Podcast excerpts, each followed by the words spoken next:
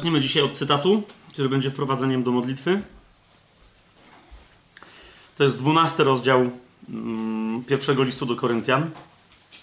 Pierwszy list do Koryntian, dwunasty rozdział. Od pierwszego wersetu będę czytać, aż do trzynastego. A co do spraw duchowych, bracia, nie chcę, żebyście byli w niewiedzy. Wiecie, że gdy byliście poganami, do niemych bożków, jak was wiedziono, tak też dawaliście się prowadzić. Dlatego oznajmiam wam, że nikt, kto mówi przez Ducha Bożego, nie powie, że Jezus jest przeklęty. Nikt też nie może powiedzieć, że Jezus jest Panem, jak tylko przez Ducha Świętego. A różne są dary, lecz ten sam duch. Różne też są posługi, lecz ten sam Pan. I różne są działania, lecz ten sam Bóg, który sprawia wszystko we wszystkich. A każdemu jest dany przejaw ducha dla wspólnego pożytku. Jednemu bowiem przez ducha jest dana mowa mądrości, drugiemu mowa wiedzy przez tego samego ducha innemu wiara w tym samym duchu, innemu dar uzdrawiania w tym samym duchu, innemu czynienia cudów, innemu proroctwo, innemu rozróżnianie duchów, innemu różne języki, a innemu tłumaczenie języków. A to wszystko sprawia jeden i ten sam duch, udzielając każdemu z osobna tak, jak chce. Jak bowiem ciało jest jedno, a członków ma wiele, i wszystkie członki jednego są ciała, choć jest ich wiele, są jednym ciałem. Tak i Chrystus. Bo wszyscy przez jednego ducha zostaliśmy ochrzczeni w jedno ciało. Czy to Żydzi, czy Grecy, czy niewolnicy, czy wolni. I wszyscy zostaliśmy napojeni w jednego ducha.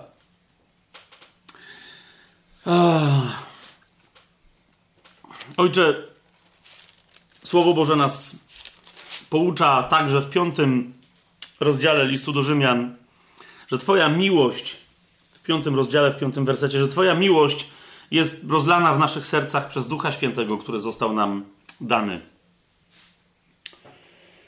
O, dziękujemy Ci za Twojego świętego Ducha. W imieniu Jezusa Chrystusa, przez którego ten Duch do nas przyszedł, przychodzi Dziękujemy Ci w imieniu Jezusa za Twojego świętego ducha. Dziękujemy Ci za Jego dzieło w nas, za Jego działanie w nas, za Jego pracę w nas, za Jego obecność w nas, która sama z siebie, sama Jego obecność przejawia się w nas i przez nas na rozmaite sposoby. Dzięki Ci, że, że jesteśmy wypełnieni, możemy być wypełnieni jako nowonarodzone osoby Duchem Świętym. Dzięki Ci, że jesteśmy nie tylko napojeni Duchem Świętym, ale że jesteśmy napojeni w Ducha Świętego. I, I, nawet jeżeli nie dla wszystkich dziś w chrześcijaństwie to jest jasne, że my jesteśmy wypełnieni, ale też jesteśmy zanurzeni w Nim, z wszystkimi konotacjami yy, i skutkami wynikającymi z tego, to Panie, tak jest, Ty to gwarantujesz przez swoje słowo, możemy tego doświadczać. Dzięki Ci za to wszystko. Dzięki Ci Wobec tego, Panie, za to dzisiejsze studium, nie za wiedzę, którą możemy dzisiaj pozyskać, ale ym, właśnie za to, że poprzez Twoje słowo, które dzisiaj będziemy studiować, Duch Święty może nam otworzyć oczy, jeżeli my mu pozwolimy.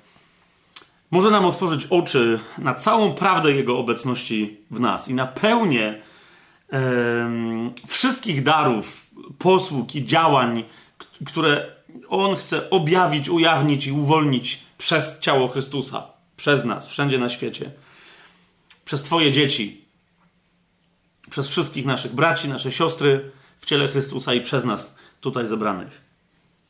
Daj nam tylko, Panie, dzisiaj tę łaskę, e, żebyśmy się nie sprzeciwiali, żebyśmy nie e, upierali się przy swoich rozumieniach Twojego słowa, żebyśmy się otworzyli na Twoje objawienie, Panie. Na całą prawdę, jaką Ty zawarłeś, jaką objawiasz w swoim słowie i przez swoje słowo.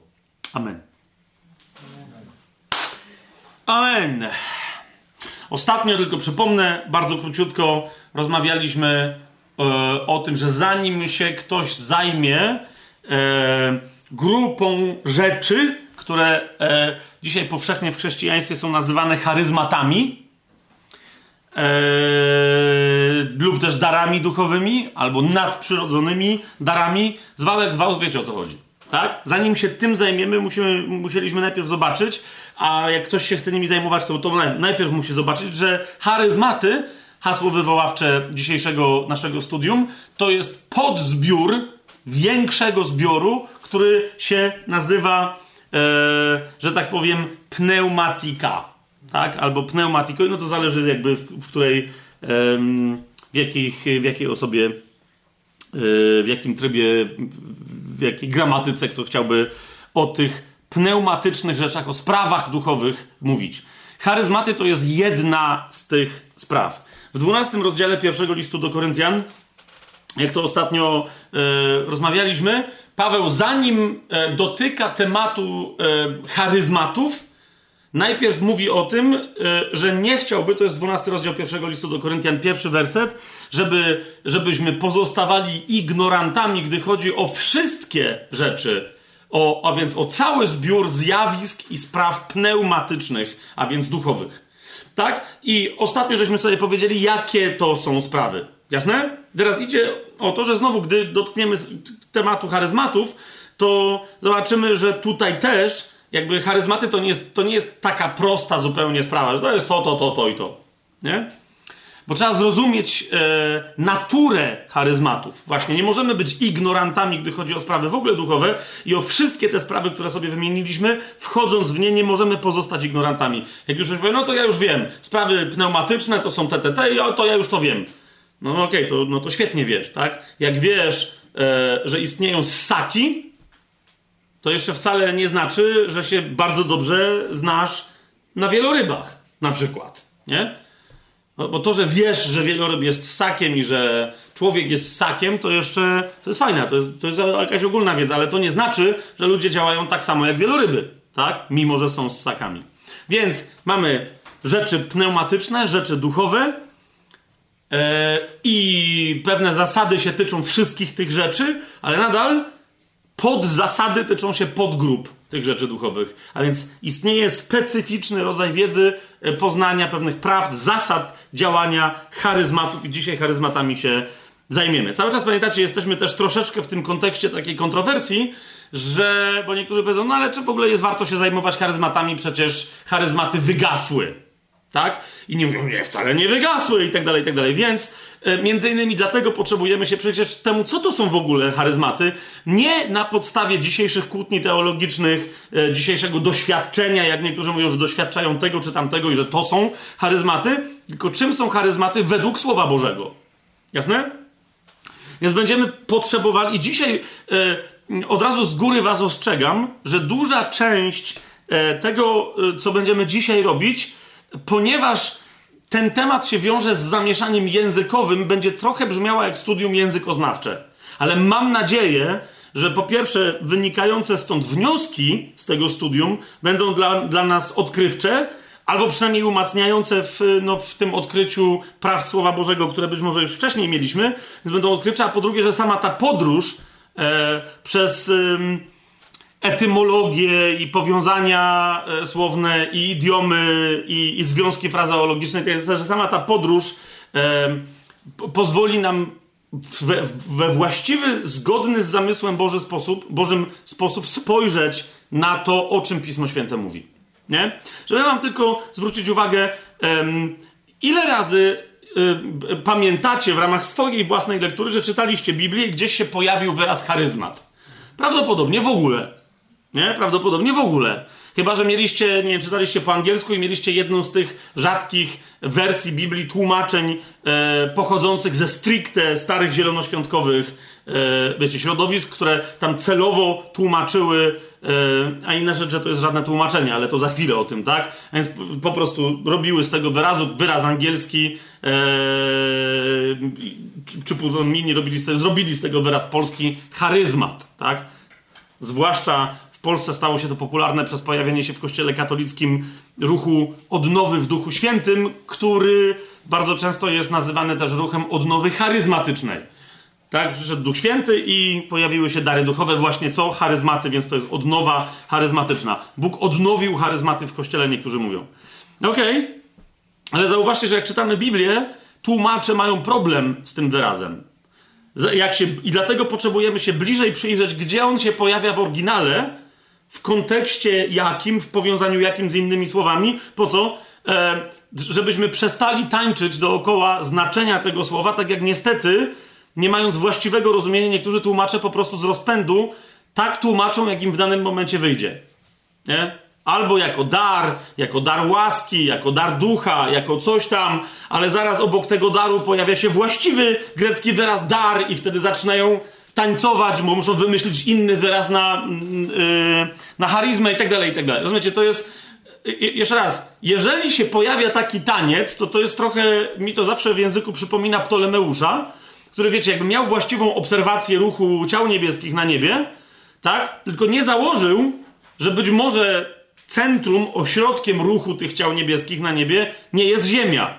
Jak zakładasz z góry, że tym ośrodkiem jest Ziemia, to wtedy opisanie, jak poruszają się poszczególne ciała niebieskie, zaczyna być dosyć oszalałe. Nie wiem, czy widzieliście ten model. On jest bardzo precyzyjny matematycznie. Wielu na to zwraca uwagę, że tak jak się da, tak jest, nie? Ale nie widzisz w tym sensu za dużego. I wystarczy nagle powiedzieć, no chyba, że w środku jest słońce i nagle, a, czyli to tak wygląda mniej. Aha, no to wtedy wszystko się wyjaśnia, nie? I trochę tak jest w języku. Jak nie znajdziesz właściwego rozumienia, zwłaszcza w tłumaczeniu, zwłaszcza jak czytamy Biblię, jak nie dotkniesz właściwego znaczenia danego wyrazu, to, a masz jakieś powierzchowne, albo niejasne, albo niewłaściwe, rozumiecie o co mi chodzi? To potem zaczynają się tańce, które prowadzą do kompletnie oszalałych błędów, nie? Ja już wielokrotnie o tym mówiłem i dzisiaj będziemy mieli, od razu zaznaczam, dokładnie taki sam problem, że pewne wyrazy w języku greckim, czy w języku hebrajskim także, ale zwłaszcza w języku greckim, to jest to, na czym się znamy, to jest nowy, nowe przymierze, tak? Niektóre wyrazy zostały e, przez ostatnich kilkaset lat, czy może nawet ostatnie tysiąc lat, ureligijnione tak bardzo, że my czytamy przy pomocy tego religijnego znaczenia te wyrazy w Biblii i nam się zaczyna mieszać w głowach. Jednym z takich klasycznych ureligijnionych wyrazów jest wyraz zbawienie albo czasownik zbawiać. Słyszycie po polsku ten, po prostu, ja nawet nie będę teraz w to wchodził, kiedy indziej będziemy o tym y, rozmawiać, wielokrotnie już o tym wspominałem, ale to jest jeden z takich wyrazów. To jest, to jest wyraz, który normalnie kiedyś e, w, w, w, starym języku polskim, czy w ogóle, powinien być przetłumaczony jako raczej zachowywać, ratować, wybawiać, ale najbliższy znaczeniowo jest wyraz zachowywać. Bo to, to znaczy uratować, kogoś. Znaczy, zachow... mówiąc językiem troszkę starszym polskim, zachować kogoś przed zgubą. Nie? Za... U... To znaczy uratować go. Więc wyraz zachować. No tylko teraz widzicie, mamy yy, weź tłumaczenie zdania łaską bowiem jesteśmy zachowani przez wiarę. Rozumiecie, co jest grane? Według mnie to jest lepsze tłumaczenie. Co więcej, daje ci więcej do myślenia, ale nam, za, zauważyliście, jak nam to religijnie zgrzyta, że no, ale jakby to nie oddaje tego, że to jest takie... Mm, nie, my jesteśmy kompletnie zachowani.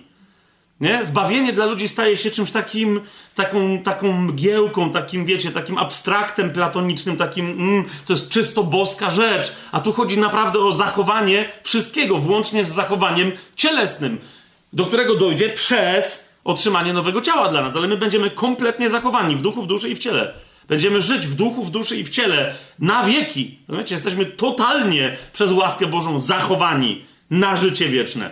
Jesteśmy, mówiąc językiem, niekoniecznie to jest już dzisiejszy język młodzieży, ale mówiąc językiem lekko podstarzałej programistycznej jeżerzy, młodzieży, jest, jesteśmy, jesteśmy sejfnięci na wieki.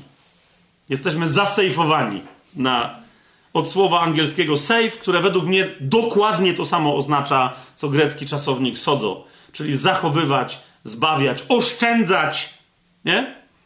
Ktoś tam pamiętam, kiedyś jakiś Żyd, pamiętam jego świadectwo na temat tego, że on przez długie lata nie rozumiał, nie mając w ogóle kontekstu chrześcijańskiego. No, był Żydem, ale wychowując się w diasporze żydowskiej w Teksasie, nie rozumiał o co chodzi z naklejkami na e, e, zderzakach, na samochodach e, Jesus saves.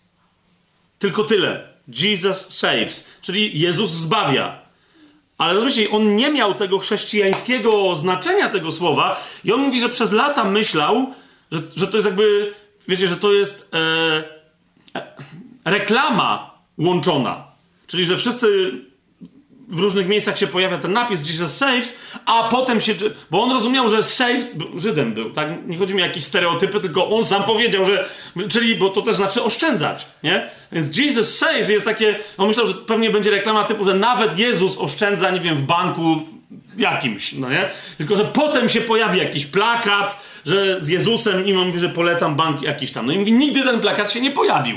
I dopiero ktoś mu wytłumaczył, że ten wyraz ma inne znaczenie niż tylko zachowywać e, czy oszczędzać. Zachowy no właśnie, jak, jak robisz save z jakimś plikiem, czy nie wiem, z grą, czy z czym tam jeszcze na komputerze, to co robisz? Sejfujesz aktualny stan, zachowujesz go na kiedyś w niezmienionym stanie. Tak?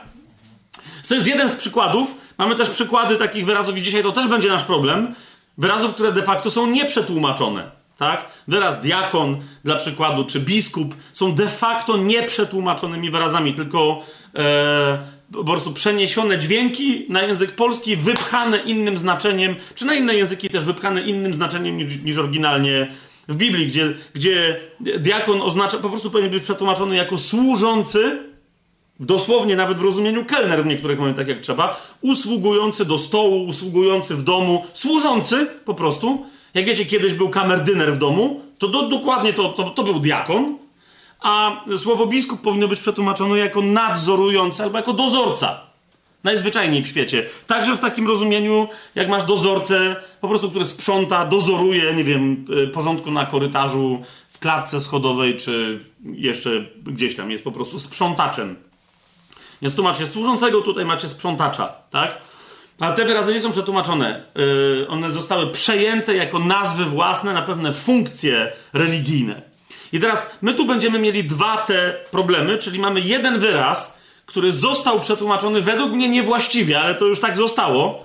Mianowicie wyraz łaska, który według mnie nie powinien być przetłumaczony jako łaska w ogóle. Ja rozumiem, co jest grane i nie chcę niczego, wiecie, wywracać teraz i nie chcę robić żadnego kopernikańskiego przewrotu, tylko chciałbym, żebyśmy znaleźli właściwe rozumienie słowa haris, które jest tłumaczone jako łaska, po to, żeby móc zrozumieć słowo charizma, które jak słyszycie wynika bezpośrednio ze słowa łaska, które według mnie to słowo łaska, y, słowo charizma, właśnie to słowo powinno być przetłumaczone jako łaska, a nie jest, jest, właśnie nikt nie wie jak je przetłumaczyć i w związku z tym charizma zostało przetłumaczone, nie, tłum, nie będąc tłumaczonym, jako charyzmat.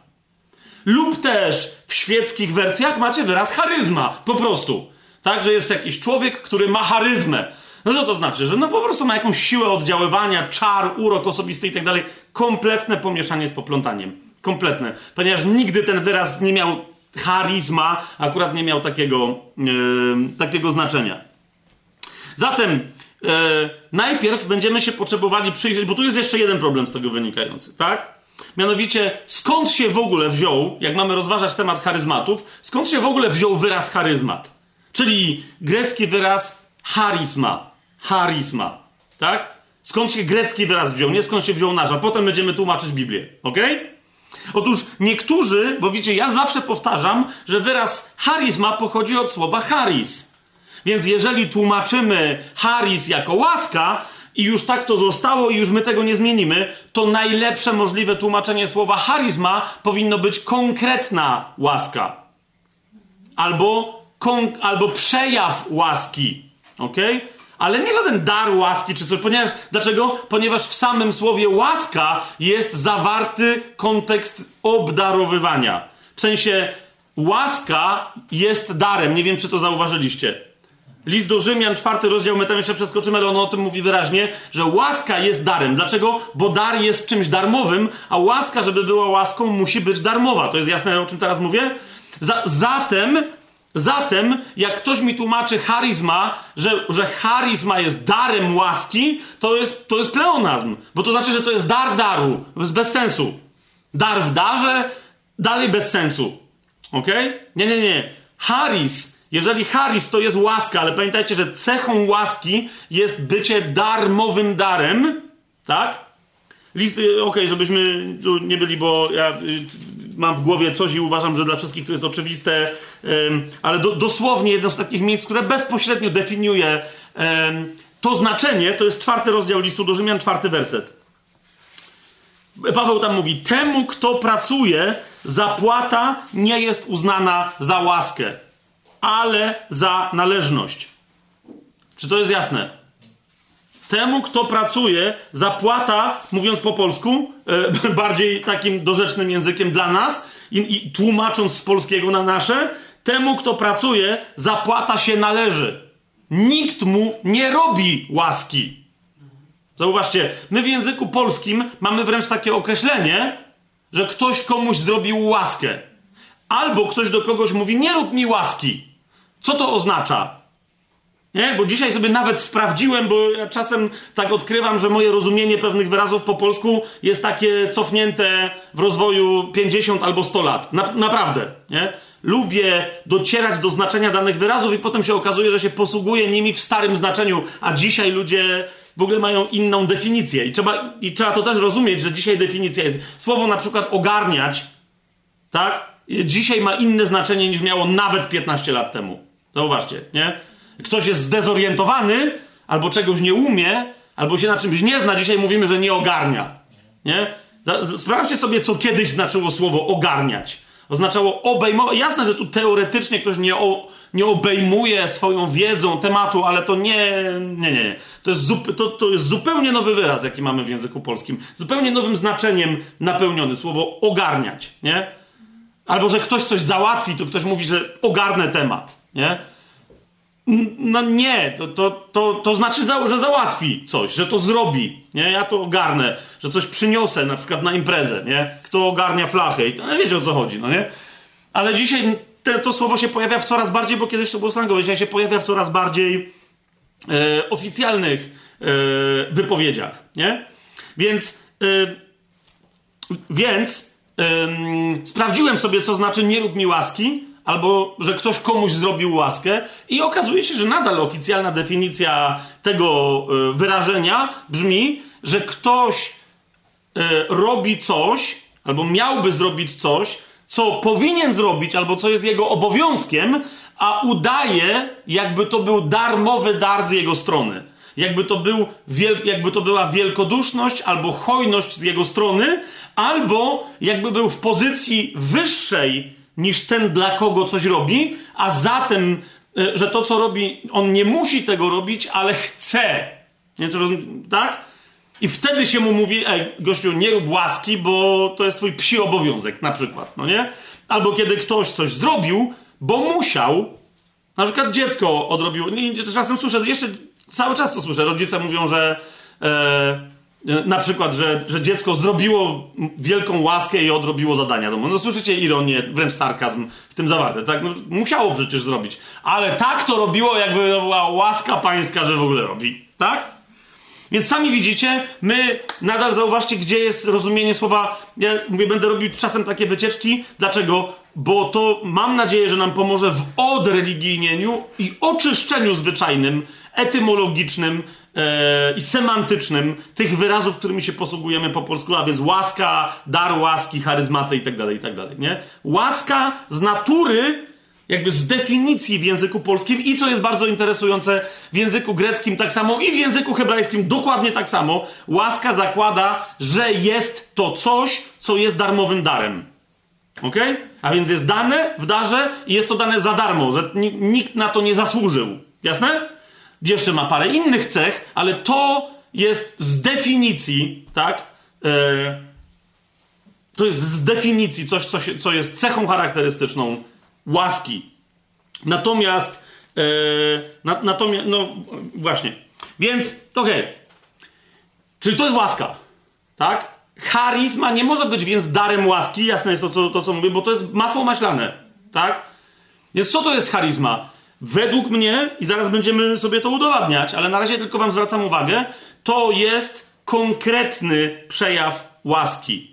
w jakichś określonych okolicznościach, czy w kontekście jakiejś osoby itd., tak itd. Tak to jest konkretny przejaw łaski. Tyle tylko, że zaraz będziemy sprawdzać, że łaska to nie jest w zasadzie łaska, więc o tym za chwilę, bo musimy sobie najpierw odpowiedzieć na jedną rzecz. Ja wiem, że tu być może nikt sobie z Was nie zadał takiego pytania, ale słuchacze tajemnego planu jest, jest coraz więcej ludzi, którzy naprawdę mają lata za sobą studiowania Biblii. Bardzo to doceniam, że oni też doceniają to, co my robimy.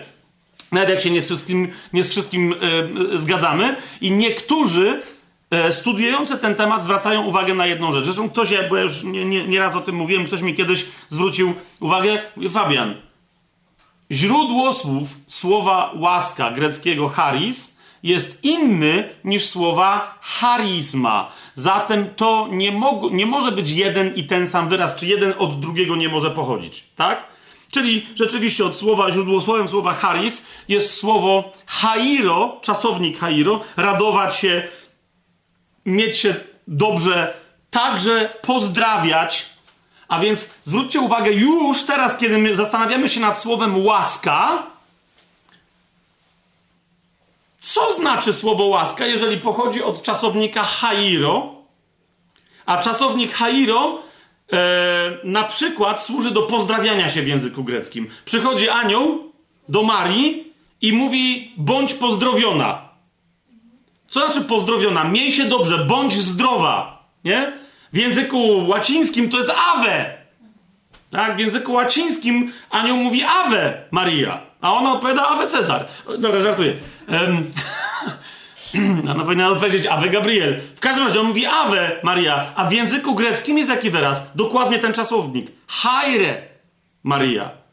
Bądź pozdrowiona. Ale obczajacie? To jest podstawa do słowa łaska. Eee, my mamy po polsku nie to słowo, co trzeba, zgodzicie się ze mną. Bo to nie jest, to nie ma, co ma jedno z drugim wspólnego, nie? Życzenie komuś zdrowia, pozdrowienie kogoś w języku polskim, tak? Żeby się ktoś dobrze miał, żeby się radował, bo niektórzy to tłumaczą Hajre Maria, tłumaczą raduj się, Mario. Słusznie, ale znowu, jeżeli radość, radowanie się, bycie w bardzo dobrym nastroju jest podstawą słowa łaska, jest źródło słowem, a więc to jest źródło słowa łaska, to rozumiecie o co mi chodzi? Eee, jakby po polsku, jakby taki czasownik, to by powinno być ła, ła, łaskawaś? Mario? Ale co to znaczy w ogóle? Nie? Bądź łaskawa? Miej łaskę? Okej, okay, ale co to wtedy znaczy? Zwłaszcza, że za chwilę ona się dowiaduje, że właśnie znalazła łaskę, więc po co jej życzyć, żeby miała łaskę? Nie wiem, czy rozumiecie, o co chodzi. Okej. Okay. Więc niektórzy mówią, że właśnie czasownik hairo jest źródłosłowem do słowa łaska, a słowo charisma ma zupełnie inny yy, yy, źródło słów, którym jest harizomai. Ok? Harizomai, ten czasownik oznacza dosłownie, i teraz zwróćcie uwagę, co tu się dzieje. Ten czasownik oznacza dosłownie ułaskawiać. w każdym w zasadzie polskim rozumieniu. Ja to sobie wypisałem, to znaczy udzielać łaski, obdarowywać łaską, ułaskawiać albo być łaskawym dla kogoś. Eee, no jeżeli tak, oczywiście niektórzy tam dają, zwłaszcza biblijni e, egzegeci, wiedząc co się wtedy stanie, zaczynają mówić, nie, nie być łaskawym, tylko być wielkodusznym, być dobrym dla kogoś, wydawać pozytywne werdykty, ale chodzi dokładnie, jeszcze raz, o udzielanie łaski, obdarowywanie łaską, ułaskawianie i bycie łaskawym na różne sposoby. Czyli udzielanie darmowych darów, to jest bycie łaskawym. To znaczy być po polsku hojnym, wielkodusznym i tak dalej. Ale rozumiecie, spokojnie można wszystkie te czasowniki opisać e, słowem, które jest związane z polskim słowem łaska. Jeżeli więc ułaskawianie, obłask, obłaskawianie, łaskawienie i tak dalej, i tak dalej jest podstawą w języku greckim do słowa charisma, to znaczy, że to słowo to jest łaska. Bo charizomai dosłownie znaczy dawać komuś charyzmę. Skoro harizomaj znaczy ułaskawiać, obłaskawiać i tak dalej, i tak dalej, to znaczy, że dawać komuś charyzmę, charizmę znaczy dawać komuś łaskę. Nie wiem, czy rozumiecie. No to w takim razie czym jest? Tylko widzicie, na czym polega problem. Większość ludzi, którzy mi zadaje to pytanie, mówią, Fabian, charis pochodzi od hairo, charizma od charizomaj. Są dwa różne czasowniki. Dlaczego takie pytanie się pojawia? Bo na przykład w strągu, w niektórych aplikacjach dokładnie taką informację znajdują, że ten wyraz pochodzi z tego, a ten z tego. Tylko naprawdę, jeżeli macie takie informacje, to sprawdźcie sobie w takim razie, co jest źródło słowem wyrazu czasownika harizomai. Źródło słowem tego czasownika jest z powrotem wyraz haris, czyli łaska.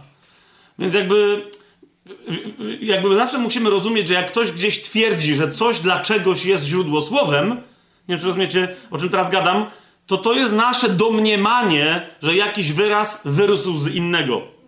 Dzisiaj posłużymy się pewnym słowem, e, no i to i tak jak ja mam zagadkę, to wam też zadam zagadkę. Co było pierwsze w ramach danego wyrazu, nie? Chodzi mi tylko o to, że ewidentnie wyraz haris, harisma, hairo, harizomaj, te rzeczowniki, czasowniki, one wszystkie mają jeden e, korzeń, jeden zrąb, jedną podstawę, są rodziną tego samego, rozumiecie, wy, słów pochodzących z tego samego wyrazu, z tego samego źródła słowu. Czy to jest, to jest jasne? Więc jeszcze raz, nie ma e, na podstawie takich domniemań e, e, stwierdzenia, że charis to jest inny wyraz niż charizma. To są pokrewne wyrazy. Jeżeli ktoś zaczyna się doszukiwać etymologii w starym greckim, w, w Grece koine, to się zdziwi, że bardziej łaską jest charizma niż charis. Tak? Ale my tradycyjnie jako łaskę tłumaczymy wyraz charis, a nie charizma. Więc teraz się temu, jak już mamy, czyli jedno, jeden problem, czy to jest ten sam, czy to jest wyraz pochodzący z tego samego źródłosłowu? Tak, to jest wyraz pochodzący z tego samego źródłosłowu, bez wątpienia. Jeżeli ktoś tylko troszeczkę się zajmuje językiem, popatrzył na jakieś powiązania w strągu, kto, gdzie, w jakim, i to w dodatku to nie wszystkie aplikacje to robią. W oryginalnym strągu chyba takich odniesień ym, pisanym, starym, nie pamiętam, żeby były. Mniejsza o to, ale jeszcze raz, yy, yy, nie, nie, wolno tego robić powierzchownie i na powie, podstawie powierzchownej znajomości języka, już nawet nie języka, tylko słownika strąga. Jak ktoś na podstawie powierzchownej znajomości tego źródła nagle zaczyna wymyślać, co 2,5 tysiąca lat temu z czego się wzięło w języku, to dajcie spokój. Tak? Niemniej nawet tu wystarczy nieco głębiej niż powierzchownie się przyjrzeć i widać, że słowo haris jest powiązane ze słowem charizma, a słowo charizma jest powiązane ze słowem haris. Jeszcze raz powtórzę, będę powtarzać, aż się utrwali. Według mnie słowo haris oznacza coś więcej niż to, co my rozumiemy jako łaskę, ale jeżeli przetłumaczymy słowo haris jako łaska, to słowo charizma oznacza konkretny przejaw łaski. Konkretną łaskę albo przejaw łaski, a nie dar łaski. Co zatem yy, yy, znaczą te dwa wyrazy? Bo widzicie, ja przetłumaczyłem tu pewne rzeczy, ale zgodzicie się, że jest trochę konfuzja. Jest trochę zamieszanie. To co w takim razie się dzieje? Nie? Są rzeczowniki, czasowniki. Już nawet podziękujcie mi, nie wspomniałem o pochodzących od tego, od tej podstawy językowej przymiotnikach i imię słowach i, jeszcze, i, o, hmm, i o cudowności języka greckiego, czyli o aorystach, mocno związanych z Imiesławiem, ale nie będę teraz to chodził, że jeszcze tam się nie, nie, nie wdaliśmy, co z czego. My nie mamy w ogóle czegoś takiego e, w języku polskim, więc dopiero byłoby zamieszanie. Tak? Zajmijmy się najpierw słowem haris, Dlatego, że to jest jednak słowo, które się pojawia na przykład w zdaniach łaską bowiem jesteśmy zbawieni, przez, jesteście zbawieni przez wiarę i tak dalej, i tak dalej. To jest ten wyraz, który się tam pojawia. E, co on naprawdę oznacza? Yy, nie, nie, nie chodzi mi o to, że on nie oznacza łaski, tylko jaki jest naprawdę jego właściwy, jak szeroki jest jego zakres pojęciowy tego yy, wyrazu. Słowo haris, słowo, yy, słowo łaska. Teraz sprawdziłem sobie najpierw, jaki jest zakres znaczeniowy słowa łaska dzisiaj w języku polskim. Okay? Odrzucamy jedno znaczenie słowa łaska, czyli regionalne, ale okazuje się, że w wielu polskich regionach określenie na łasicę. Tak? To jest łaska, więc to odkładamy. Tego nie bierzemy pod uwagę, e, że łaska to jest łasica. Więc mamy A. Co to jest łaska w języku polskim? Wielkoduszność albo przychylność. To jest pierwsze, e, to jest pierwsze znaczenie. Drugie, darowanie albo całkowite, e, e, całkowite darowanie albo złagodzenie kary. Tu zwracam Wam uwagę od razu, zwróćcie uwagę na słowo dar i darowanie. Nie wiem, czy zauważyliście, czasem ludzie uważają, że darowanie komuś czegoś oznacza danie mu czegoś. Gdy de facto to oznacza zabranie mu czegoś. Darowanie komuś kary oznacza, że nie musi odbyć kary. Tak? A więc de facto oznacza mu wzięcie kary i odpuszczenie mu sprawy. Nie? Więc pierwsze znaczenie słowa łaska w języku polskim, nie słowa charis, tak, w języku greckim, to jest wielkoduszność albo przychylność, czy ktoś komuś okazał łaskę. Niekoniecznie go właśnie ułaskawił, jak prezydent y, był skazany na dożywocie, a prezydent powiedział, a idź, nie? Bo mógł być, mógł, mógł komuś okazać łaskę i na przykład dać mu dom w prezencie, a nie musiał, bo to ani córka, ani wnuk, wiecie o co chodzi, nie? Ale ktoś uznał i ktoś, o, to, kurde, to cię łaska kopnęła, wiecie o co chodzi, nie? I to jest bez żadnej ironii, tylko wow, nie? Jest wielkoduszność lub, wie, lub przychylność. Drugie znaczenie to jest złagodzenie kary lub kompletne jej darowanie, to jest łaska. No i stąd mamy słowo polskie ułaskawić kogoś. I trzecie znaczenie, to był chyba słownik języka polskiego e, szeroki, niemożliwy do zasłużenia lub do zapracowania dar od Boga. Uwaga. I to, I to jest znaczenie w języku polskim. Więc widać, że y, to nie jest w ogóle darmowy dar, ale jeszcze raz, niemożliwy do zasłużenia lub do zapracowania na niego dar od Boga. Sprawdzałem między innymi na Wikipedii, w paru jeszcze innych miejscach, bo tam jest w ogóle całkiem dobry słownik e, e, polskiego zupełnie za darmo i oni dokładnie to potwierdzają, że to jest trzeci charakter słowa łaska, niemożliwe do zapracowania, nie do zasłużenia, no bo jak, no inna rzecz, że my się z tym zgadzamy, tak? List do Rzymian, jak ktoś się na coś zasłużył, to już to nie jest łaska.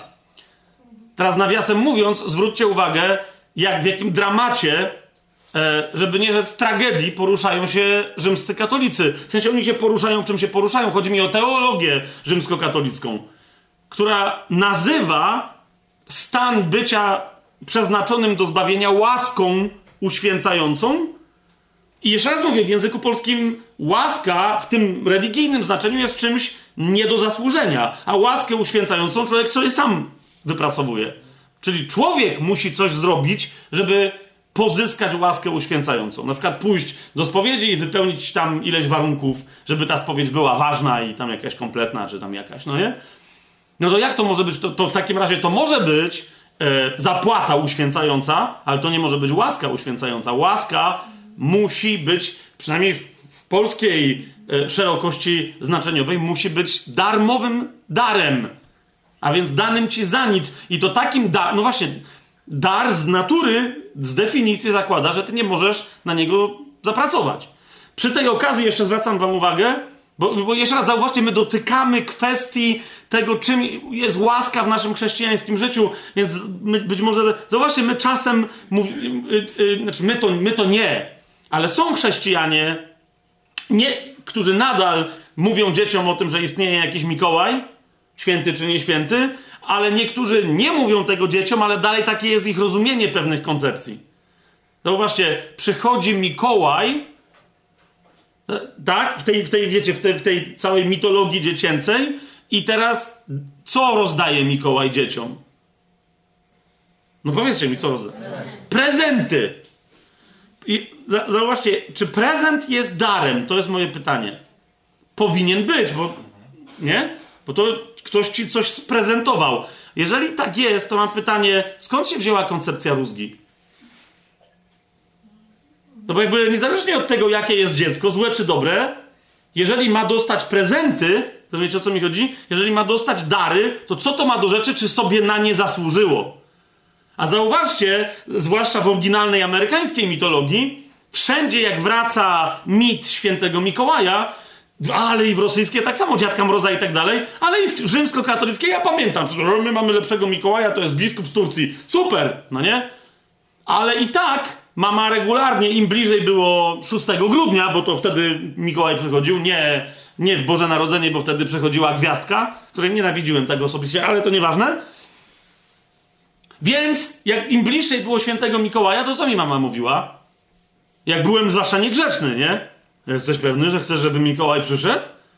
A nie będzie prezentów. No, no rozumiesz, jeżeli ja mam być grzeczny, żeby dostać prezenty, są żadne prezenty, nie? Słowo Boże mówi wyraźnie temu, kto zapracuje, zapłata nie jest uznana za łaskę, ale za należność. I naprawdę ja się nie dziwię niektórym dzieciakom, jak mówią, ej, byłem grzeczny? Rozumiesz, to, to Mikołaj łaski mi nie robi. Teraz zauważcie, zatroczyliśmy troszeczkę krąg, bo, bo zauważcie, gdzie my jesteśmy, tak? Ludzie mówią łaska, a nadal skąd, jak? Jeżeli łaska jest łaską, to jak ty masz sobie cokolwiek, cokolwiek jak możesz zrobić, czy przed zbawieniem, czy po zbawieniu jako chrześcijanin, żeby sobie zaskarbić łaskę? Nie? Ci wszyscy, co mają problem z utracalnością zbawienia, między innymi mają problem z tym paradoksem. Nie? Jak coś jest darmo danym darem, który jest gwarantowany, to jakby co to ma do rzeczy? Wtedy jest pytanie, co to znaczy wypaść spod łaski? Czy łas... No więc zar... No więc dlatego, nie wiem czy widzicie, musimy się zastanowić, co oznacza słowo haris w języku biblijnym. Ok? Co to jest słowo haris? Ok? Otóż uważajcie, pierwsza rzecz. Osobiście Zanim pójdziemy dalej, pokażę Wam konkretne przykłady. Osobiście, gdybym miał przetłumaczyć ten wyraz, wiem, że teraz to będzie dziwne, co powiem, ale przetłumaczyłbym go jako wdzięk. Ok? Przetłumaczyłbym go jako wdzięk. Sprawdziłem sobie słowo wdzięk oraz wyraz y, słowo wdzięczność w języku polskim. Okazuje się, Znalazłem fantastyczne opracowanie jednego polskiego, na oczywiście sobie nie zapisałem. Jeżeli coś, to następnym razem yy, podam. Akurat yy, to, jest, yy, to jest znawca, to jest germanista i zajmował się właśnie teorią germańskiej etymologii słowa dzięk polskiego. Stąd masz słowo wdzięczność, wdzięk, dziękczynić, dziękować i tak dalej. Więc masz jedno słowo dzięk i w ogóle istniało takie słowo w języku polskim. Więc tak naprawdę, jakbym miał przetłumaczyć wyraz łaska, przetłumaczyłbym je to słowo jako dzięk. Ale dzisiaj pozostały nam słowa po tym wyrazie, ale już tam ten wyraz zniknął. Słowo dzięk. Ale naprawdę byłoby dziękiem bowiem jesteście zbawieni przez wiarę, nie z uczynków, żeby się nikt nie chlubił. I mówię wam, to ma genialny sens po polsku. Dzięk. Słowo dzięk Teraz dlaczego wdzięk? Ponieważ słowo wdzięk, a więc rozumiecie, takie. Hmm, no dobra, ja teraz nie miałem ani krzty wdzięku, ale rozumiecie. Um, bardzo interesujące, bardzo interesujące. Zauważcie, to słowo dzięk, wdzięk, wdzięczność, dziękować i tak dalej istniało w czasie, kiedy myśmy zaadoptowali z języka łacińskiego wyraz gracja. Ok? Czy wdzięk w języku polskim możesz też powiedzieć, że kobieta porusza się z gracją. Zgodzicie się ze mną? Czyś ktoś może mieć wdzięk osobisty, niekoniecznie. Gracja ma troszeczkę inne znaczenie, tak? A więc wdzięk, gracja pisze się gratia w języku łacińskim, tak? Wiecie, jak brzmi po łacinie. E, wiecie, jak brzmi po łacinie zdrowaś Mario?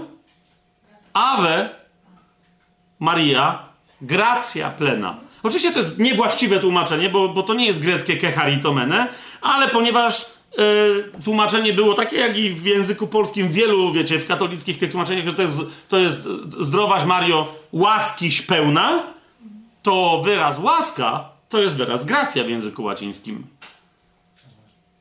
Ok? No, yy, pytanie, bądź pozdrowiona Mario pełna wdzięku.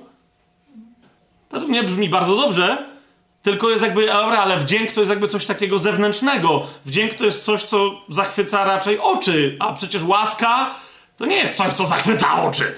Łaska jest duchowa. Niemniej obstaje przy tym, że słowo łaska w pierwszej kolejności oznacza wdzięk.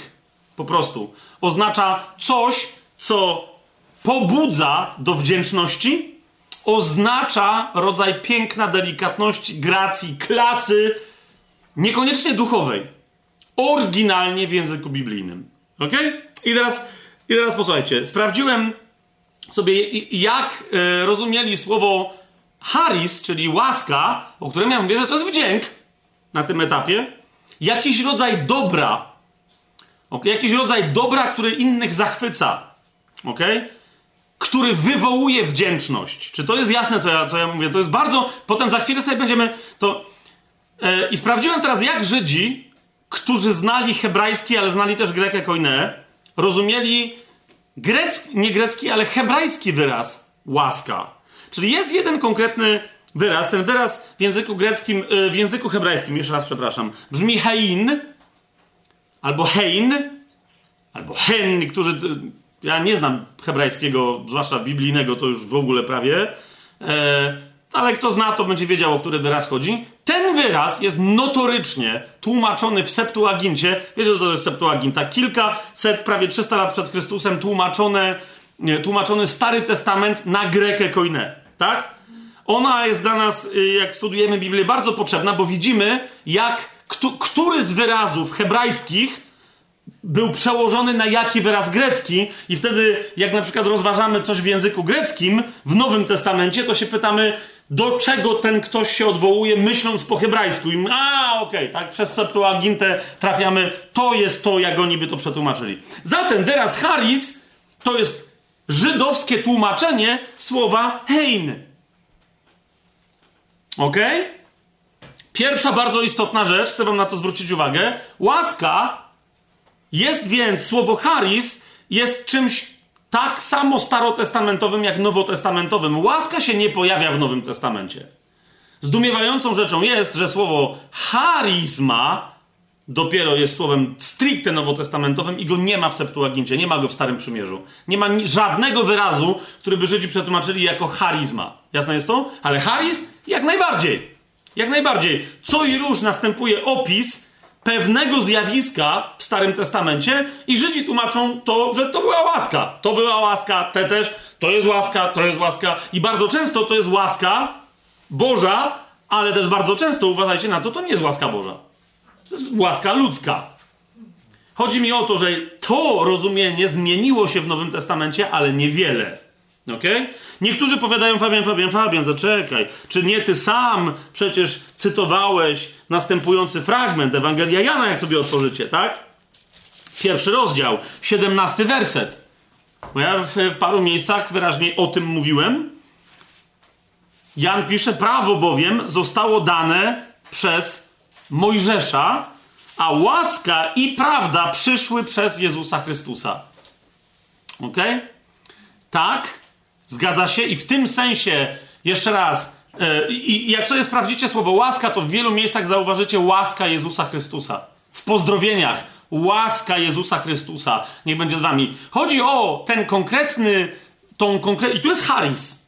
Tak? Tu chodzi o łaskę, którą przyniósł Jezus e, bezpośrednio na ziemię. A więc ją wziął od ojca, przeniósł na ziemię i ona na ziemi zamieniła się w charizma, ale o tym za chwilę. Czy zamienia się regularnie w charizma, tak?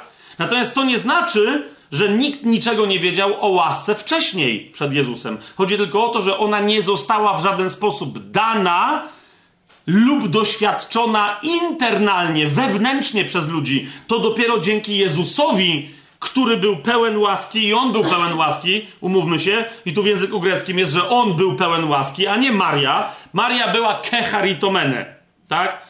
To znaczy znacznie bardziej kompletnie, całkowicie umiłowana, a, tam, a nie pełna łaski, tak? O Jezusie w 14 wersecie pierwszy rozdział Ewangelii Jana mówi, że on był pełen łaski, tak?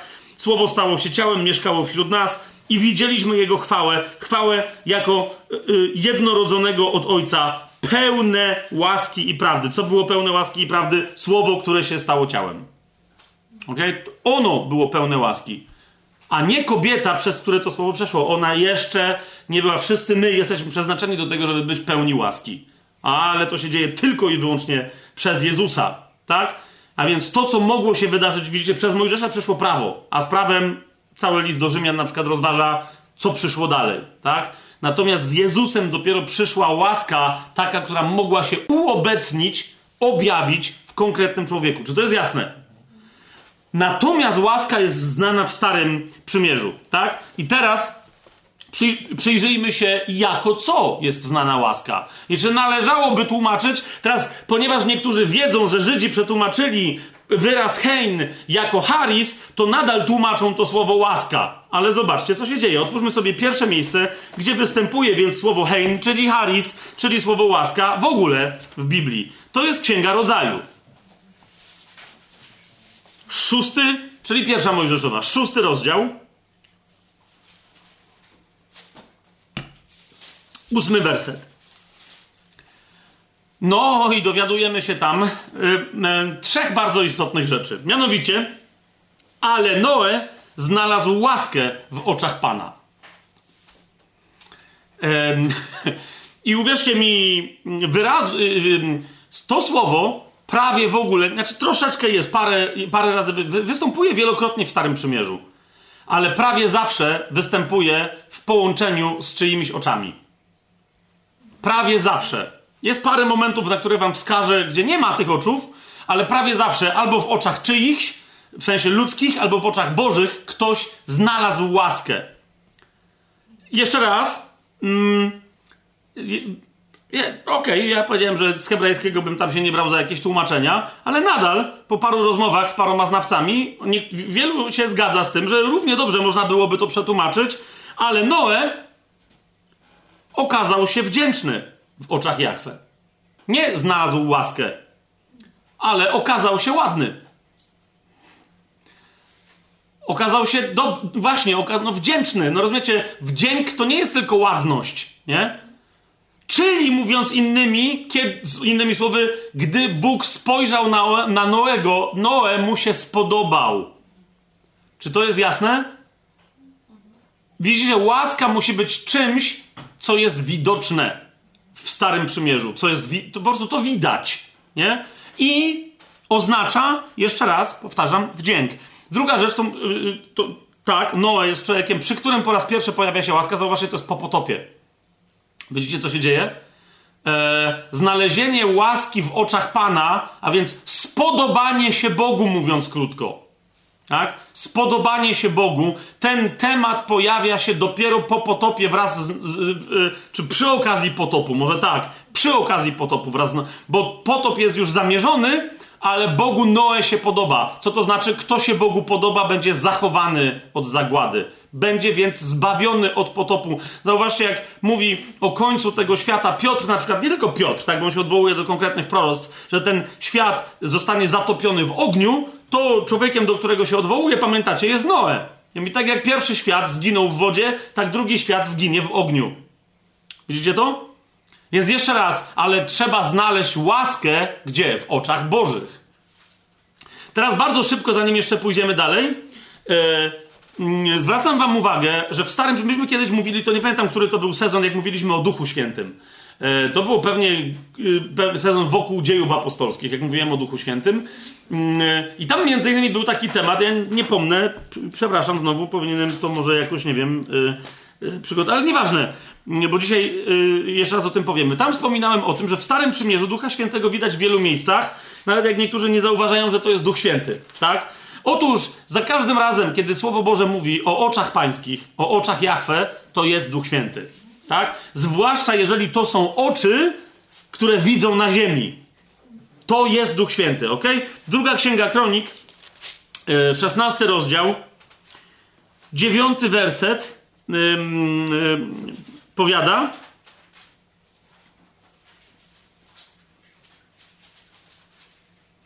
Znaczy, ściśle rzecz ujmując, to, widzący prorok Hanani e, to mówi, no ale mówi to w Duchu Świętym i, i, i druga księga kronik e, jest świadkiem tej wypowiedzi Hananiego. To jest 16 rozdział drugiej księgi kronik, 9 werset. Oczy Jahwe, widzicie to? Oczy Jahwe przebiegają bowiem całą ziemię, aby pokazywał on swoją moc dla tych, których serce jest doskonałe wobec Niego. Widzicie to? Duch Święty, zauważcie, temat mocy, który jest bezpośrednio związany z nim, temat serca, nowego serca i tak dalej, i tak dalej, nie? Tylko, że w Starym Przymierzu pa, oczy Pana szukają, tak? I ci, którzy no sami z siebie to kim są i jak się zachowują, jeżeli to się podoba Jachwę, to znajdują u Niego łaskę, ale zauważcie, że jej nie otrzymują.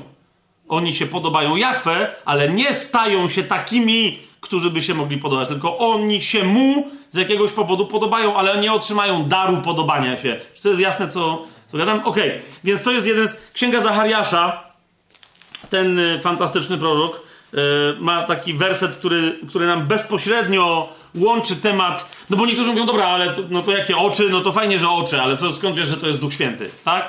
To jeszcze zobaczcie u Zachariasza o tych oczach przebiegających ziemię e, w czwartym rozdziale, w, w czwartym rozdziale, najpierw w siódmym wersecie, e, Zachariasz mówi o Chrystusie, to jest czwarty rozdział, siódmy werset. Czymże ty jesteś, góro wielka? Wobec Zorobabela staniesz się równiną. On bowiem wyniesie główny kamień z głośnym okrzykiem łaska, łaska nad nim. Ok? Tutaj ten wyraz łaska to na razie sobie zostawmy. Ale wiecie, kto to jest ten główny kamień? To jest kamień węgielny odrzucony przez budujących. To jest Chrystus. Zgadza się?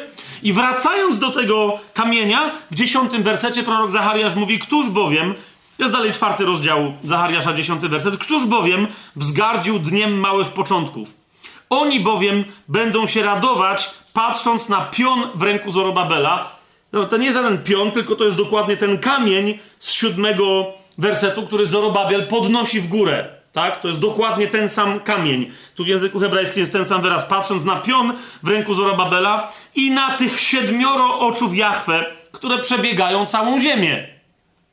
Otóż chociażby Księga Objawienia informuje nas, że tych siedmioro oczów, które obiegają całą ziemię, znajdują się te, te oczy na tym kamieniu, którym jest baranek.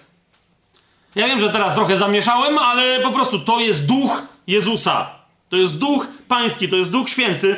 Księga Objawienia, yy, piąty rozdział, bo jakby o tych siedmiorgu oczu Y, wielokrotnie y, y, ta księga objawienia wspomina, czy jako o oczach, czy jako o siedmiu duchach. Tu jest liczba mnoga, ale wiemy, że chodzi o jednego ducha świętego, tak? Teraz nie będę rozważał, skąd my to wiemy, bo jak mówię, ktoś tam poszuka, to sobie tam znajdzie w tych naszych poprzednich rozważaniach. Więc to jest piąty rozdział Księgi Objawienia, szósty werset.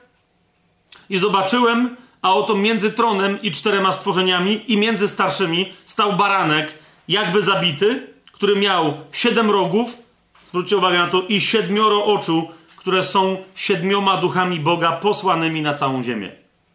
To są, rozumiesz, to jest jego właściwość. To jest duch Jezusa, który jest jego oczami, przez które on widzi to, co się dzieje na ziemi. Jasne? Zrozumiecie, kto patrzył na Noego i u kogo on najpierw znalazł. Oczywiście, że u Boga całego, u Ducha Świętego Jezusa i u Ojca, tak? Ale to, jakby ojciec patrzy oczami Jezusa, który ma Ducha Świętego, którym patrzy na ziemię w Starym Przymierzu. Widzicie to? On zresztą od początku w Księdze Objawienia jest przedstawiany, znaczy pierwszy rozdział, czwarty werset. Yy, yy, łaska wam i pokój od tego, który jest i który był i który ma przyjść, i od siedmiu duchów, które są przed jego tronem. Widzicie, to nie jest tylko e, jeden ze zmysłów duchowych Jezusa, tak? Bo pozdrowienie przychodzi od niego i od tych siedmiu duchów, czyli od tego jednego ducha, który jest siedmioraki, że tak powiem, nie? Bo on jest tylko o tyle siedmioraki, jak i menora ma siedem różnych lampek, ale jest jedną menorą. Pamiętacie, bo jest siedem duchów i jest siedem e, świec, ale te świece, to, czy siedem, siedem płomieni, te siedem płomieni to jest, nie jest siedem, ale tak naprawdę to jest jedna menora, to jest jeden świecznik. Tak? Ym, no ale dobra, więc czyli, krótko mówiąc, yy, to jest Duch Święty. Tak? Zawsze w Starym Przymierzu, w ten zawoalowany sposób, jak ktoś znajduje łaskę, to znajduje łaskę u Ducha Świętego. Tak? Nie bez przyczyny y, chociażby list do Hebrajczyków w dziesiątym rozdziale, w 29 wersecie Ducha Świętego, właśnie do Hebrajczyków, zwróćcie uwagę, nazywa Ducha Świętego duchem łaski. Hmm? To jest 10 rozdział, 29 werset. Jak wam się wydaje, na ileż surowszą karę zasługuje ten, kto by podeptał Syna Bożego i zbezcześcił krew, przymierza, przez którą został uświęcony i znieważył ducha łaski. Tak? Paweł, pisząc do Hebrajczyków, nazywa Ducha Świętego duchem łaski. On świetnie wie, że oni to rozumieją, tak?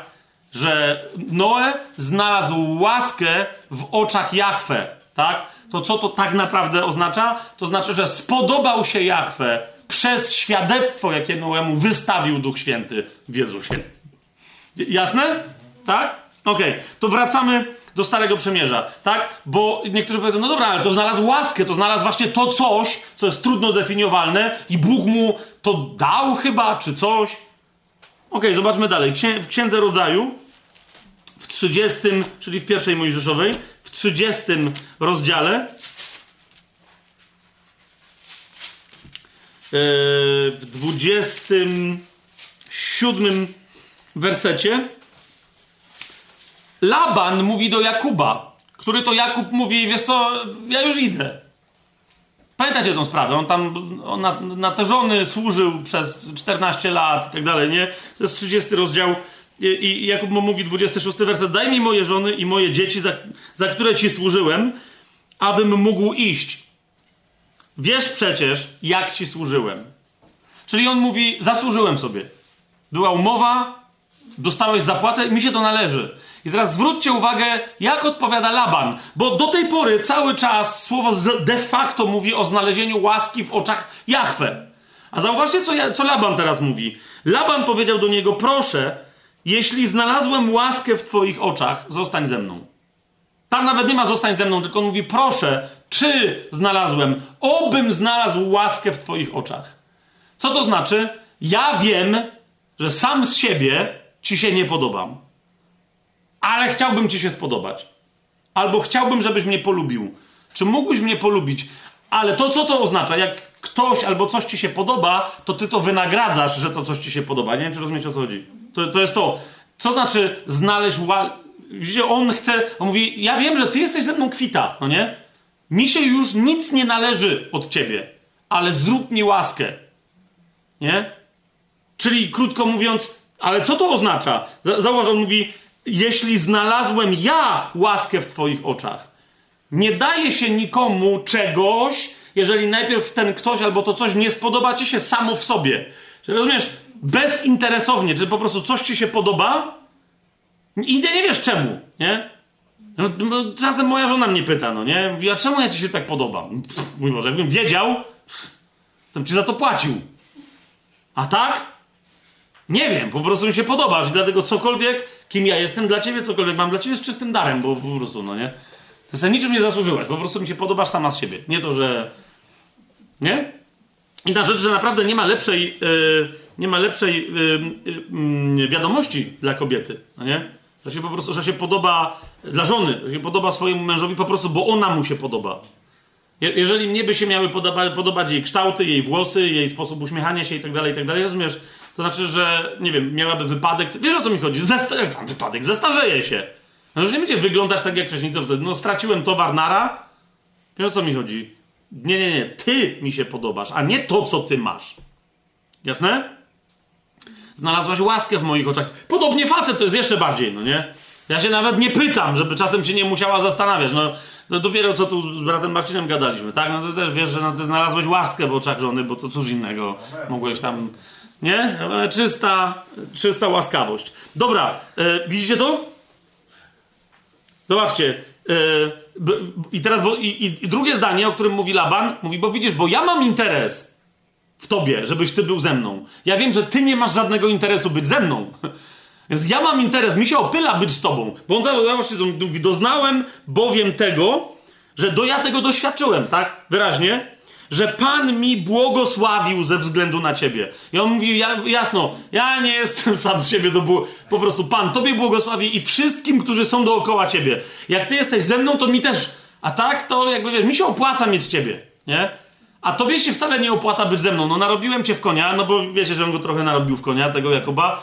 Więc zauważcie, z czym się wiąże łaska. Chciałbym ci się spodobać, ale to musi być z twojej strony akt miłosierdzia. Musisz się nade mną zlitować i musisz mi to dać za darmo, bo ja już nie mam cię czym, już nie mam trzeciej żony, która by, by cię interesowała za następne 7 lat. Nie wiem, czy widzicie to? Ale nadal źródło, oryginalne znaczenie znaczy coś, co się podoba. Łaska to jest wdzięk, to jest coś, co się komuś podoba. I Laban mówi, jakimś cudem znajdź we mnie wdzięk. Chciałbym ci się spodobać. Gdybym tylko ci się spodobał. Idźmy dalej, ok? Psalm 45. Dopiero, zauważcie, gdzie musimy przeskoczyć. Psalm 45 to jest dopiero chyba, z tego chyba, że coś przeoczyłem, to jak coś to mnie potem poprawcie, ale według mnie Psalm 45 dopiero e, posługuje się wyrazem łaska, czyli hein, e, czy, czy hein, hein raczej e, hebrajskie, nie w kontekście czyichś oczów. Ale w tak oczywisty sposób mówi o czymś pięknym, że e, nawet tłumacz się nie silił na nic, tylko na przykład WBG przetłumaczył to po prostu jako. Zobaczcie, to jest Psalm 45, drugi werset. To jest o Jezusie. Swo, swoją drogą to jest psalm, e, psalm mesjaniczny e, o drugim przyjściu Chrystusa, o powrocie Chrystusa na ziemię wraz z ciałem Chrystusa, z oblubienicą, czyli z jego żoną. To jest ta królowa w 45 psalmie. To jest powrót Jezusa na ziemię, e, czyli, czyli gody baranka i powrót Jezusa z małżonką na ziemię, żeby zaprowadzić tysiącletnie królestwo. To jest, o tym jest cały 45 psalm. Genialna rzecz. Ale, ale, drugi werset przedstawiający tegoż króla, Jezusa mówi o nim tak: Ty jesteś najpiękniejszym z synów ludzkich. Wdzięk, tu jest ten wyraz. Jeżeli konsekwentnie tłumaczymy łaskę, to powinno być łaska rozlała się na Twoich wargach. Ale to jest tak oczywiste, że chodzi o urok, że, ale z drugiej strony zauważcie, ale co to znaczy wdzięk rozlał się na twoich wargach? No jakby, rozumiecie o co mi chodzi? Jaki to jest wyraz?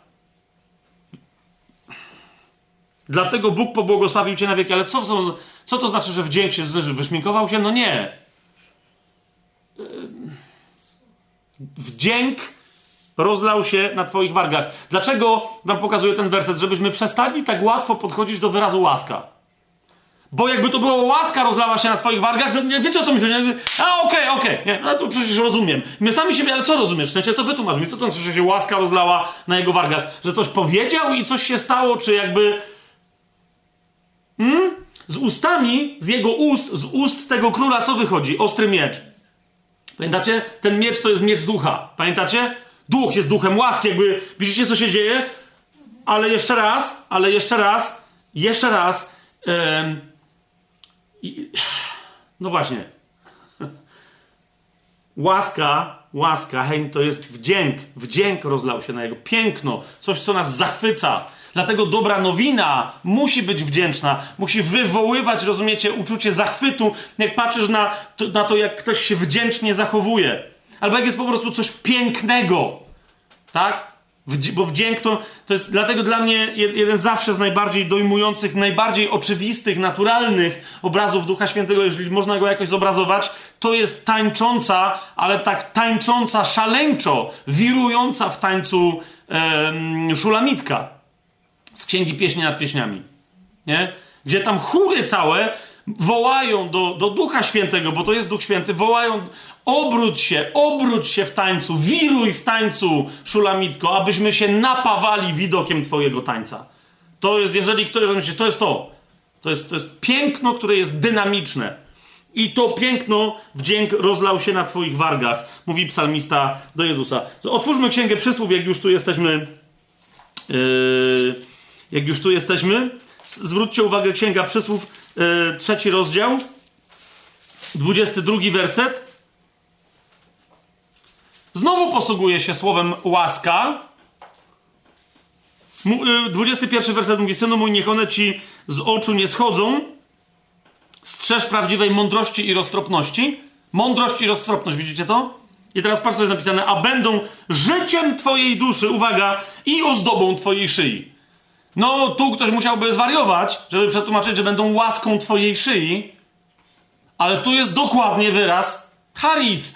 Tak Żydzi przetłumaczyli na, e, na słowo haris, czyli łaska, tak jak za każdym razem prawie tłumaczą hein. Będą ozdobą twojej szyi. A inna rzecz, że jeżeli ta ozdoba jest łaską na mojej szyi, halleluja, wiecie o co mi chodzi.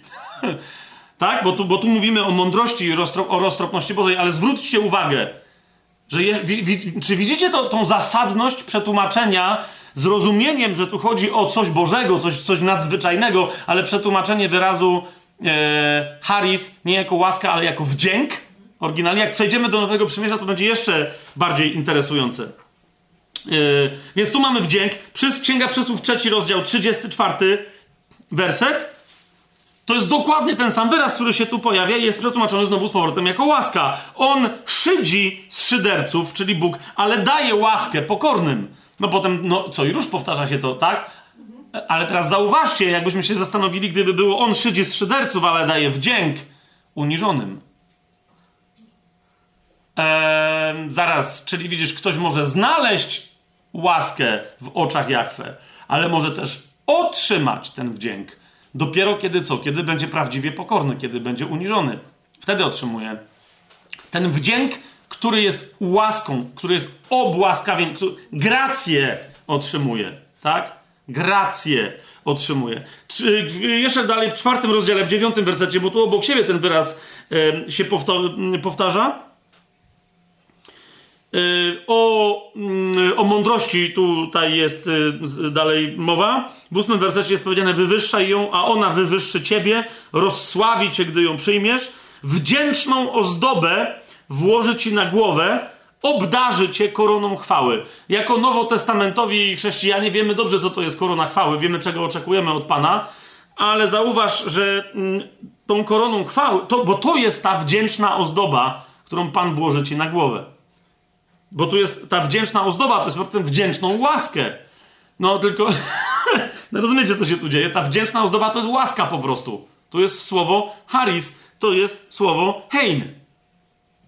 Widzicie, co, co tu się wyprawia? A więc to jest, rozumiesz, to jest um, dar darmowy, otrzymujesz go od To jest coś, co się podoba i Bogu, i ludziom. To jest coś, co wywołuje zachwyt, ale to jest coś, co jest piękne samo w sobie. Łaska nieodwołalnie, nieodwracalnie, w sposób absolutnie konieczny, sine qua non powiedziałbym, musi się łączyć z pięknem musi się łączyć z pięknem wywołującym zachwyt. Z pięknem, a więc czymś, bo dzisiaj mamy dziwne, e, wiecie, teorii nowej sztuki, tak? Ktoś zrobi kupę, e, zalakuje i nazwie to instalacja numer 740 czy Andy Warhol i wszyscy mówią, ok, nie rozumiem tej sztuki, no ale skoro wszyscy mówią, że to jest sztuka, to nie. Jest taka definicja Tomasza Zakwinu, który nie wiem, czy był aż taki święty jak Kościół katolicki. Twierdzi, że był, ale niewątpliwie był bardzo, bardzo, bardzo mądrym człowiekiem i na swoje czasy, i na dzisiejsze. Niezwykle, e, niezwykle trzeźwo myślącym filozofem. I on yy, mówi, że jest wiele różnych trudnych, po Arystotelesie tam rozwa, rozmaite rzeczy rozważał, jest wiele trudnych tam koncepcji u niego. On mówi, ale akurat koncepcja piękna jest prosta i powinna być dla wszystkich prosta. Nie?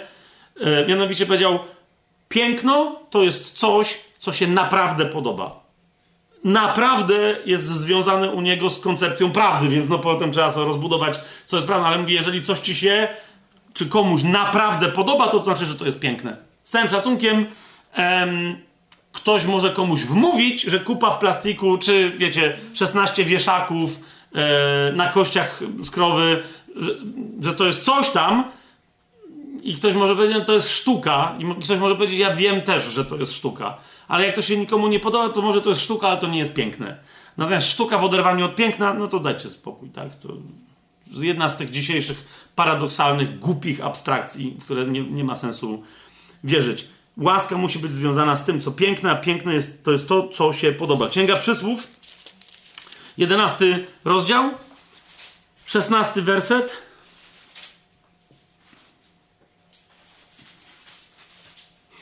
E, tu mamy takie dziwne określenie. Miła kobieta dostępuje chwały, a mocarze zdobywają bogactwa. E, tutaj chodzi o, o kobietę, która jest pełna łaski. pełna wdzięku. Mówiąc ściślej. tutaj chodzi o kobietę wdzięczną, miłą, ale nie chodzi o to, że jest miła, że ona przychodzi i mówi dzień dobry i się zachowuje, wiecie, jak japonka w hotelu, e, obsługująca w recepcji. Wiecie o co mi chodzi, no nie? Arigato. Okej, okay, tylko tylko to jest kobieta, która jest miła dla oka tutaj. Ona jest wdzięczna, ona jest po prostu jest piękna, ona jest ładna. Tak? Więc ładna kobieta, wdzięczna kobieta dostępuje chwały, a mocarze zdobywają bogactwa. Eee, nie dziw więc, że niezależnie od tego, co dzisiaj wykrzykują rozmaite oszalałe feministki, bo nie wszystkie są oszalałe, ale mówię o oszalałych, że to się wszystko nie liczy, mądre kobiety wiedzą, że warto jest być ładną tak długo, jak się da. Bo za sam ten fakt Słowo Boże mówi, że się dostępuje chwały, nie? A mocarze bogactwa to muszą zdobywać w ciężkich zazwyczaj bojach. Wiecie o co chodzi, nie? Więc, e, dobra, idziemy dalej, e, bo to nie jest dzisiejszy temat. E, Księga Przysłów, 30, spadł mi pantofel z nogi, 31 rozdział, Księga Przysłów, 31 rozdział. 30 bodaj werset. Tak. Prawie, to jest prawie sam koniec yy, Księgi Przysłów. Yy, żeby było jasne, żeby było jasne, znowu się pojawia wyraz Haris. Jest przetłumaczony bezpośrednio jako wdzięk. I zauważcie, że chodzi naprawdę o wdzięk fizyczny i nie może chodzić o wdzięk duchowy. Bo niektórzy jeszcze próbują w tą stronę iść, że to jest wdzięk duchowy. To nie jest to, że po prostu kobieta jest ładna i nie, to ona po prostu świeci swoim wewnętrznym. To jest Stary Testament. Tak? W całej tej księdze jest mowa o. I niektórzy, zwłaszcza Księgę Przesłów, właśnie te fragmenty, które wam przeczytałem, mówią, widzisz, to jest duchowy wdzięk. No ale 30 werset 31 rozdziału mówi: Wdzięk jest zwodniczy. Wdzięk duchowy nie może być zwodniczy, nie wiem czy rozumiecie. Tu jest mowa o wdzięku fizycznym, czy uroda jest zwodnicza, a piękność próżna, lecz kobieta, która się boi Jachwę, jest ta, jest godna pochwały. Więc to jest ewidentnie mowa, widzicie, Haris jest ewidentnie wdziękiem fizycznym. Jest, jest, jest objawianiem się in, bo wdzięk niekoniecznie musi być, wiecie, statycznym pięknem. Jeszcze raz powtarzam, to jest raczej, no bo czym się różni piękno od wdzięku? Piękno może być statyczne. Wiesz o co mi chodzi? Może się nie ruszać, zrobisz zdjęcie komuś ładnemu, czemuś piękne. Wiecie o co mi chodzi? Jest piękny widok, bach. Wręcz powiedziałbym, jak są piękne widoki, to lepiej jest im robić zdjęcia, bo za chwilę zajdą chmury albo właśnie się rozejdą i nie, nędza, no nie? Pięknie jest, spadł śnieg, jest biało dzisiaj za oknem, tak, i mróz jak to wszystko chwyci, wow, no ale niech to stopnieje, wszystkie stare brudy wyjdą, wiecie o co chodzi, no nie? Więc, więc y, piękno jest bardziej statyczne w biblijnym rozumieniu, wdzięk jest pięknem raczej w ruchu. Nie? Czyli na przykład nikt nie powie, że leżący lew jest jakoś specjalnie piękny. Jak ktoś z was widział naprawdę takiego leżącego lwa, to jest raczej takie nieudane. No nie? Raczej, ale zobacz jak, jak ten lew idzie. Wiesz, jak ryczy, jak tropi, jak poluje, nie? I nagle jest taki wow. Nie? ociężały kot, w ogóle domowy nawet taki, nie? Taki gruby Garfield jest jakby taki... Ale jak kot zaczyna się bawić, wiecie co ludzie lubią patrzeć, nawet jak nie lubią kotów, to lubią patrzeć jak koty się bawią, ale nie lubią patrzeć na koty nieruchome, bo to jest... Nawet niektórzy się stresują, ale to też zostawmy. Więc widzicie o co mi chodzi?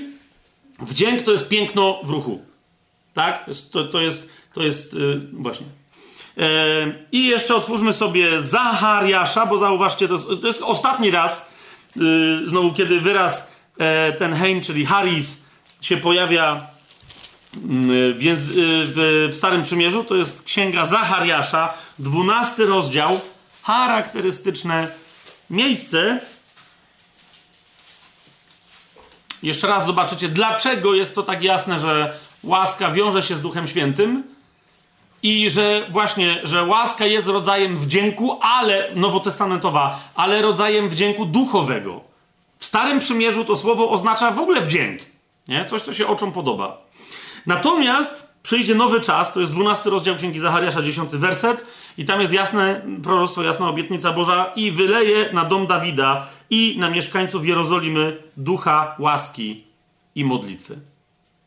I tu jest dokładnie, jakby widzicie, to jest duch, który przychodzi z, tym, z tą łaską, którą tylko on ma. E, wiecie, my cały czas pamiętajcie, że my próbujemy dotrzeć do słowa charizma. Charizma. Tak? Ale najpierw jest charis, zanim jest charizma. Więc ten, widzisz, charis jest czymś, jeżeli pochodzi od Boga, jeżeli jest duchowe, no właśnie, jest, jest pięknem, które, które jest, to jest bardzo istotne, bo za chwilę nam to będzie bardzo potrzebne, które jest jego cechą charakterystyczną. Pan nie mówi, że wyleje łaskę, zauważcie, i pobudzę was do, do modlitwy. Nie, ja wam dam ducha, który jest duchem łaski i modlitwy. Nie będziecie się musieli zmagać, żeby się modlić. Nie będziecie. Pamiętacie, co jest w liście do Rzymian powiedziane o Duchu Świętym? On przychodzi w pomocy naszej słabości, kiedy nie wiemy o co, jak się modlić i tak dalej. I on przychodzi i się zaczyna modlić. Nasz duch modli się do ojca Abba. Ojcze, dlaczego? Bo słyszy ducha, który woła do, do ojca Abba i naśladuje nasz duch, ducha świętego, który w nas robi i nas pobudza do modlitwy i tak dalej. Nie? Więc tutaj ostatni raz się pojawia pojawia to słowo. W Nowym Testamencie, uważajcie, słowo charis. Niemniej widzicie, że można znaleźć łaskę. Nie, nie podawałem innych przykładów. E, za chwilę może jeszcze się cofniemy, ale chodzi o to, że jakby można też znaleźć w, w Starym Testamencie łaskę u innych ludzi. Nie? Można szukać łaski u innych ludzi. Laban jest tu przykładem, ale jednym z takich przykładów jest to, że znaleźli łaskę w pewnym momencie w oczach Egipcjan e, Izraelici. No nie do tego się zaraz odwołamy tam w jednym określonym kontekście. Więc o co mi chodzi? Zauważcie, jak szerokie znaczenie ma słowo łaska. To nie jest wyraz religijny. Nie wiem, czy rozumiecie o co idzie. To nie jest wyraz religijny w pewnym momencie to, co oznacza łaska, w kontekście tego, kim jest Duch Święty, staje się tym czymś, co my przeczuwamy jako łaskę, którą jesteśmy zbawieni przez wiarę. Jasne? Ale jeszcze raz musimy zobaczyć, czy w Nowym Testamencie coś się wydarzyło. Otóż w Nowym Testamencie słowo, bo widzicie, zauważyliście, w Starym słowo łaska jest tak bardzo związane z wdziękiem fizycznym, że jakby ogólnie jest związane z tym, że coś się komuś spodobało, wszystko fajnie, ale Księga Przysłów przestrzega, uważaj, bo wdzięk może być zwodniczy, tylko fizyczny. Teraz uważajcie, w Nowym Testamencie słowo haris oznacza tylko i wyłącznie dobry rodzaj wdzięku. Ok? Tylko i wyłącznie dobry, czy przynoszący dobre owoce, tylko i wyłącznie, jeszcze raz powtarzam, Czyli łaska niekoniecznie musi pochodzić od człowieka, żeby to było jasne, tak? Ale jakikolwiek przejaw tego, czym jest łaska, i zaraz się bliżej temu przyjrzymy, jakikolwiek przejaw tego, czym jest łaska, pochodzi z inspiracji Ducha Świętego. I teraz uważajcie, i w wierzących, i w niewierzących ludziach. Tak? Może pochodzić z inspiracji Ducha Świętego, lub też, lub też. Y, lub też po prostu jeszcze inaczej, pochodzi bezpośrednio od samego Ojca. On jest źródłem prawdziwej łaski.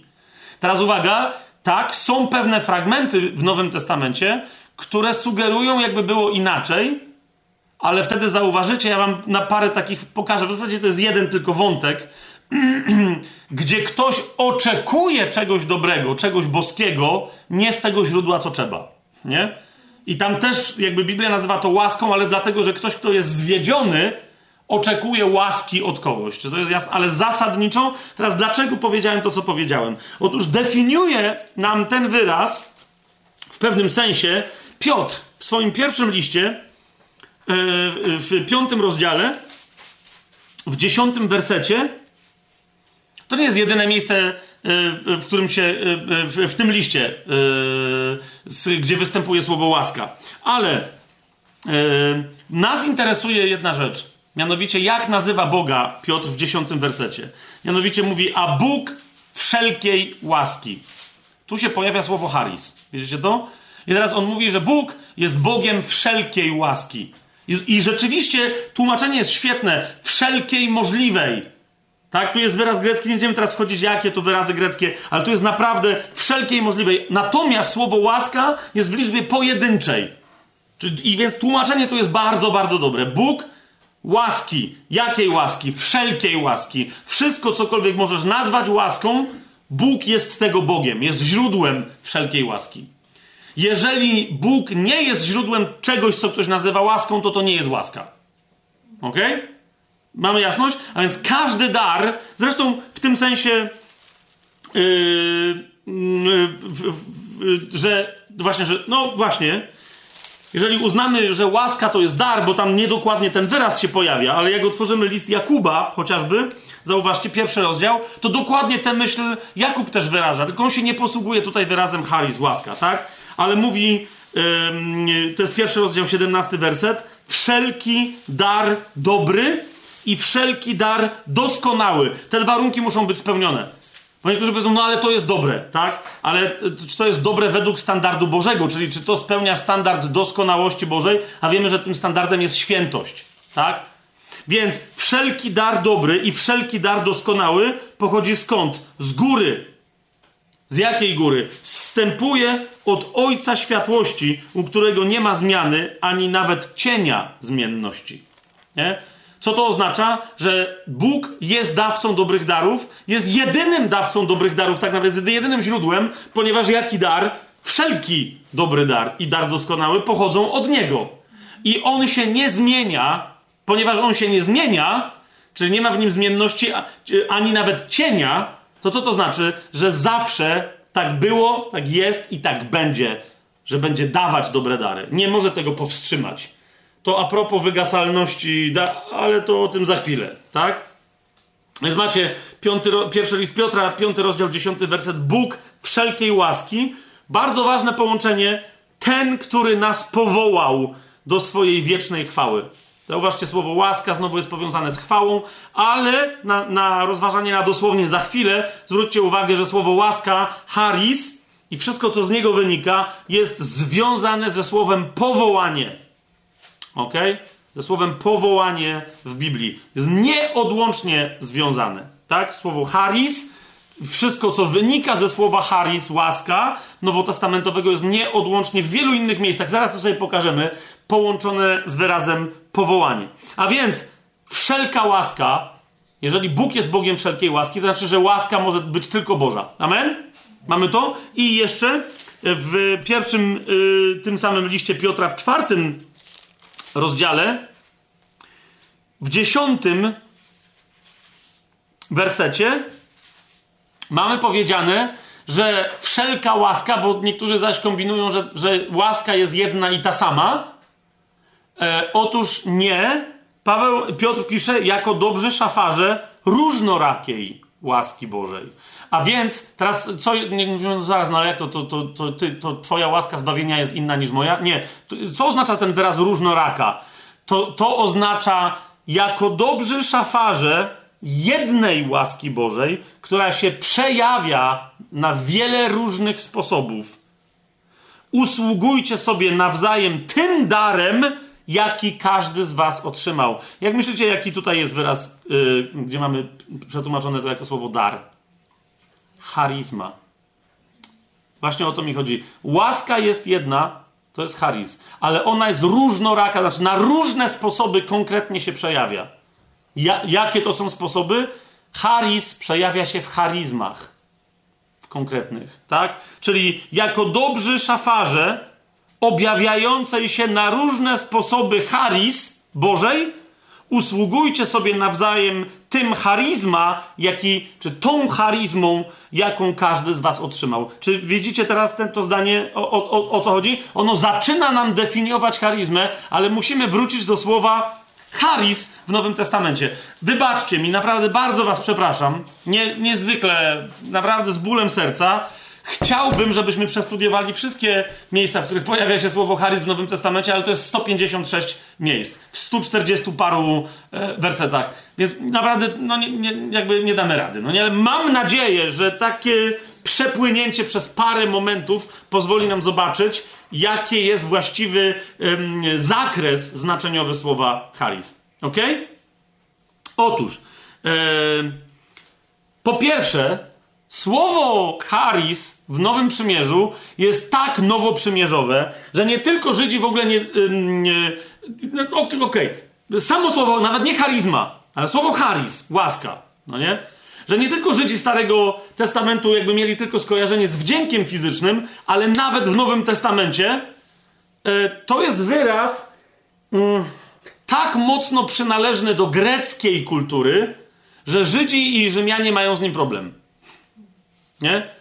E, dlatego słowo charis pierwszy raz w Nowym Testamencie, no bo w Starym już sobie ustaliliśmy, ale w Nowym Testamencie słowo charis pojawia się dopiero w Ewangelii Łukasza. Mateusz w ogóle nie ma tego słowa. E, no bo rozumiecie, bo on ma wdzięk. Tak? Dla niego słowo charis to jest hein, wdzięk. I on nie chce zamieszania. Więc ewidentnie tam, gdzie by mógł, bo widzimy, gdzie na przykład, gdzie Łukasz posługuje się tym wyrazem. I ewidentnie on się swobodnie nim posługuje. Nie jakoś często, ale się swobodnie nim posługuje. Dokładnie w paralelnych miejscach, gdzie Mateusz się nim nie posługuje, ale zupełnie inaczej formułuje to, co według niego Pan Jezus powiedział. Okay? Marek, znowu, on pisze do Rzymian i ma umysł rzymski. Że wiecie o co idzie. I on się znowu boi, że on pisze po grecku, napisze Haris, ale przetłumaczą to jako co? Na łacinę jako gracja i będzie ten sam problem co w hebrajskim.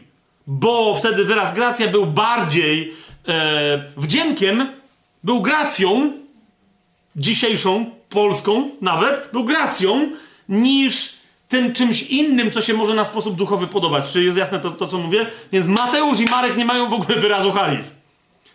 Niektórzy oszaleńcy, bo, bo nie mam lepszego wyrazu, twierdzą w związku z tym, że to jest znaczące. I że jedni oszaleńcy powiadają, że trzeba w ogóle wyciąć Ewangelię Mateusza i Marka, no bo jak nie mają łaski, to znaczy, że nie znają Ewangelii łaski. E, inni mówią, że należy tylko ich zachować, bo cała reszta to jest oszustwo Pawła na litość boską. Okay? Jest, jest, jest dosyć jasne, czemu Duch Święty w tamtych. Inna rzecz, że jak się zobaczy, gdzie Łukasz posłużył się określeniem e, łaska, Harris yy, i spojrzysz na paralelne teksty u Mateusza i u Marka, mówisz, a okej, okay, to jest interesujące. To jest bardzo interesujące. Idziemy dalej. U Łukasza po raz pierwszy, otwórzmy sobie Ewangelię Łukasza. Teraz bądźcie bardzo uważni na to, co, co ja zrobię. U Łukasza po raz pierwszy, oczywiście, po raz pierwszy słowo łaska nie pojawia się w pierwszym rozdziale 28 wersecie. Raz powtórzę, słowo łaska nie pojawia się po raz pierwszy w pierwszym rozdziale 28 wersecie. Nie, tam to słowo się nie pojawia. Witaj, hmm? obdarowana łaską. Kiedy anioł przyszedł do niej powiedział, witaj, obdarowana łaską, powiedział, hajre keharitomene. To nawet nie ma Maria, tak? Rzeczywiście. Jest hajre keharitomene. Witaj, w pełni umiłowana doświadczająca miłości, oblubienicą, mi, no, mi, e, Hefsiba tu jest. To jest Keharitomene. Co ciekawe, tym określeniem jest potem nazywany w do Efezjan Pan Jezus. Jako też będący Keharitomene, też będący... No nie, nie teraz to wchodził, to, ale to jest piękne. Mówiłem, to co się tu dzieje jest piękne. Nie? Niemniej to nie znaczy pełna łaski. Pierwszy raz wyraz łaska zna, o, o, pojawia się bom, tarara, bum, cyk, cyk, E, dokładnie w hebrajskim rozumieniu, bo wiecie doskonale, że aniołowie mówią po hebrajsku. W tym wypadku ten anioł mówił w zasadzie prawie starożytnym hebrajskim, jak się domyślam, do dobrze znającej hebrajski Marii, bo wiemy dobrze, że ona czytała Biblię. Nawet z Biblii to wynika, że ona znała Biblię, więc musiała znać hebrajski, nie mówiła tylko po aramejsku. I do niej on mówi, o czym nam zeznaje E, wiecie, pogańskiego, greckiego pochodzenia Łukasz, on, on, mówi, że anioł do niej powiedział: Nie bój się, Mario, znalazłaś bowiem łaskę u Boga. Jak myślicie, jak prawdopodobnie ten, ten anioł powiedział? Znalazłaś łaskę w oczach Jachwę. No tak. A potem jej tłumaczy, co to znaczy? Znaczy, spodobałaś się Jachwę. I dlatego właśnie poczniesz w swoim łonie i urodzisz syna, któremu nadasz imię Jezus i tak dalej, i tak dalej. Jesteś wybrana bo się spodobałaś. Znalazłaś łaskę w oczach Jachwę. Dlatego też, skoro znalazła łaskę, dlatego też musi tu być Duch Święty. 35 werset. Duch Święty stąpi na ciebie. I moc musi być najwyższego o, ocieni cię, tak? I tak dalej, i tak dalej. Tu jest pierwszy raz, kiedy się pojawia w Nowym Testamencie słowo łaska, haris, ale widzicie, ono się pojawia w dosyć mocno, przyznacie, jednak hebrajskim kontekście, bo to jest to samo, co znalazłeś łaskę, tak Noe znalazł łaskę w oczach Jachwę. Nie? Po prostu spodobał się. Spodobał się Jachwę. Teraz w drugim rozdziale, w 40 wersecie czytamy, że Jezus, tu nazwany dzieckiem, rósł, jest napisane dziecko zaś rosło i umacniało się w duchu, będąc pełne mądrości. I teraz zauważcie znowu, jaki jest interesujący kontekst. A łaska Boga była nad nim. Interesujące, co? Co to, co to znaczy? Tak, wiecie, jakbyście mieli komuś wytłumaczyć, że co znaczy, że łaska Boga była nad nim?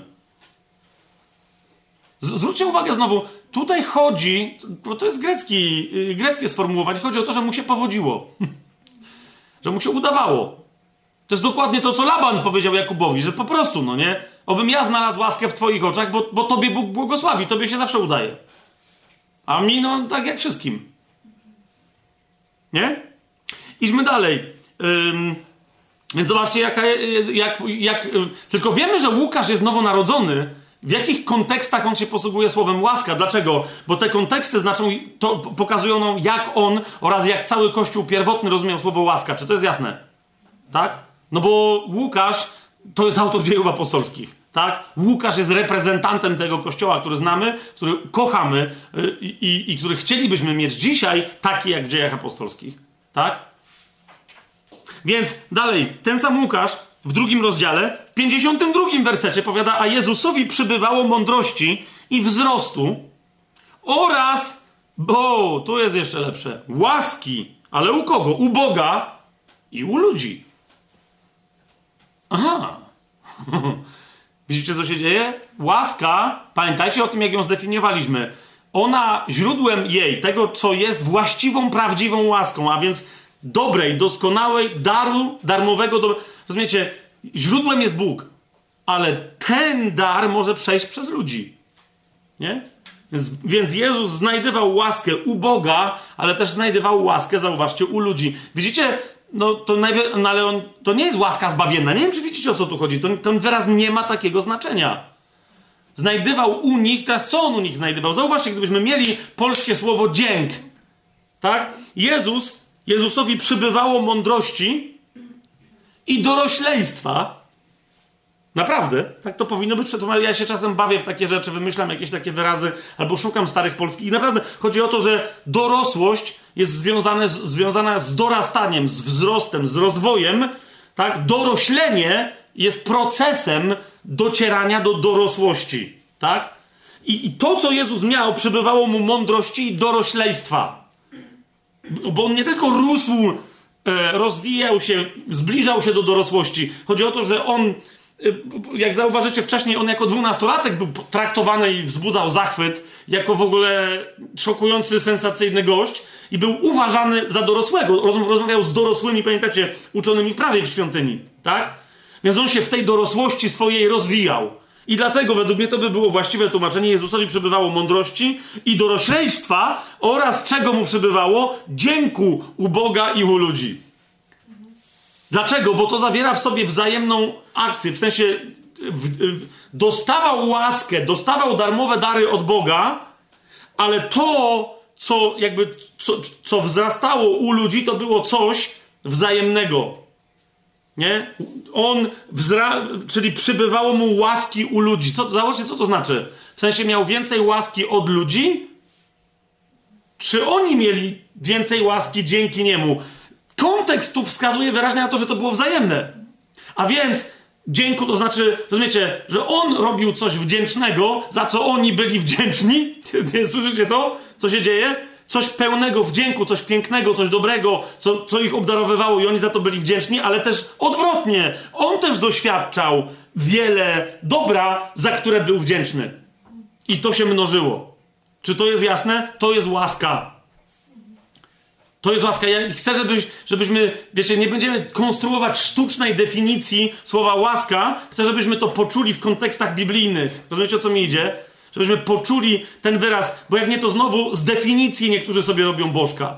Nie? Co to jest łaska? Łaska to jest niezasłużona u Boga przychylność. Niektórzy tylko taką definicją się posługują. Zauważcie, to jest pewien, pewna część właściwego rozumienia słowa łaska w, w Biblii. Idźmy szybciutko dalej. W szóstym rozdziale bowiem pojawia się zdumiewające, zdumiewające zastosowanie słowa łaska. O tyle zdumiewające, że powtarza się to słowo Harris pod rząd w trzech wersetach i niezależnie od tego, jak się tłumacze zwijają, nie mogą go przetłumaczyć jako łaska, a chociaż akurat ja bym przetłumaczył. Zauważcie, to jest szósty rozdział, 32, 33 i 34 werset. Okej? Okay? 32, 33 i 34 werset. Tłumaczenie mamy takie w UBG. Jeśli bowiem miłujecie tych, którzy was miłują, na jaką wdzięczność zasługujecie? Przecież i grzesznicy miłują tych, którzy ich miłują. A jeśli dobrze czynicie tym, którzy wam dobrze czynią, na jaką wdzięczność zasługujecie? Przecież i grzesznicy postępują tak samo. I jeśli pożyczacie tym, od których spodziewacie się zwrotu, na jaką wdzięczność zasługujecie? Przecież i grzesznicy pożyczają grzesznikom, aby z powrotem odebrać tyle samo. Jak myślicie, gdzie tu pojawia się, trzykrotnie już powiedziałem, ten sam wyraz haris, który nie jest przetłumaczony jako łaska? Wdzięczność. Okay, widzicie o co mi chodzi? Gdybyśmy mieli właściwe rozumienie słowa wdzięk, albo wręcz stare polskie słowo dzięk, ok? To byśmy mieli, popatrzcie, jeżeli bowiem miłujecie tych, którzy was miłują, na jaki wdzięk zasługujecie? Tu czujecie o co chodzi w tym wyrazie, tak? Na jaki wdzięk zasługujecie? Przecież i grzesznicy, jeżeli dobrze czynicie tym, którzy wam dobrze czynią, na jaki wdzięk i tak dalej. A, ale inna rzecz, zastanówcie się, jakby ktoś był nieopatrzny, i, i akurat ja znam ze dwa tłumaczenia katolickie, które tutaj walą łaskę. I zauważcie, czy wam to bardzo zazgrzyta. Jakbym przetłumaczył, jeżeli bowiem miłujecie tych, którzy was miłują, na jaką, wdzię... na jaką łaskę zasługujecie? Przecież i grzesznicy miłują tych, którzy. Słyszycie to? Ale teraz przyjrzyjcie się tu, jakby. Rozumiecie, bo to nie jest tylko pytanie, na jaką, ale jakby nie, nie rozumiecie, że jeżeli oczekujecie charis, łaski, to tego się nie da, na to się nie da zasłużyć. Tu jest, tu, tu Jezus mówi, rozumiecie, i Łukasz to genialnie pokazuje w tych trzech wersetach, bo jak się dobrze zastanowicie, to jest, to nie jest oczywiste, co jest tu, panie, tak, jak wejdziesz tu w ostro w głębie, nie? Jakiego pytanie, na jaką łaskę zasługujesz? No na jaką łaskę zasługujesz? Jeżeli ty na coś zasługujesz, to to na pewno nie jest łaska. Więc się zastanów, zauważ nad czym. Czy kiedy ty robisz jakąś rzecz inaczej niż poganin, ale po to nadal, żeby zasługiwać na łaskę, to rozumiesz, czy ty nie traktujesz Boga wtedy, jak poganin traktuje kogoś, z kim handluje? On nie liczy na żadną łaskę. Na jaką łaskę mówi, poganie tak czynią. Ja ci zrobię dobrze i ty mi zrób dobrze, bo ja ci zrobiłem dobrze. Mam, u ciebie, mam zasługi pewne, tak? Powołuje się na te zasługi. I on mówi, tak czynią poganie. Jak? Zasługują na łaskę. To wtedy już nie jest łaska. Przecież i grzesznicy miłują tych, którzy ich, ich miłują. 30, przecież i grzesznicy postępują tak samo, czyli dobrze czynią. 34 werset. Przecież i grzesznicy pożyczają, pożyczają grzesznikom, aby z powrotem odebrać tyle samo. Widzicie o co mi idzie? Swoją drogą zauważcie, jak wielkim grzechem jest pożyczanie na procent, skoro Jezus mówi, że grzesznicy pożyczają, ale potem odbierają tyle, co pożyczyli. Lichwa w Biblii jest postrzegana jako nieprawdopodobne oszustwo złodziejstwo, kradzież e, i niesprawiedliwość. Pożyczanie, jakiekolwiek pożyczanie na, na procent. To jest lichwa po prostu w Biblii. Nie? Jezus jak podaje przykład grzeszników, czyli niezbawionych ludzi, którzy sobie pożyczają, nie, nawet nie mówi o, nie, o lichwiarskim pożyczaniu, mówi o normalnym pożyczaniu. Nie? Dlatego Jezus mówi, wy jak pożyczacie, to nie spodziewajcie się zwrotu. Nie? Dlaczego? No ja kiedyś słyszałem takie nauczanie, nie spodziewajcie się zwrotu od ludzi, bo Bóg wam zwróci. What? No, to się spodziewasz, że ty coś robisz, rozumiesz, na czym, jak, rozumiesz, na czym wtedy polega twoje współdziałanie z łaską? To jest coś, co wynika z darmowo od, otrzymanego daru i się zamienia w darmowo dawany dalej dar. Nie? Darmowo oznacza, że się ktoś nic nie spodziewa, naprawdę żadnej zapłaty, w żadnym wiecie, miejscu tego przepływu, tego łańcucha przepływu, łaski, tego czym ona jest, to jest charis. Ale inna rzecz, jeszcze raz zauważcie, jak słowo wdzięk mm, wiąże się ze słowem wdzięczność. Ok? Kobieta czy mężczyzna, który jest wdzięczny, no nie wiesz, czy on się wdzięczy do kogoś, czy inna rzecz, tu ja nie chciałem w to wchodzić, ale y, wygląda mi na to, że do, dopiero całkiem niedawno w języku polskim wyleciało z użycia słowo wdzięczyć pozostało tylko słowo wdzięczyć się. Czyli, że wiecie, że o, pa, pa, pa, patrz, jak ta się wdzięczy do niego, nie? Czyli, że jakaś kobieta się mizdrzy do kogoś, nie? Że mm, pokazuje się z jak najlepszej strony, czy to fizycznie, czy swoją atrakcyjność, nie? Ale okazuje się, że wdzięczyć się pochodzi, musi pochodzić od czasownika wdzięczyć i wdzięczyć oznacza przyozdabiać w języku polskim.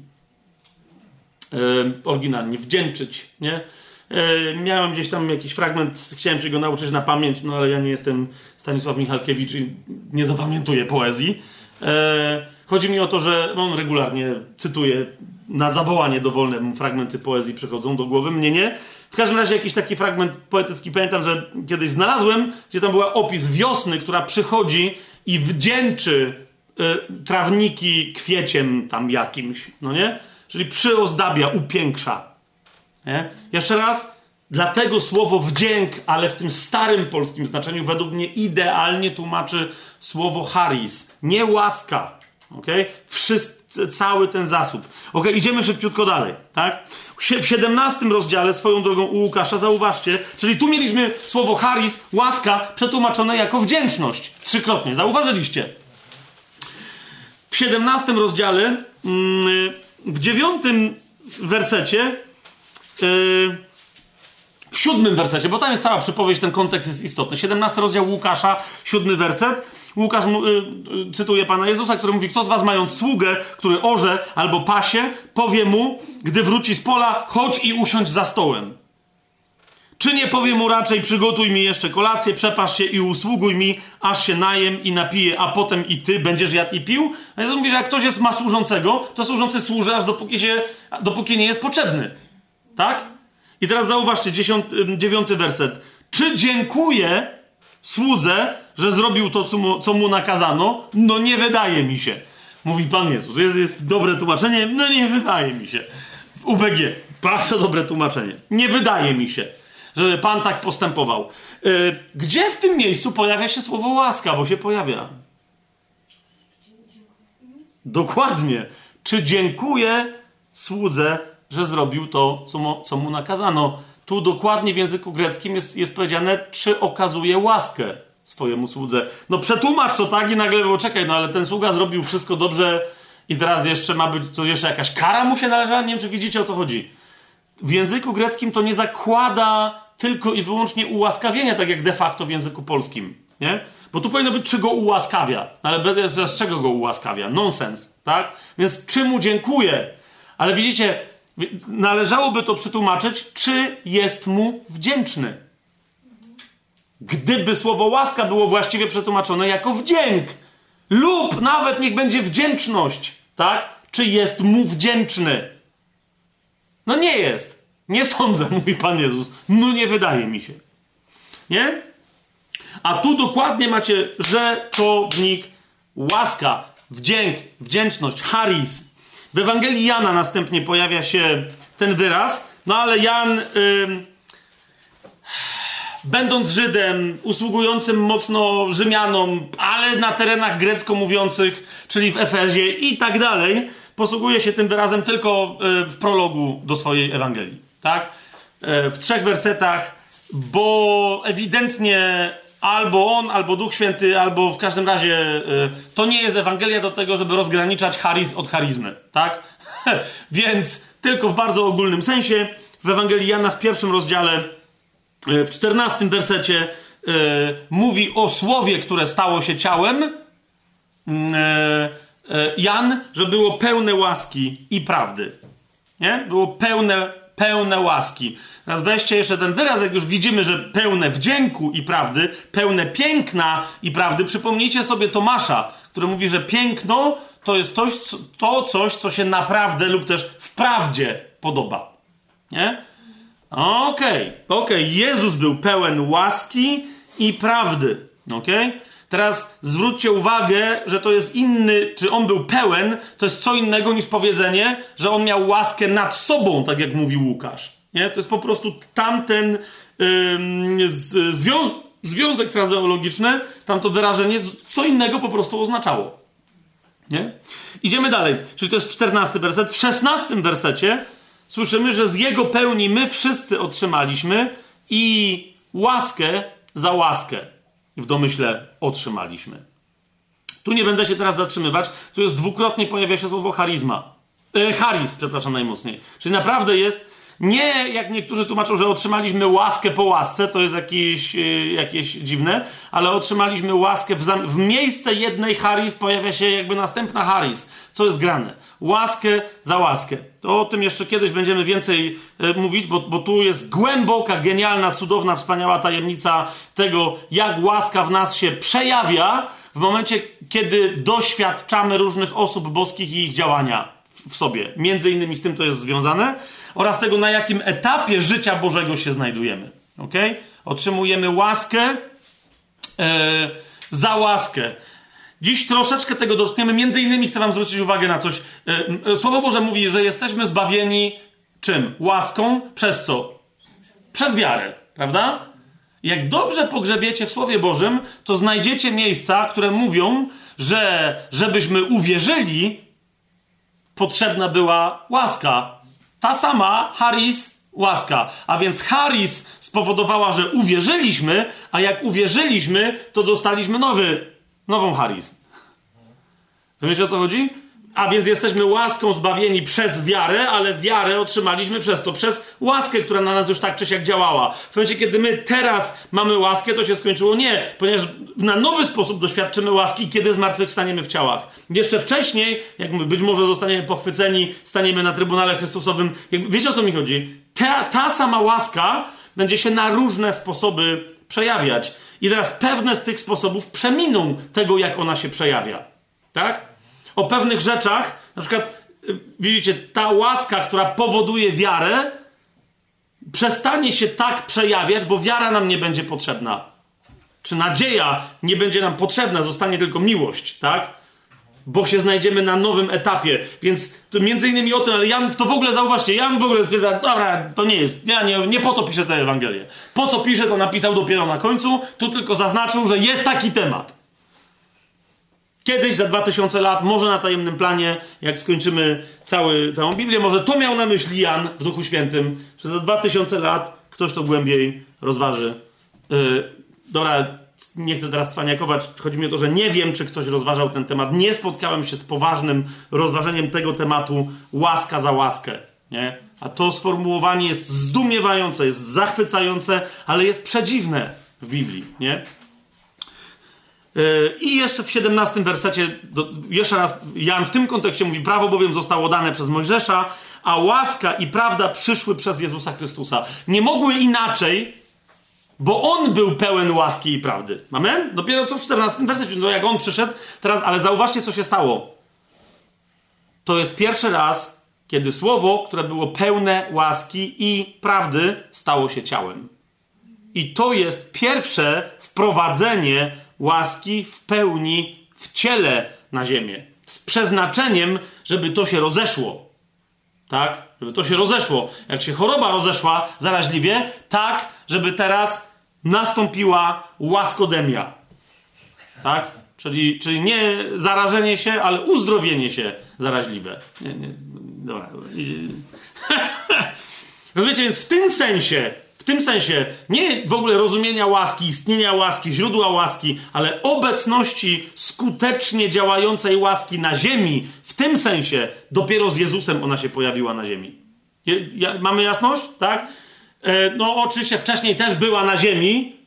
E, nie w pełni, ale, w pełni, ale skutecznie działająca w Edenie. Tylko, że to jest e, rzecz, którą ludzkość straciła. Tak? Ale o tym za chwilę.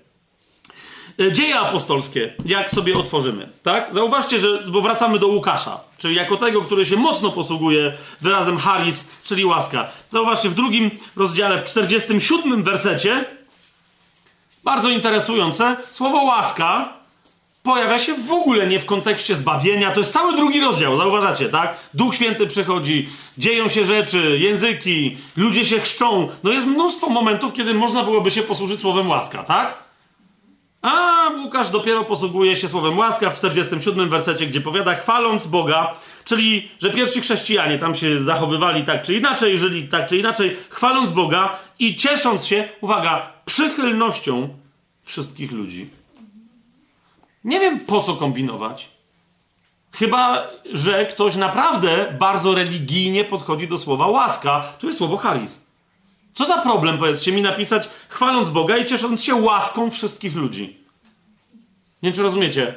No ale bo to jest takie, ale łaska, to jest już święty wyraz, to już trzeba go ubrać w stułę, w ornat, rozumiesz, okadzić go, opryskać wodą święconą, skropidła profesjonalną. Wiecie, o co mi chodzi? To jest, o, łaska, ale to jest Haris, to jest, rozumiesz, i tu nagle Haris Tam było wdzięcznością, no bo logicznie pasowało, tu nagle staje się przychylnością. No bo ci ludzie, jakby to nie są, bo skoro chrześcijanie cieszyli się łaską wszystkich ludzi, znaczy, że cieszyli się łaską kogo? No nie chrześcijan.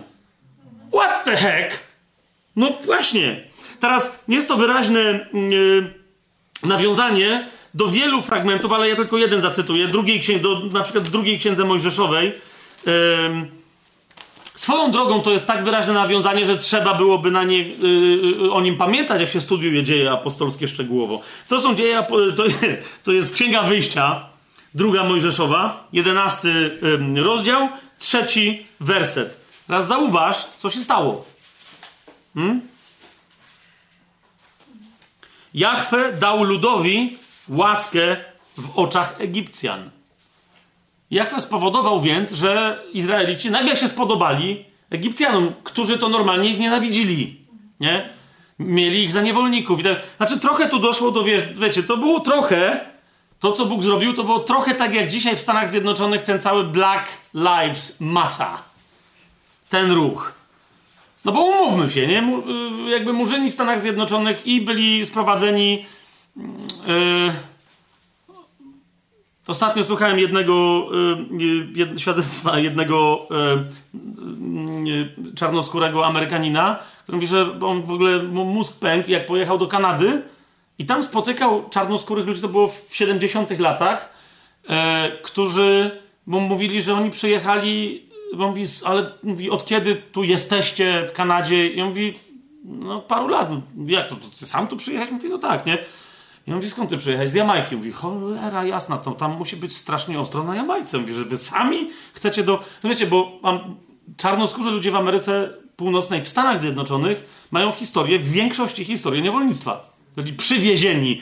I dlatego dla nich jakiś inny murzyn, który przyjeżdża do Ameryki Północnej, na, bo chce, jest zdumiewające, jakby co jest grane, nie? I mimo, że to był, wiecie, koniec XVIII, początek XIX wieku i tak dalej, historia niewolnictwa w Stanach Zjednoczonych rozumiemy, że długo, no ale jeszcze raz, Amerykanie, który, którzy cały świat pouczali, na czym polega demokracja, no umówmy się, druga wojna światowa minęła, już nie wspomnę o pierwszej. Martin Luther King został zastrzelony na ulicy. Dlaczego? Bo głosił, że czarnoskórzy ludzie są tak samo jak białoskórzy, yy, godni przed Bogiem i tak dalej, tak? To były, to były co? Myśmy komunizm w Polsce mieli. Tak? A oni tam cały czas mieli dla murzynów w wielu stanach osobne, kapujecie, osobne miejsca jak hitlerowcy dla Polaków. W autobusach, w kina, nawet nie wiem, czy były kina dla, dla czarnych i tak dalej. Normalny apartheid. Tak? I teraz o co mi chodzi? Nagle teraz, nagle teraz wszyscy miłują czarnych. Czy to jest prawda, czy nie? Nikomu się nie opyla nie miłować. I niech ja nie chcę teraz brzmieć jakoś hamsko czy coś, no nie? Bo jeszcze raz mówię, ja mam historię ze 20 lat rozmów z Amerykanami, którzy przyjeżdżali do Polski, coś tu tłumaczyli komuś, na, na czym sprawy polegają. Ja ich zawsze pytałem, no nie, jak tam u nich czarnoskórzy yy, mają. Tak było w 80., w 90. latach, na początku 2000 w Irlandii też pamiętam, jak mi tam niektórzy tłumaczyli, co tam Polska powinna zrobić, czy czego nie powinna zrobić i tam, że jest jakaś, no nie? Ja mówię, że to może jest, no, może jest homogeniczna, może jest homofobiczna, może, ja mówię, może jest, no nie? Ale jakby, wiesz co, z całym szacunkiem, ale u nas nikt by nawet nie pomyślał o tym, żeby strzelać do Martina Luthera Kinga, nie? Więc o co mi chodzi? Zaś znowu nie chcę robić wielce z Amerykanów Egipcjan, żeby nie było, nie, bo nie chodzi mi o wywoływanie sztucznego skandalu bycia niby niepoprawnie, niepoprawnym politycznie, chociaż pewnie nie jestem. Nie o to mi idzie. Ale rozumiecie, tam to było naprawdę coś takiego. Jakby nagle Egipcjanie stwierdzili, ej, trochę byliśmy chamscy, kilkaset lat niewolnictwa, no to nawet takiego niewolnictwa w Stanach Zjednoczonych nie było, nie? Jak oni tutaj, rozumiecie, 450 lat, jakby, dobra, przesadziliśmy. Ale nadal, co spowodowało, że oni jednak się ocknęli? Bo nagle, wiecie, multi, bo nagle opinia światowa zrobiła im sensację na, na Twitterze, wiecie, pojawiło się hashtag MeToo, czy, no, wie, no, no nie, to był Bóg. Okay? Najpierw powiedział Izraelitom, drugi werset, powiedz teraz do uszu ludu, czyli do Izraelitów, aby każdy mężczyzna pożyczył od swojego sąsiada i każda kobieta od swojej sąsiadki srebrne i złote przedmioty. No to to jest sprawa dzisiaj nawet, rozumiecie, co i róż się budzą jacyś yy, prawnicy. I nie tylko w Egipcie, ale zatrudniani przez różne egipskie strony, którzy domagają się odszkodowania no nie, z odsetkami. Które myślę, że jakby się udało rzeczywiście wydębić od Żydów, to byłoby, wiecie, no bo tu no, pożyczyli i mają książkę świętą, w którą nawet jeżeli nie wierzą w Boga tej księgi, to wierzą w historiografię i historiozofię tej księgi. Przecież to jest prawdziwy opis ludu Izraela. Czyli przyznają się, że okradli Egipcjan i nigdy nie oddali. Tak? Teraz Egipcjanie więc jak zaczęli się domagać, wiecie, żeby obeliski z Rzymu, żeby im zwrócić, które i tak im nikt nie zwrócił. No ale wiecie, jest taki ruch, nasze dziedzictwo kulturowe, no to tutaj jest najlepszy ekipant, żeby go, wiecie, pociągnąć do odpowiedzialności za zwrot złotych i srebrnych przedmiotów. Bo mówi się, obelisk jeszcze można przewieźć tam z Watykanu czy z Londynu, chociaż się im nie kwapi, ale można. No a tu jest, wiesz, srebro i złoto, że tak powiem, przez te parę tysięcy lat poszło w górę, gdy chodzi o cenę. Jachwę dał ludowi łaskę w oczach Egipcjan i dokładnie, to nie jest jedyny zwrot, gdy chodzi o tylko tę sytuację, sytuację Izraelitów wtedy pod Mojżeszem e, w Egipcie. Rozumiecie o co mi chodzi? Parokrotnie Biblia powtarza, że Bóg spowodował, że znaleźli Izraelici łaskę w oczach Egipcjan. Nie? I dokładnie, naprawdę, pamiętając o tym, że Łukasz się nie posługuje tym sformułowaniem w oczach, ale no bo Gabriel nawet powinien powiedzieć, znalazłaś łaskę w oczach Jachwę, a w, w, sprawozdaniu Łukasza tego sformułowania nie ma. Więc zobaczcie, chwaląc Boga i ciesząc się przychylnością wszystkich ludzi, a posługuje się wyrazem łaska. Co to znaczy? Odwołuje się do sytuacji Izraelitów w Egipcie tuż przed wyjściem. Nie? Jak pamiętasz o tej zależności, to widzisz, że oni już się zaczęli rozsiadać w Jerozolimie, a Pan powiedział aż po krańce ziemi. Więc tylko patrzeć, jak się sami nie ruszą, że się ta łaska szybko skończy. Tak? Bo Pan spowodował łaskę w oczach Egipcjan, mówi brać złoto, srebro i nara. I żeby was już więcej, ani oni was nie widzieli, ani wy ich. To jest tyle, bo oni wam odszkodowania normalnie nie dadzą. Nie? Swoją drogą, tak żeby skończyć tylko ten zabawny temat, e, główna linia obrony, jedyna linia obrony jest taka, że możemy się policzyć, bo autentycznie są sprawy, ja nie, teraz, poszukajcie sobie, są sprawy, wiecie, początek, podniesienie wstępne, przedwokandowe, czy nie odbyć sprawy przeciwko państwu Izrael, nie? I między innymi wcale nie y, akurat z Izraela prawnicy, ale też podnoszą, nie ma żadnego problemu, ale wtedy musielibyśmy się policzyć, czy to złoto i srebro, co wam wzięliśmy, było właściwym odszkodowaniem za 450 lat niewolnictwa, tak jakby nie? Bo się może okazać, że my wam zwrócimy 2 miliardy, no ale zaśpiewamy 60 miliardów z powrotem. Nie? I zazwyczaj wtedy, wiecie, jak się zaczynają dyskusje, to one też wtedy tu się kończą, że jakby, no dobra, czyli się tam będziemy liczyć, no nie? Dzieje apostolskie, czwarty rozdział, 33 werset. Apostołowie zaś z wielką mocą dawali świadectwo o zmartwychwstaniu Pana Jezusa. I teraz zauważcie, znowu jest powiedziane, tak jak wcześniej Łukasz pisał o Jezusie dorastającym i wielka łaska była nad nimi wszystkimi. Nie wiem, czy widzicie, co to znaczy. Wtedy co to znaczyło, że Jezusowi się powodziło? Znaczy powodziło, nie, że mu się powodziło, że dobrobyt, tylko że mu się udawało, nie? Po prostu. I im też w tym momencie się udawało.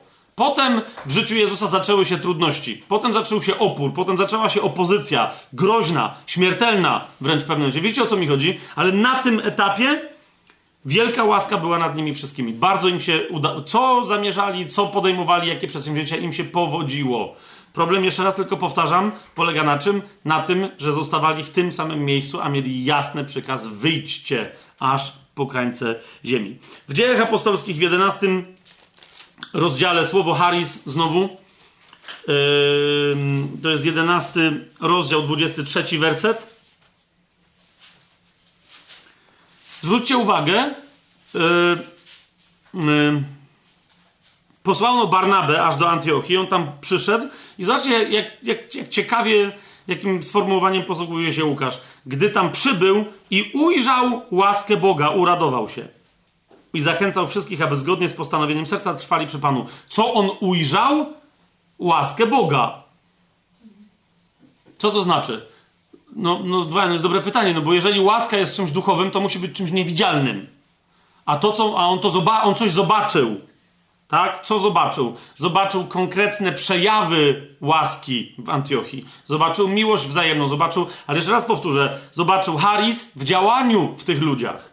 I dlatego im powiedział, zachęcał wszystkich, aby zgodnie z postanowieniem serca, przez które otrzymali łaskę. Tak? Bo jeżeli w swoim sercu uwierzysz, a ustami wyznasz, tak? Tak zaczyna działać łaska. Więc on zauważył działanie łaski, którą oni przyjęli w sercu, tak? Ujrzał łaskę Boga, uradował się i zachęcał wszystkich, aby zgodnie z postanowieniem serca trwali przy Panu. Nie? A więc ta łaska wyrażała się trwaniem przy Panu. On ich teraz zachęcał, żeby nadal tak żyli. Nie? Zwróćcie uwagę, że wyraz łaska tu z powrotem ma. Yy, powiedzcie mi, gdyby, gdyby tu było tłumaczenie, nawet, że powiedzmy ktoś by nie znał, wiecie, tych staropolskich takich wkrętów, tak? I wtrętów. Gdy tam przybył i ujrzał wdzięk Boga, nie wiem, czy rozumiecie. Czy to by było bardzo wstrząsające i w ogóle what? To jest w ogóle niezrozumiałe. Czy to by było takie bardzo niezrozumiałe? Ujrzał wdzięk Boga. Gdzie? Od razu, e, wiecie, według mnie to by pobudziło ludzi do pomyślenia, co dokładnie. No bo Bóg jest niewidzialny. Jak można zobaczyć wdzięk Boga? No jeżeli łaska jest niewidzialna, to nadal, no jak ją można zauważyć? Nie, łaska jest naprawdę czymś, e, co się przejawia, dopóki my żyjemy w tych ciałach i jest w określony sposób widzialna. Jeszcze raz powtarzam, najmocniej jest widzialna przez, czyli przejawia się przez widzialna łaska, nazywa się charyzma. Jeszcze raz to powtórzę, ale zaraz do tego dojdziemy. Jeszcze raz po, przypatrzmy się, jak ym, dzieje apostolskie, 15 rozdział. Nie? W jakich, w jakich, zobaczcie, jak słowem charis, że to nie jest słowo łaska tak naprawdę. Nie? Jak, jak, jakie ma szerokie znaczenie. Dzieje apostolskie, 15 rozdział, jedenasty werset. Tutaj dopiero powiedziałbym pierwszy raz, ja się napotkałem na takie rozumienie łaski, jakie, którym się słowa Haris, którym się Łukasz posługuje, cytując Piotra w tym wypadku. Yy, to jest jedno z możliwych zastosowań, a my z tego zrobiliśmy jedyne zastosowanie w chrześcijaństwie. Ale to jest pierwszy raz od początku Nowego Przymierza, kiedy się to słowo w takim kontekście oczywistym pojawia. Zauważcie, lecz wierzymy, że przez łaskę Pana Jezusa Chrystusa będziemy zbawieni tak samo jak i oni. Jesteśmy zbawieni, tak? Świetnie, ale jeszcze zauważcie, to jest dokładnie ten moment, w którym jest powiedziane przez jaką łaskę. W ogóle przez łaskę? Przez łaskę Pana Jezusa Chrystusa. Ok? Łaska ma różne przejawy. Ta łaska, która która się przejawia przez Jezusa Chrystusa, ma swoją bardzo konkretną dynamikę. I dlatego Piotr nie mówi, ale wierzymy, że przez łaskę będziemy zbawieni. Nie wiem, czy zauważyliście. Ale przecież mówi do ludzi, którzy są tak samo zbawieni jak on i mówi im oczywistą oczywistość. Zauważcie, i nie skraca tej myśli. Tak? Ktoś powie, no ale Paweł skraca łaską, bowiem jesteśmy zbawieni przez wiarę. No tak, po pierwszym rozdziale, gdzie wyjaśnia, że jest to łaska Jezusa. Tak? I zaraz przed tym, jak za chwilę znowu zacznie tłumaczyć, że to jest łaska tego, który wprowadził szalom, czyli pokój, czyli jedność w rozdzieloną ludzkość przez jego krzyż. Tak? Więc Paweł sobie tam pozwala na stwierdzenie łaską, bowiem jesteśmy zbawieni. Tym bardziej, mówi tam Harris, że ta łaska najpierw się wyraża usprawiedliwieniem. Wiecie o co mi chodzi? Wejściem w nowe życie. Zbawienie to jest cały szerszy w ogóle kontekst. I dlatego on może powiedzieć łaską, ale to jest łaska Jezusa Chrystusa. Pana Jezusa Chrystusa. Bo jeżeli ktoś spotka się z Jezusem Chrystusem, ale nie uzna go Panem, to łaska, jego łaska nie będzie działać. To jest oczywiste, tak? Gdyby Szaweł nie wyznał tego Jezusa, którego spotkał na drodze swoim Panem, to łaska by w nim nie działała. Duch Święty by nie przyszedł. Na niego łaska by oddziaływała. Jest to tak? Rozumiemy o co mi chodzi? Ale idziemy dalej. Dzieje apostolskie, 18 rozdział. 27 werset.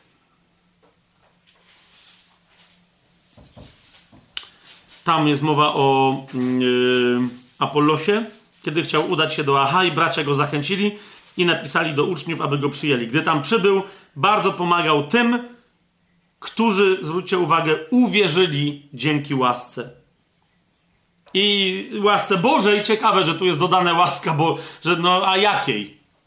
Tak? Więc zauważcie, to jest jeden z tych fragmentów, który mówi o tym, że wiara jest też sama z siebie, prowadzi do łaski, ale sama z siebie jest skutkiem działającej łaski.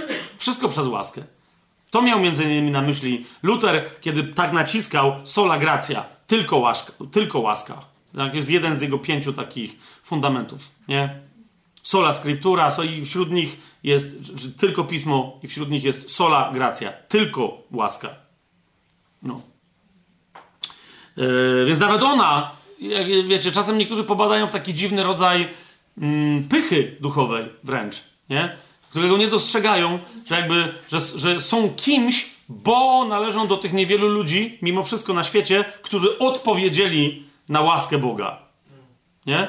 Bo uwierzyli, a mogli nie uwierzyć.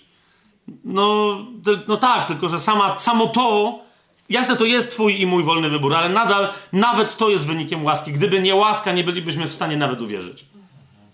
Hmm? Dzieje apostolskie, yy, idźmy dalej, 20 rozdział, werset 24. Hmm? E, tam Paweł, jak się żegna e, e, z Efezjanami, mówi: Lecz ja o to nie dbam, a moje życie nie jest mi tak drogie, bylebym tylko z radością dokończył mój bieg i posługę, którą otrzymałem od Pana Jezusa. Uważajcie na to, aby dać świadectwo o Ewangelii łaski Bożej. I tu już rzeczywiście jest wyraz Boga, dosłownie o Ewangelii łaski Boga. Dobra nowina, jeżeli my ją głosimy, jeżeli nie zawiera niczego dobrego na temat łaski, jeżeli nie jest informacją o łasce, czym jest łaska Boga, nie w ogóle, bo widzicie, że to słowo, ale czym jest charis tuteu? Czym jest łaska Boga? To nie jest dobra nowina. Paweł mówi o tym, że to jest do, głoszenie o Jezusie i tak dalej, dobra, to, to wszystko może, może nie być głoszeniem prawdziwej Ewangelii. No jak to, ale on głosił o grzechu, o Jezusie, o nawet o królestwie i tak. Jeżeli w tym wszystkim nie masz dobrej nowiny o łasce, o darmowości daru, o tym, że Bóg jest tym, który da, chce dać dar, nie ze względu na cokolwiek, co jest w nas, ale ze względu na nas samych. On nas chce, a nie czegoś od nas. Jeżeli tego nie ma w Ewangelii, nie? E, to to nie jest Ewangelia. Ewangelia musi być Ewangelią o łasce, Ewangel nawet nie Ewangelią o łasce, Ewangelią łaski Boga. Nie? Dobrą nowiną łaski Boga, wdzięku Bożego. Znowu, no właśnie, to jest nie, taką posługę otrzymałem od Pana Jezusa, aby dać świadectwo o Ewangelii wdzięku Boga. Wow! Swoją drogą, jakby wyobraźcie sobie, że takie zadanie dostaje jakiś ewangelista, który na, na, naszym ulicznym ewangelistom bym za, zaproponował. Co by było, gdyby mieli mówić o wdzięku rozumianym stricte jako piękno estetyczne? Żeby głosili Ewangelię, no nie?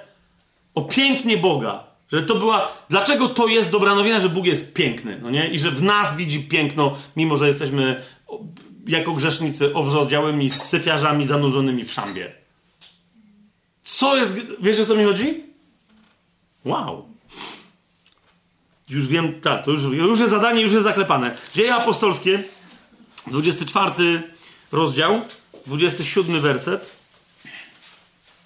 Tu jest ten, ten człowiek, o którym wam wspomniałem, e, no, który szuka łaski nie tam, gdzie trzeba. Nie?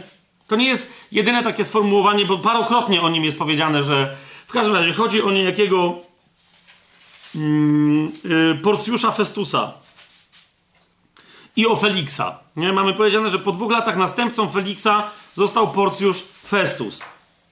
Felix, chcąc sobie, i teraz zwróćcie uwagę na sformułowanie, chcąc sobie zjednać życzliwość Żydów, zostawił Pawła w więzieniu. Jak myślicie, jaki tu się pojawia wyraz? Chcąc uzyskać łaskę Żydów. Nie? chcąc uzyskać łaskę Żydów, nie żadną życzliwość. Hmm? To, y, to, to była uwaga na temat, yy, na temat Feliksa. Ale jak chcę tę historię prześledzicie, dalszy 25 werset, na przykład y, rozdział 9 werset, bo ten cały Porcjusz Festus y, nie był lepszy od Feliksa. Yy, o nim też jest powiedziane, lecz Festus, 25 rozdział 9 werset, lecz Festus chcąc sobie znowu zjednać przychylność Żydów, odpowiedział Pawłowi, czy chcesz pojechać do Jerozolimy i tak dalej, i tak dalej. Więc rozumiecie, co on chciał zjednać sobie życzliwość? Nie. On chciał uzyskać łaskę Żydów. Tylko, że to, co, czego on od nich chciał, to nie byłaby łaska. Rozumiecie? Czyli Łukasz mówi, widzicie, czasem ludzie próbują się wdzięczyć, żeby doświadczyć wdzięku, ok? Ale to nie jest prawdziwa łaska. A więc on, to on się wdzięczył do Żydów, tak, żeby oni mu byli wdzięczni. On ich sobie chciał, wiecie, zaskarbić. Jest inny dobry polski wyraz, nie? Ale to by nie była żadna łaska. Oni, oni po prostu. No bo jak sobie możesz. Jak, jak sobie na coś zas... To jest handel, to jest wymiana. Tak? Nie da się zasłużyć sobie na łaskę, a już zwłaszcza w tym przypadku to po prostu to, czego on chciał od Żydów, no to było, bo i wtedy, mimo że to nie była do końca za bardzo demokracja tam w tych poszczególnych, ale e, mając za sobą jakiś lud, miał więcej wpływów i więcej szans na utrzymanie swojego stanowiska w Rzymie oryginalnie, nie? Bo często w Rzymie padało pytanie na temat jakiegoś zarządcy, gubernatora i tak dalej, padało proste pytanie, e, czy on ludzi nie denerwuje, nie? I, I jakby, wiecie, de facto nie było demokracji, nikt nie głosował, ale cesarz nie chcąc wywołać, dlatego wiecie, Poncjusz Piłat, na przykład macie na, następnego zawodnika, tak?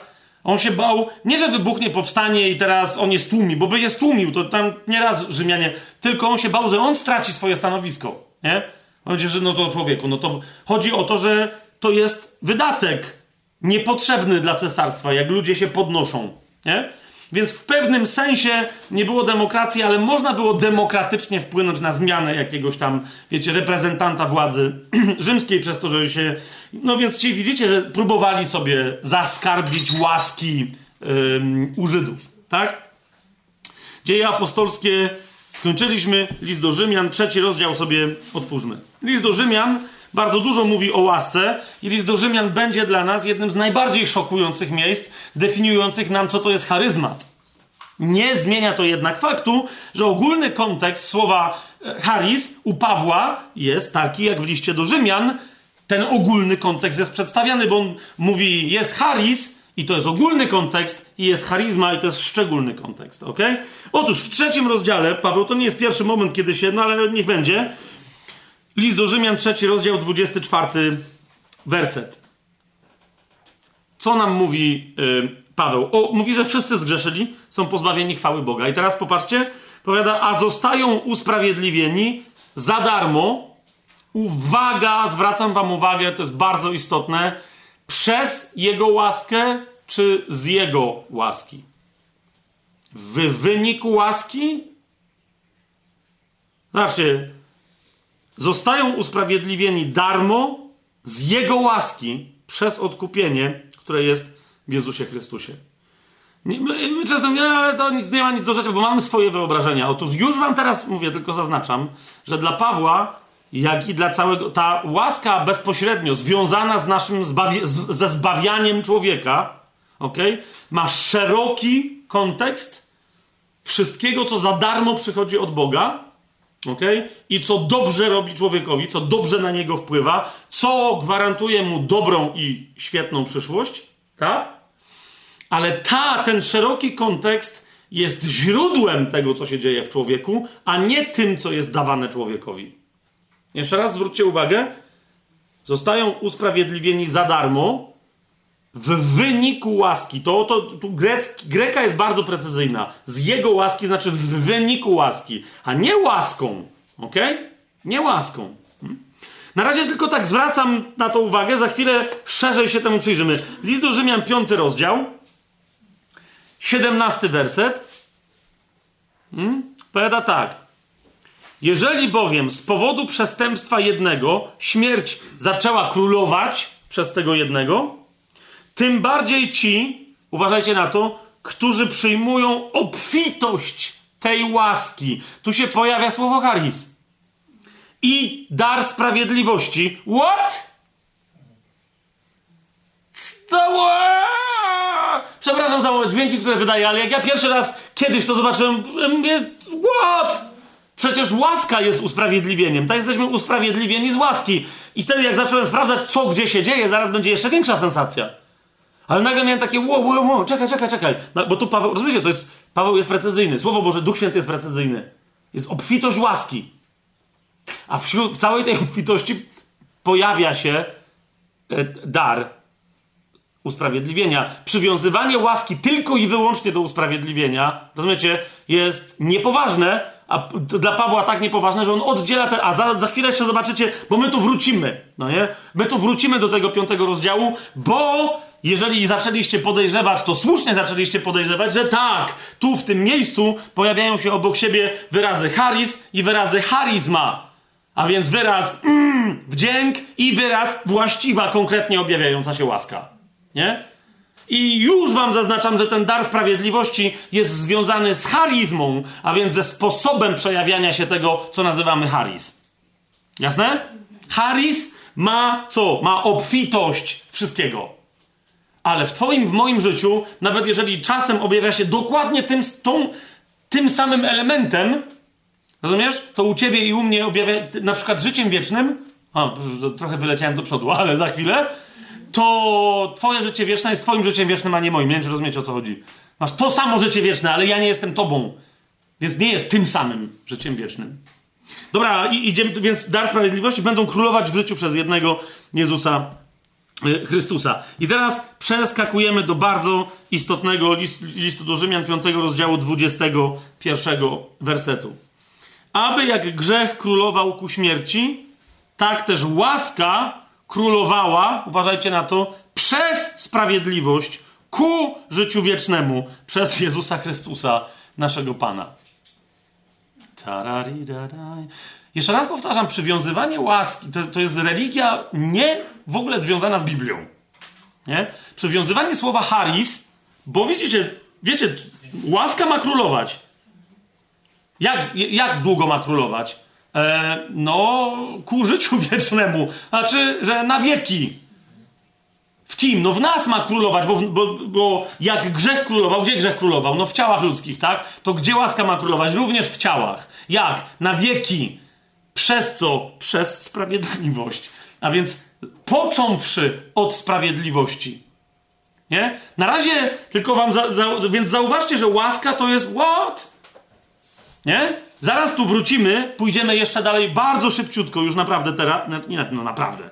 Cały czas szybciutko idziemy. Można by było znacznie wolniej. List do Rzymian, szósty rozdział, siedemnasty werset.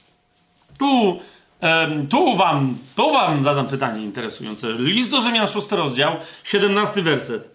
Ale chwała Bogu, że gdy byliście sługami grzechu, usłuchaliście z serca wzoru tej nauki, której się poddaliście. Gdzie, jak sądzicie, pojawia się tutaj słowo haris? Podobnie jak w wielu, wielu, wielu, wielu, wielu innych miejscach Nowego Przymierza.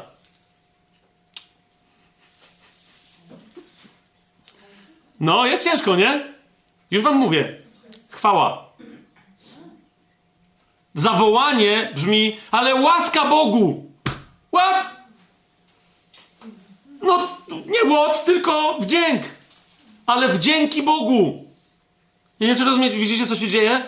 To jest nie chwała Bogu, wdzięk, dzień, ale dzięk Bogu.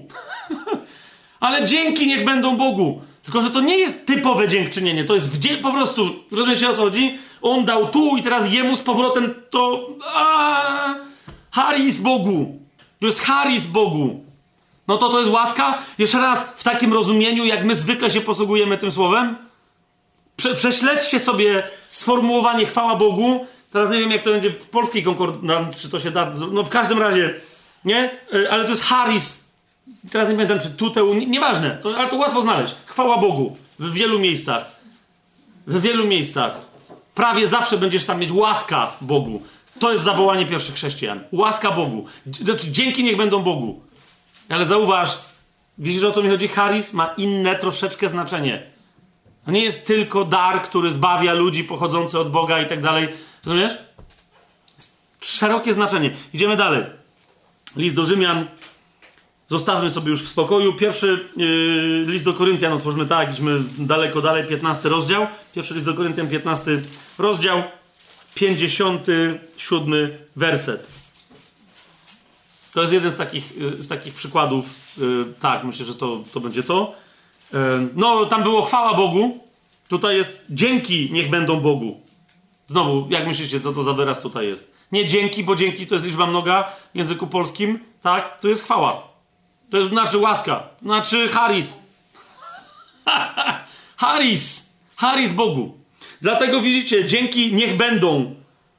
Jest dopisane. Dzięki, dlatego dzięki Bogu. Tylko po polsku dzięki Bogu znaczy, o, dzięki, wiesz, to znaczy, ludzie często tak mówią, nawet Boga nie mają na myśli, nie? O, dzięki Bogu wszystko w porządku. Raz czy drugi tam się ktoś kiedyś, pamiętam, bardzo dawno temu nabijał, że chyba Marek Chłasko raz czy drugi się nabijał w jakiś tam, on był kierowcą będzie jakiegoś kacyka tam partii komunistycznej, nie? I on, on, I on go czasem pytał, jak tam, i on mówił, że dzięki Bogu, ale twardym ateistą był, nie? Ale dzięki Bogu wszystko w porządku. Bo to wiesz, dzięki Bogu, no ach, no opatrzność jest mi przychylna. Wiecie o co idzie, tak? Tu nie ma dzięki Bogu. Tutaj jest łaska Bogu, chwała Bogu, wdzięk Bogu, dziękuwa dla Bogu. Pierwszy do Koryntian, jeszcze idźmy dalej, skoro tak, 16 rozdział, trzeci werset. Tu będzie sensacja, jeszcze następna. Zauważcie, jak to naprawdę nie miało żadnego religijnego wymiaru w ustach pierwszych chrześcijan. 16 rozdział, trzeci werset. A gdy przyjdę, poślę tych, których w listach uznacie za godnych, uważajcie, uważajcie, uważajcie, aby zanieśli wasz hojny dar do Jerozolimy. Co oni mieli zanieść do Jerozolimy, żeby było jasne? Pieniądze, tak? Mamonę, tak? Nie krowy, góry, y, nie materiał. Pieniądze! Oni robili składkę na świętych y, w Jerozolimie. Zgadza się? Jak nazywa się zebrana składka, którą mieli zanieść do Jerozolimy? Przetłumaczona tutaj wspaniale jako hojny dar. Haris. Haris. To nie jest, to jest Haris. My cały czas mówimy o wyrazie Haris. Zauważ, jaki jest kontekst. To jest, to jest wyraz łaski. A więc Paweł mówi, zauważcie, 16 rozdział, pierwszy werset. Co do składki na świętych, to i wyzrój i tak dalej. Zbieramy pieniądz. Tak, śmierdzący pekolnia non omlet. Bo omlet czasem śmierdzi, a yy, tak, non-olet, ja wiem. Ale miałem znajomego, który zawsze to przynajmniej myślał, nie wiedział czemu wszyscy się z tego śmieją, myślał, że to jest dobry żart i mówił, że pekunia non-omlet. Elegancko. Więc pieniądz zbierają, śmierdzący. I teraz ten pieniądz, a gdy przyjdę, poślę tych, którzy, których w listach uznacie za godnych, aby zanieśli waszą łaskę do Jerozolimy. Co wy na to? Rozumiecie? Więc jeżeli my łaską jesteśmy zbawieni, to znaczy, że my dostaliśmy coś takiego od Boga. To jest jałmużna, to jest... Tak? Idziemy dalej, bo tu nie chcę się ekscytować. Drugi do Koryntian. Tak, jak już tu jesteśmy. Pierwszy rozdział. Piętnasty werset. Znowu wyraz łaska jest przetłumaczony fantastycznie, bardzo mi się podoba. Mianowicie słowo charis jest przetłumaczone jako, jako, jest przetłumaczone jako dobrodziejstwo. Z tą ufnością chciałem przybyć do was wcześniej, abyście otrzymali powtórne dobrodziejstwo wraz z moim przyjściem. Czy Paweł ma na myśli dobrodziejstwo materialne? Nie sądzę. W tym wypadku raczej chodzi mu o to, że on ich obdaruje jakoś duchowo, ale znowu mówi, że jego przyjście przyniesie im powtórne, czyli kolejny raz przyniesie im co? Łaskę, haris. Widzicie to? Tu jest słowo łaska, przetłumaczone tym razem jako dobrodziejstwo. W drugim do Koryntian, w ósmym rozdziale, no tam dopiero mamy sytuację sensacyjną, nie będziemy y, się bardzo zagłębiać.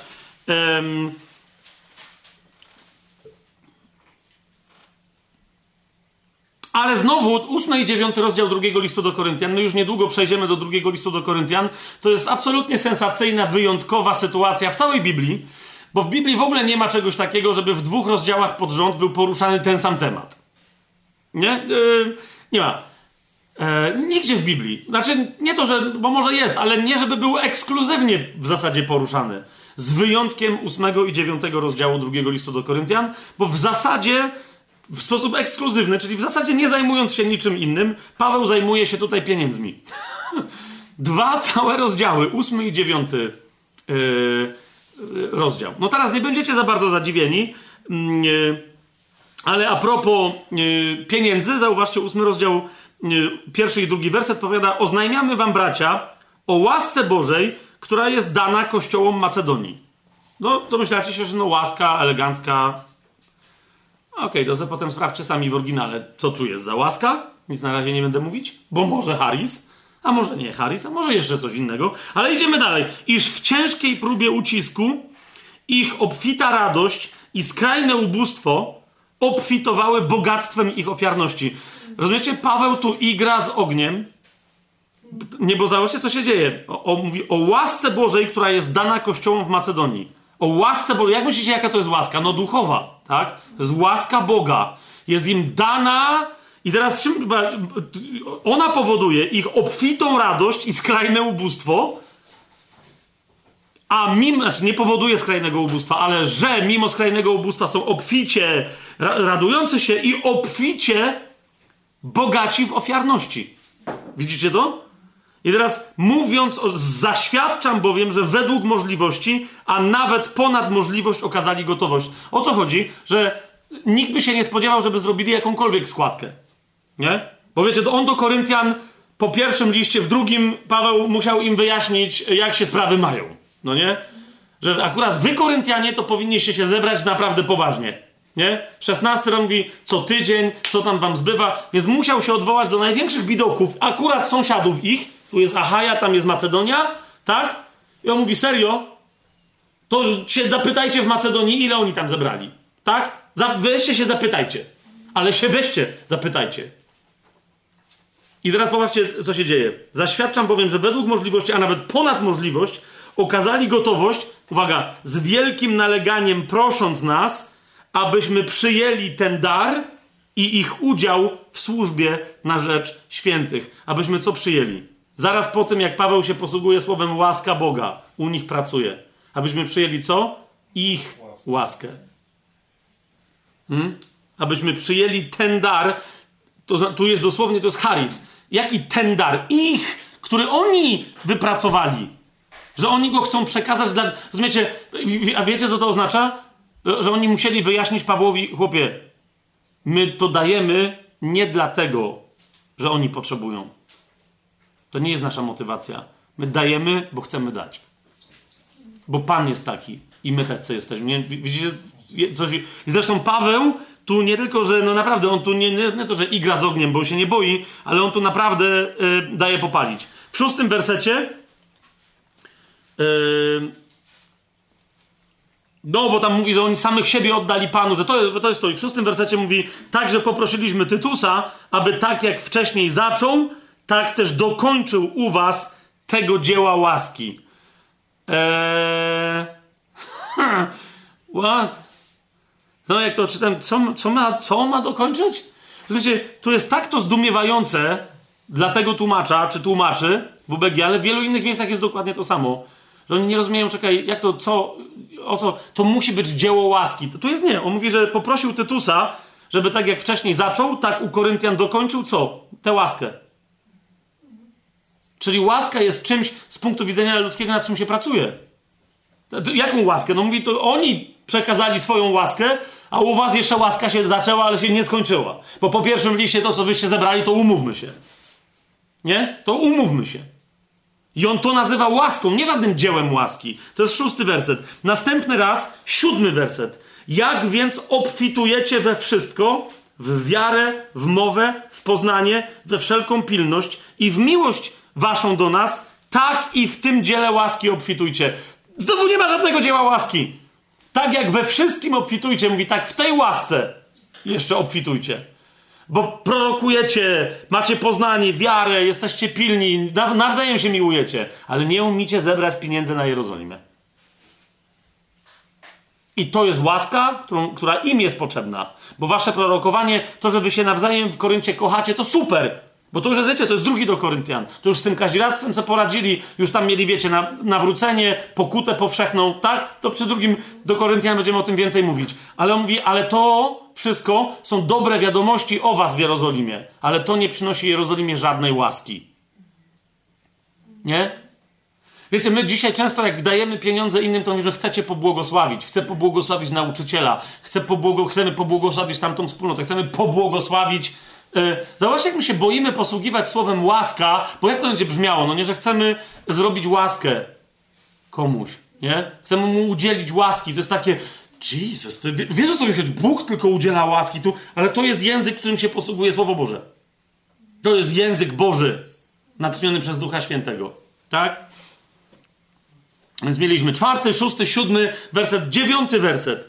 Znacie bowiem łaskę naszego Pana Jezusa Chrystusa. Rozumiecie, że w tym kontekście, kiedy Paweł trzykrotnie zaczął od łaski niebieskiej, trzykrotnie się posługuje słowem łaska na określenie zwyczajnej składki, ląduje nagle w łasce Jezusa Chrystusa, która jest znowu zbawienna. Znacie bowiem łaskę naszego Pana Jezusa Chrystusa. Tu jest znowu charis, że będąc bogatym, dla was stał się ubogim, abyście wy zostali ubogaceni Jego ubóstwem. On mówi, ma, dlaczego igra z ogniem i się, i się bawi tymi słowami? Mówi, bo Macedończycy są biedni, a potrafią udzielać łaski materialnej. Takiej, która wywołuje wdzięczność w Jerozolimie. A wy wielce macie łaskę, posługujecie darami duchowymi, a nie jesteś, jesteście znacznie bogatsi niż Jezus, kiedy był na ziemi. Ale jakoś jego ubóstwo wcale was nie ubogaciło. Rozumiecie, o co, co się tu dzieje? Więc te, ten fragment na temat słowa charis to jest geniusz, co, co, co, co Paweł tu wyprawia, nie? Łaska niebieska musi się konkretnie objawić, rozumiesz, w to, że ty zaczniesz być przekaźnikiem łaski dalej, tak? Ty, ty, przez ciebie łaska będzie i to, czego inni doświadczą, nawet jak to będzie pieniądz, rozumiesz? Śmierdzące 100 złotych, które komuś uratuje życie na tydzień. Rozumiesz, to on będzie wiedział, że doświadczył łaski Bożej, a nie, że doświadczył Twojej łaski. Czy to jest jasne? Okej, okay, bardzo dobrze. Fascynujące w ogóle, wow, co się tutaj dzieje, ale nie będę już tego, bo jeszcze jedno zastosowanie słowa Haris, łaska chcę Wam pokazać. W do Filemona. Mua! Mua! List do Filemona, pierwszy rozdział.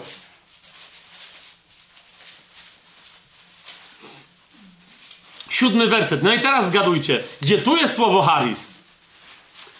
Mamy bowiem wielką radość i pociechę z powodu Twojej miłości, bracie, gdyż przez Ciebie serca świętych zostały pokrzepione.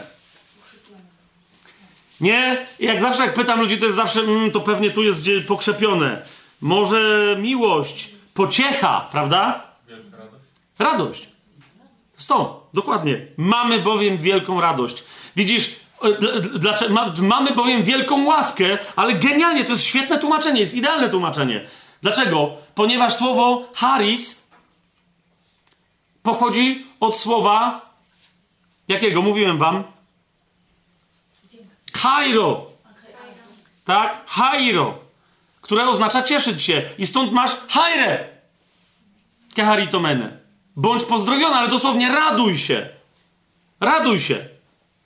To było kiedyś, nie? Pozdrowienie. Inna rzecz, że y, wiecie, starożytne pozdrowienia zazwyczaj były życzeniem komuś radości, a nie zdrowia. E, to Słowianie z jakiegoś powodu raczej życzą wszystkim zdrowia niż radości. No nie? E, zwróćcie uwagę, nie? Zwróćcie uwagę. E, nieważne jaki jest kontekst, czy się z kimś witają, czy z kimś tam, czy składają życzenia. Ja wielokrotnie, kiedyś pamiętam, że jeden starszy człowiek mnie pouczył, nie był wierzący, ale mnie pouczył, yy, jak, jak, mu życzyłem zdrowia i on mówi, e, tam mówi, mi jest zdrowie niepotrzebne. Mówi, jak to wszyscy chcą zdrowia? A on mówi, na Titaniku wszyscy zdrowi byli. Okej. Okay. Więc on mówi szczęścia, szczęścia. Niech wtedy, bo jak księdzem byłem, po chorych chodziłem i wiecie o co chodzi, nie? A ja mogę być chory. Ja tylko szczęśliwy chcę być. A, chcę się cieszyć. A tu tak, nie? Może być człowiek zdrowy i może być nieszczęśliwy. To lepiej by był chory, a zadowolony. Widzicie o co chodzi? Ale, ale Słowianie coś takiego mają. No, u nas jest jakby takie, żeby być zdrowym, żeby dłużej cierpieć, żeby dłużej być smutnym i przeżywającym, nie? Duchowe rzeczy wśród Słowian to jest zawsze śmierć męczeńska, bohaterska na polu chwały. Wiecie o co mi chodzi, nie? A u sąsiada kapela gra, dziś moja luba, śluby ma, ale nie ze mną, tylko z sąsiadem. I to jest tak, o, to jest poruszająca historia. To jest to. Jest to, to, jest to. Wszędzie wszystkie ludy, jak podnoszą alkohol, czy jakiś tam, wiecie, toast mają i tak dalej, zawsze wszyscy cheers, tam radują się, whatever. Słowianie tylko mówią zdrowie i następnie sobie je niszczą. Więc, więc dlatego, wiesz o co chodzi? No dlatego życzysz zdrowia, bo wiesz, że to na pewno nie powinno ci przynieść żadnego zdrowia, więc no trzeba sobie życzyć, bo no na razie po nie nie sięgasz, no nie? Raczej będzie kac. Więc radość. Mamy bowiem wielką radość. I tutaj jest Haris. Paweł mówi, mamy wielką radość w tym liście do, do Filemona. Mówi, że mamy Haris. Pierwszy list Piotra otwórzmy sobie. Tu będzie jeszcze jedno zastosowanie. no, bo, bo co, co, będziemy tylko Pawłem, jeszcze, jeszcze Piotra dorzućmy. To jest drugi rozdział, 19 i 20 werset. No, to będzie, to jest, to jest rewelacja. Bo to jest bardzo teraz złożone, ja się nie będę wdawać w gramatykę, ale znowu mam dla was zagadkę. Dwukrotnie pojawia się słowo Haris w tych dwóch wersetach, a brzmią one, to bowiem podoba się, jeśli ktoś, i nie ma tu słowa Bogu, hmm, to jest ważne, to bowiem podoba się, jeśli ktoś znosi smutki ze względu na sumienie wobec Boga, cierpiąc niewinnie. Bo cóż to za chwała, jeśli grzesząc cierpliwie znosicie, choćby was i pięściami bito. Lecz jeśli dobrze czynicie i znosicie cierpienia, to podoba się Bogu. Gdzie pojawia się słowo Haris dwukrotnie w tym. Słucham? Nie, jest dokładnie tak samo przetłumaczone. Znaczy jesteś bardzo blisko, Marcin. Dwukrotnie. Dwukrotnie słowo podoba się. Dwukrotnie słowo podoba się. I teraz uważajcie, to bowiem jest łaską. Uważajcie, co się teraz, patrzcie, jak brzmi to naprawdę to zdanie. To bowiem jest łaską, nie Boga. To bowiem jest łaską, jeżeli ktoś znosi smutki ze względu na sumienie wobec Boga, cierpiąc niewinnie. To jest łaską. Nie łaską Boga, zwróciliście uwagę? Bo cóż to za chwała, jeśli grzesząc cierpliwie znosicie, choćby was i pięściami bito. Lecz jeśli dobrze czynicie i znosicie cierpienia, to jest łaska u Boga albo wręcz łaska Boga. Więc widzisz, widzisz, jest pytanie. No bo teraz zauważ, jak to dziwnie brzmi, jak cię leją i to się Bogu podoba. Ta, Ale jest pytanie, czy tu chodzi o to, że to się jemu podoba, czy też, że to, że ty możesz znieść takie cierpienie, będąc niewinnym, czy to możliwość zniesienia tego cierpienia jest łaską Boga. Rozumiecie, o co mi chodzi? To są dwa. Przetłumaczona łaska Boga jako to się podoba Bogu. E, to w pierwszym wersecie, w pierwszej części tego zdania, wiecie, tam jest Bóg dodany wręcz, żeby było kompatybilne z końcówką 20 wersetu, ale tak nie jest. Po prostu. To bowiem jest łaska, jeżeli ktoś znosi smutki i tak dalej, i tak dalej. I na końcu znosicie cierpienia, to jest łaska Boga. Więc widzicie, Haris się pojawia. Yy, yy, a inna rzecz, a inna rzecz, że no tak, bo Haris zawiera w sobie e, wdzięk. Nie? Więc to jest coś, co jest wdzięczne w oczach Bożych. Jakby w tą stronę poszedł tłumacz, no ale według mnie akurat tu przesadził. Yy, można by długo, chcę tylko powiedzieć, że to jest ważny wyraz, bardzo, bardzo szeroki, bardzo wyraz, bardzo szeroki wyraz, tak wiele razy się pojawiający w Biblii, bo chrześcijanie, jak się nawzajem pozdrawiają, czy na powitanie, czy na pożegnanie, czy na po prostu powiedzenie pozdrówcie Henka, zawsze życzą sobie łaski. Nie? To jest zawsze, zawsze. Y, do tego stopnia, że cała Biblia się kończy w ten sposób, to jest 22 rozdział, 21 werset.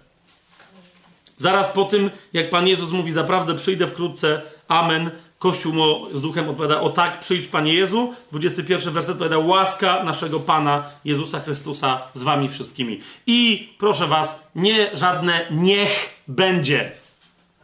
Jeżeli łaska naszego Pana Jezusa Chrystusa miałaby dopiero z nami być, to jesteśmy przeklęci. Tak? I to, to zdanie o tym nie mówi.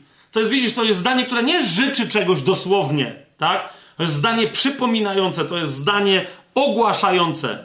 Nie? Jeżeli ktoś może czegoś życzyć w tym kontekście, w kontekście łaski, no to tak jak czytamy na przykład w drugim liście Piotra, yy, jeszcze tam możemy przeskoczyć, E, no bo tam Piotr rzeczy, w pierwszym liście, w drugim, dobrze mówię, w drugim liście Piotra, e, tam rzeczywiście składa życzenia na temat łaski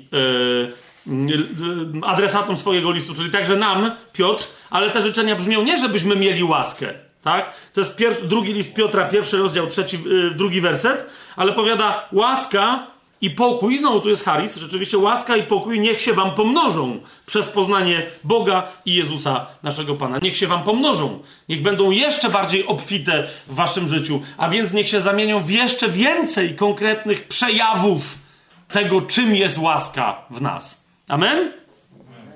Więc jak teraz widzicie, jak szeroka jest łaska, to jest charis. To co to jest charizma? Charizma to jest konkretny przejaw łaski. Taka jest moja definicja. Po pierwsze, charizma jest ekskluzywnie nowoprzymierzowa. Nie ma takiej koncepcji w ogóle w Starym Przymierzu. Od tego zacznijmy, tak? E, do tego stopnia jest ekskluzywnie nowoprzymierzowa, że się w ogóle nie pojawia ten wyraz w Ewangeliach.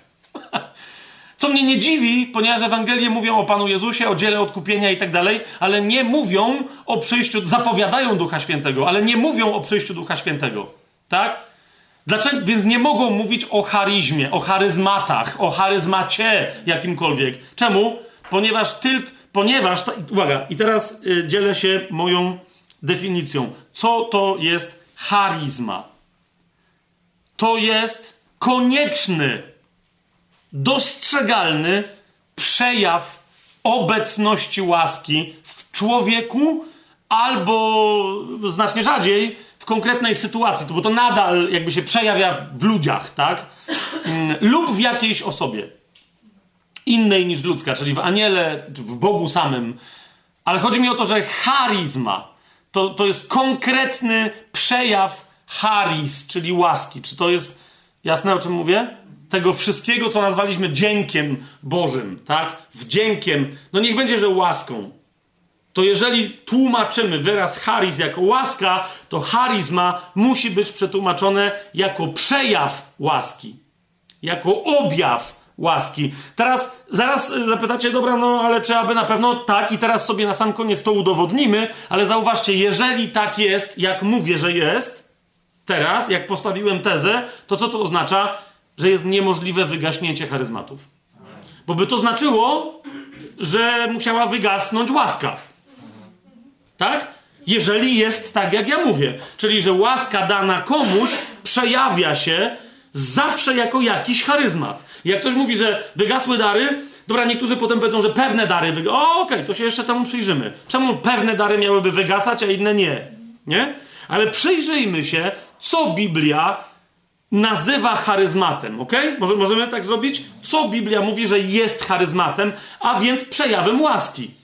Do tego stopnia uważajcie, niektóre przejawy łaski są łaską, że są przetłumaczone jako łaska, mimo że tam się nie pojawia słowo charis, ale charizma. Ok? Kluczem, absolutnym kluczem do zrozumienia słowa charizma jest skonfrontowanie go ze słowem charis plus, żeby jeszcze, bo wiecie, najczęściej słowo charizma jest tłumaczone jako dar łaski. Tak? Otóż słowo dar e, w języku hebrajskim to jest dorema. Tak? Czyli to by była Dorema Harisu, tak? No ja teraz nie robię żadnej greckiej, ale wiecie o co mi chodzi, tak? To powinno być, to, to, to by była, charizma byłaby Doremą Harisu. Czy Harisy. To by było, no nie, nie wiem, tak? Mamy na szczęście, no albo nie, albo charizma jest po prostu sama z siebie darem łaski i tyle. Mamy na szczęście jeden fragment, w którym się pojawia i słowo charis, i słowo charizma, i słowo dorema. Wszystkie te trzy wyrazy. I one nam pokazują coś bardzo interesującego. List do Rzymian. Obiecałem, że tam wrócimy. List do Rzymian, piąty rozdział. To są wersety 15 i 16. Po tych wersetach przeczytajcie sobie na nowo albo cały list do Rzymian, do Rzymian albo przynajmniej trzeci, czwarty i piąty rozdział. Bardzo was proszę. Ok? Albo przynajmniej piąty rozdział, ale piąty bez trzeciego, no, a trzeci bez czwartego, mm, więc trzeci, czwarty i piąty. Piąty rozdział, piętnasty i szesnasty werset. Jesteście gotowi? Dobra. Piętnasty werset. Ale z przestępstwem, wiecie o jakie przestępstwo chodzi? Pierwszy grzech, przez który wszyscy zaczęli grzeszyć, utratę łaski, tak? Ale z przestępstwem nie jest tak, jak z darem łaski. Charizma. Oto mamy zastosowanie słowa charizma ale z przestępstwem nie jest tak jak z charyzmatem. What? Przecież charyzmat to jest gadanie na językach. Przecież charyzmat to jest gadanie, to jest e, przewracanie się w kościele. Przecież pod wpływem ducha charyzmat to jest prorokowanie, charyzmat to jest uzdrawianie, to są charyzmaty. Dlaczego jakiś charyzmat miałby być przeciwstawiony przestępstwu pierwszego Adama? No to czytajmy. Z przestępstwem nie jest tak jak z charyzmatem. No to jak jest z charyzmatem, ktoś by zapytał. Jeżeli bowiem, Paweł kontynuuje, przez przestępstwo jednego wielu umarło, tym obficiej spłynęła na wielu łaska Boga i dar przez łaskę jednego człowieka, Jezusa Chrystusa. Ma ktoś z Was pod ręką yy, Grekę? Ma ktoś z Was pod ręką Grekę? Okej, okay, dobra, nie, nieważne, nieważne, nieważne, bo musieliby, bo najlepiej jest to jeszcze zobaczyć na własne oczy i zatrzepotać rzęsami. Wo, wo, wo, Ponieważ tu się pojawia i słowo charis, i słowo charizma. Ok? Łaska Boga i dar przez łaskę. Charizma. A z darem nie jest tak, jak z tym, co przyszło przez jednego, który zgrzeszył. Tu jest dorema. Dorema. Z darem nie jest tak, jak z tym, co przyszło przez jednego, który zgrzeszył. Wyrok bowiem jest z powodu jednego przestępstwa ku potępieniu. Uważajcie, ale charizma z powodu wielu przestępstw ku usprawiedliwieniu.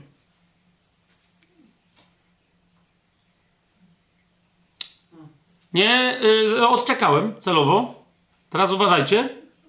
Pierwszym fundamentalnym, najważniejszym charyzmatem, a więc konkretnym przejawem łaski w człowieku jest usprawiedliwienie.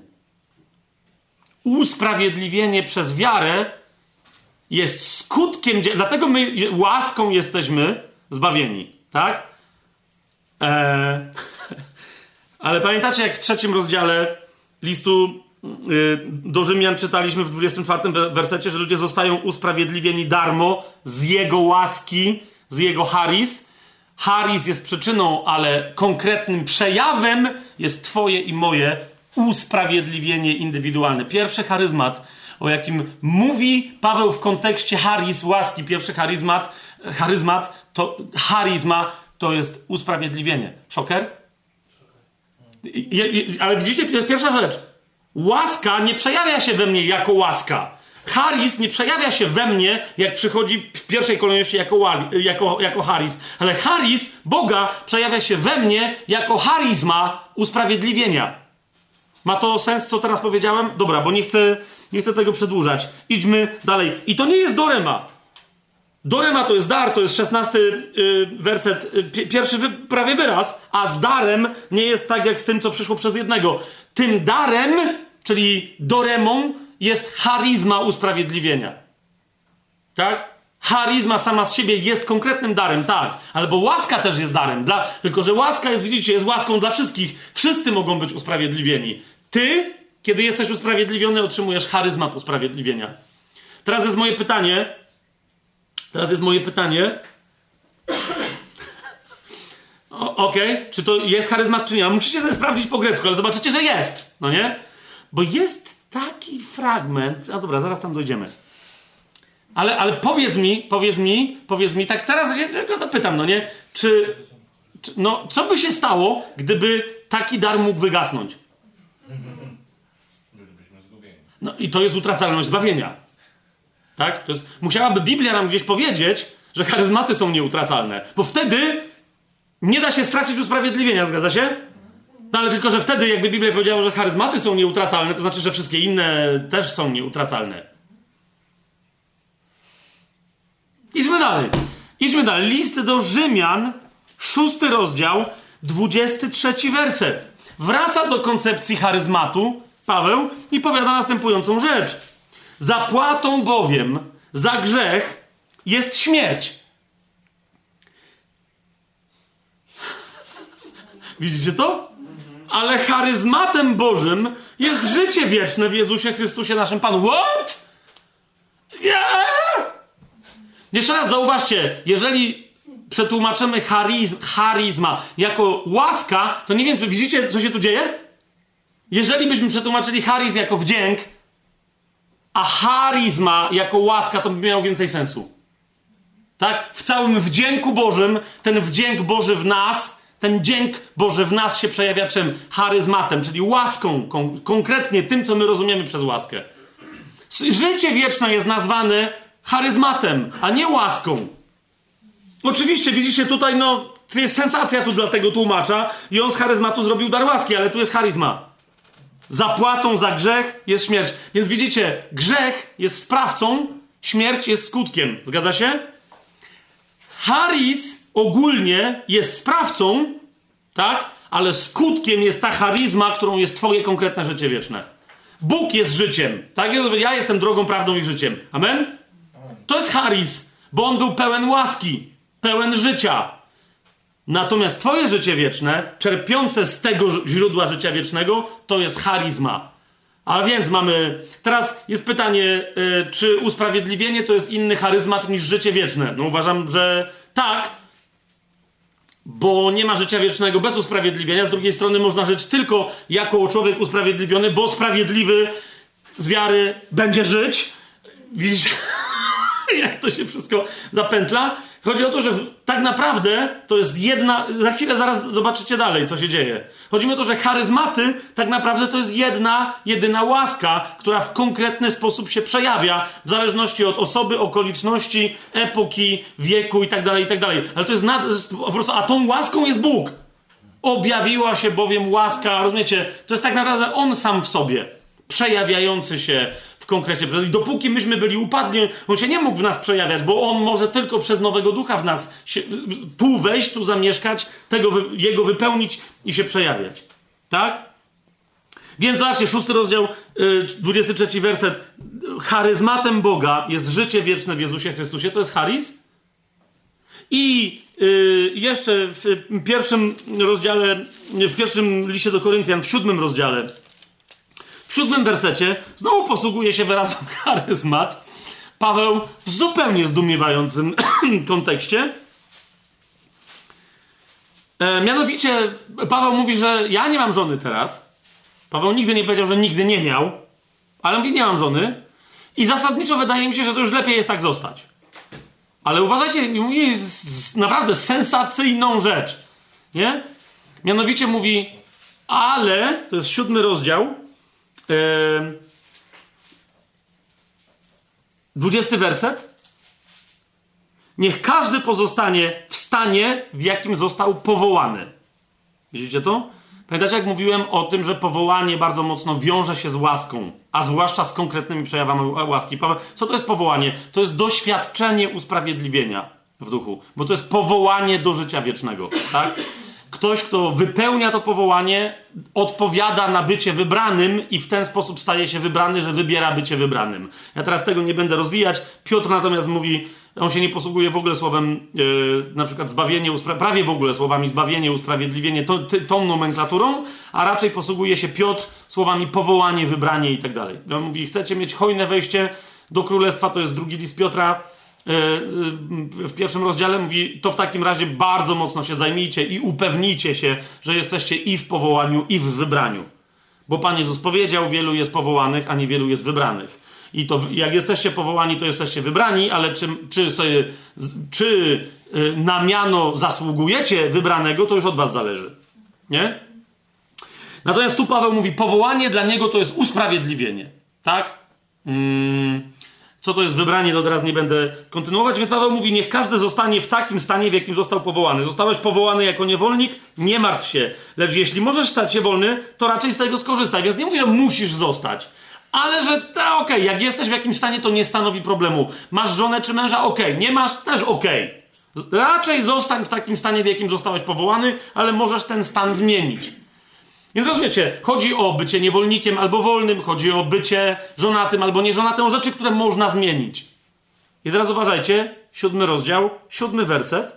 Właśnie o tym, bo Paweł jak zaczyna o tym mówić, no to mówi, że no, pierwszy werset, siódmy rozdział, pierwszy, co do spraw, o których mi pisaliście, dobrze jest mężczyźnie nie dotykać kobiety, no ale jednak, żeby uniknąć nierządu, to jednak dobrze jest dotykać. No, wiecie o co chodzi. No nie całe to rozważanie. I Paweł w siódmym wersecie nagle stwierdza: Chciałbym bowiem, aby wszyscy ludzie byli tacy jak ja, ale każdy ma swój własny charyzmat od Boga. Jeden taki, a drugi inny. Bum! Zatem okazuje się, że bycie w małżeństwie jest charyzmatem I w momencie, kiedy człowiek się nawraca, ma przyjąć swoje małżeństwo jako charyzmat Boży. Bycie żoną albo bycie mężem. Rozumiecie, co się tu dzieje? Co się tu wyprawia? Jest charyzmatem, jest konkretnym przejawem łaski. I Paweł mówi, jak, jak zrezygnować. Zauważ, co się może stać. Możesz zrezygnować więc z charyzmatu kawalerstwa czy panieństwa, żeby przejąć charyzmat małżeński. Czujecie, co się dzieje? Ale z drugiej strony bycie niewolnikiem w kontekście, więc to oznacza, że może się stać charyzmatem. Może się stać, nie zrozumiesz, usługą duchową dla Twojego Pana, o czym Paweł w innych miejscach, tu też, ale w innych miejscach więcej mówi o tym, jak niewolnicy powinni postępować wobec panów, a panowie wobec niewolników, którzy na przykład mogą się zdecydować i nie chcieć być uwolnionymi, nie? Paweł mówi, skorzystaj, ale jak nie prosi, tak, pisze list do Filemona, żeby uwolnił, tak? No ale dobra, to jest charyzmat. Zobaczcie, co się dzieje. Więc mamy usprawiedliwienie. Drugie, stan powołania. Jest, jest, jest charyzmatem. Ok? Z charyzmatem. Nie, nie wiem, e, czy ktoś z Was zakłada, że małżeństwo jakoś ma wygasnąć wraz z pierwszymi apostołami? E, czy gdzieś wręcz mówi Słowo Boże w tym kontekście, że jak ktoś od, mówi złe rzeczy na temat małżeństwa i, i próbuje powstrzymać ludzi, przed wchodzeniem w związki małżeńskie i żeby się powstrzymali od jakiegoś tam pokarmu, to że to jest nauka demonów. Tak?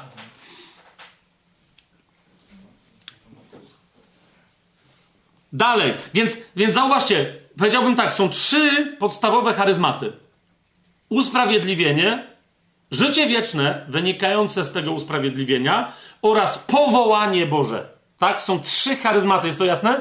Nie mój stan bo zauważcie, że Pawłowi chodzi o powołanie, żeby pozostać w stanie, w którym się jest powołanym, po to, żeby jak najlepiej wypełnić swoje powołanie.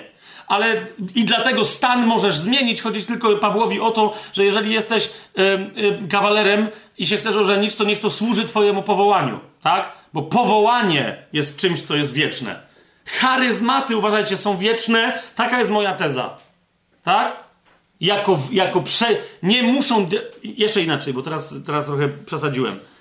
Charis jest wieczna i zjawisko charyzmatów w związku z tym jest wieczne. Nie wszystkie zjawiska muszą zawsze trwać. I tu się zgadzam, niektórzy mówią, no może... Ale najpierw się przyjrzyjmy samą temu, czy w ogóle, w ogóle zjawisko charyzmatyczne, tak? Haris, konkretnych przejawów łaski może kiedykolwiek zaniknąć. Nie, chyba żeby łaski za... Jak łaska zaniknie, to wtedy zanikają charyzmaty, tak? Teraz jest pytanie, jak się. Co to są charyzmaty? No właśnie, powiedziałem już trzy. Teraz idziemy dalej. Charyzmatyczność jest związana z charis, czyli z łaską, tak bardzo. Uważajcie teraz na to, co teraz yy, powiem, że należy uznać, że mają charakter nieodwołalny. Ok? I zaraz to potwierdzę Słowem Bożym. Jeszcze raz, nie wszystkie charyzmaty, czy to jest jasne, co teraz powiedziałem, tak? Nie wszystkie charyzmaty. Ale z drugiej strony, ale z drugiej strony, bym się tak nie rozpędzał, żeby od razu niektóre charyzmaty skreślać. Tak, bo niektórzy na przykład mówią, że no, bo tu chodzi o to właśnie, że niektóre charyzmaty wygasają. Tak, no na przykład które? To na przykład dar proroctwa zniknął wraz z apostołami czy z pierwszymi chrześcijanami. Nie rozpędzaj się, bo duch proroczy Pamiętacie Księgę Objawienia? Jak nie ma ducha proroctwa, to nie ma świadectwa Jezusa. Bo to jest tym. Teraz moje pytanie brzmi, czy świadectwo Jezusa może kiedykolwiek, kiedykolwiek wygasnąć? Co, cokolwiek rozumiesz przez świadectwo Jezusa. Musiałby Jezus wygasnąć. Nie wiem, czy rozumiecie, o co mi chodzi, żeby to, o czym On świadczy i, i czego On jest świadectwem, żeby miało wygasnąć. W takim razie duch proroczy Niekoniecznie zawsze będzie, rozumiesz, prorokować, tak jak my dzisiaj prorokujemy w kościele, czy spodziewamy się, że powinniśmy prorokować, ale duch proroczy jest duchem świętym i zawsze będzie prorokować. Ok? Co do samego zresztą daru prorokowania, my dzisiaj o tym nie będziemy mówić, wylądujemy tylko w tym dowodzie o nieodwołalności charyzmatów. Ale jeszcze raz, jak ktoś mówimy o proroc, czyli w takim razie, no nie, bo niektórzy znając tę, tą możliwe, nie jedyną możliwą ścieżkę logicznego rozumowania, e, czym są charyzmaty w Biblii, a nie w naszych opowieściach. Mówią, no tak, okej, okay, dobra, dobra, ale dzisiaj, dzisiaj, e, łaska się przejawia inaczej. No ciekawe. Zaraz się temu przyjrzymy. Otóż, kochani, zwłaszcza, że słowo charyzma jest łatwe do przestudiowania i bardzo wam to polecam. 17 razy tylko się pojawia w całej Biblii. Tak? To nie znaczy, że jest takie w ogóle bardzo łatwe, tylko chodzi mi o to, że to jest 17 fragmentów o których sięgasz i tyle. I widzisz, w jakim kontekście się pojawia to słowo. Ja nie teraz w kolejności chronologicznej, ale zacznę od bardzo mnie radującego e, fragmentu, który bardzo raduje moje serce. W liście do Rzymian, w którym się dowiedzieliśmy, że charyzmatem jest usprawiedliwienie, i w liście do Rzymian, w którym się dowiedzieliśmy, że charyzmatem jest życie wieczne. Dowiedzieliśmy się? Zaraz od tego autora dowiemy się o innych charyzmatach, o uzdrawianiu i tak dalej, i tak dalej. Więc ten autor Widać, że ma dość mocny, czyli Paweł, ma dość mocny i Duch Święty przez niego ma dość mocny rozstrzał. Zgodzicie się. Otóż Paweł w liście do Rzymian w 11 rozdziale, w błogosławionym 29 wersecie powiada: Nieodwołalne są bowiem charyzmaty i powołanie Boże. Pam! Headshot. Jasne, że jak sobie przetłumaczymy, nieodwołalne są bowiem dary. Jeszcze zauważcie, to jest pewnie ten sam tłumacz. Jak w wielu innych miejscach charyzma tłumaczy jako dar łaski. No ale to już, jak wierzę, jak ty zajarzysz, co to jest dar łaski, to teraz chodzi o to, że czekaj, czekaj, no nieodwołalne są bowiem dary. Jakie? Charyzmaty i powołanie Boże. Są nieodwołalne. Pewne dary, pewne charyzmaty otrzymał naród Izraela. I związane Inaczej, to te charyzmaty są związane z pewną łaską, którą oni otrzymali przed nami, łaską powołania. To nie jest jeszcze łaska Jezusa Chrystusa. Rozumiecie, co ja gadam teraz? Ale to jest łaska prze, przejawiająca się w całej swojej obfitości i, i, ta łaska u nich czeka na co? Żeby im dać w stosownym czasie, to się jeszcze nigdy nie wydarzyło.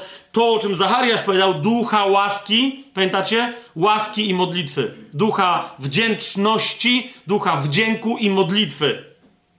Tak? To się jeszcze nie stało. Jak to się stanie, wtedy łaska Jezusa Chrystusa, wdzięk Jezusa Chrystusa zacznie w nich działać. Ale to oni mają zapewnione w ramach swojego powołania.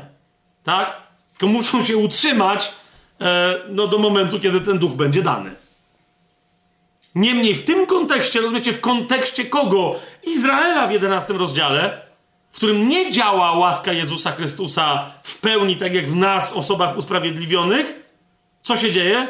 Nawet ta łaska w nich działająca, wynikająca z ich powołania, ma swoje charyzmaty, ma swoje przejawy. Rozumiecie? Tym bardziej więc w nas, którzy jesteśmy usprawiedliwieni, w których źród, w nas, w których jest, którzy mamy w sobie źródło łaski. Czy to jest jasne, co, co ja gadam teraz?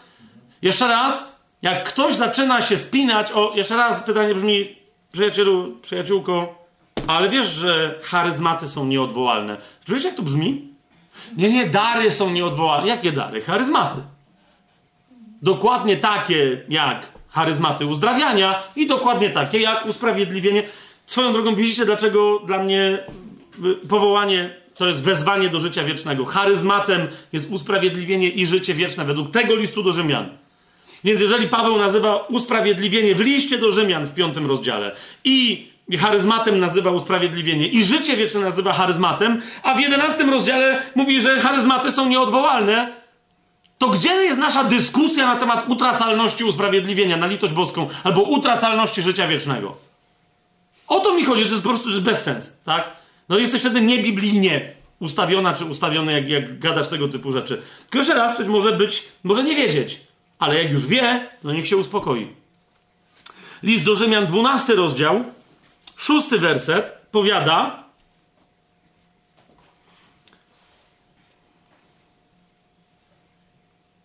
Mamy więc różne. No wiecie, co mamy, no nie? Yy... mamy więc różne charyzmaty. No ale tam sobie jeszcze moglibyście, bo nie, teraz nie będziemy tego robić, to zrobimy następnym razem, bo to jest bardzo interesujące zdanie. No, ale mamy różne charyzmaty. Tak? No i potem Paweł wymienia te charyzmaty. Ale Paweł mówi, że mamy różne charyzmaty, widzicie to? Mamy tę samą łaskę. Amen? Ale ona w nas ma różne przejawy. To są Czyli mamy w sobie różne przejawy łaski. Zauważcie, jak to zupełnie inaczej brzmi. I gdybyśmy przełożyli ten wyraz wreszcie jako przejaw łaski, pierwszym przejawem łaski jest co? Usprawiedliwienie. Wieczystym przejawem łaski jest co? Życie. Tak? Dziś na tym etapie mamy co? Mamy różne przejawy łaski. Jak wiecie, natychmiast twierdzenie, że przejawy łaski mogły ustać, rozumiecie, że to brzmi jak trochę bredzenie, no nie? Co mogło ustać? W sensie łaska nagle usnęła. Wszyscy mamy różne przejawy łaski, która jest nam dana. W pierwszym liście do Koryntian, yy, i bardzo Was proszę, nie mam czasu teraz na to, żeby to znowu tę myśl rozwijać, ale sami sobie to przestudiujcie. Yy, zwłaszcza jak ktoś jest lepszy w Grece, to absolutnie, absolutnie to zauważy. Zauważcie, Paweł, kiedy pozdrawia Koryntian, szósty i siódmy werset pierwszego rozdziału powiada: Świadectwo Chrystusa jest w Was utwierdzone. Zgadza się?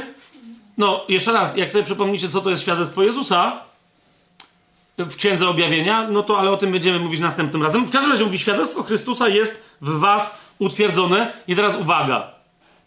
Otwartymi, proszę Was, duchowymi oczami. Zobaczcie ten werset, nawet jak nie znacie greki. Tak, jak świadectwo Chrystusa jest w Was utwierdzone? Tak, że nie brakuje Wam żadnego charyzmatu.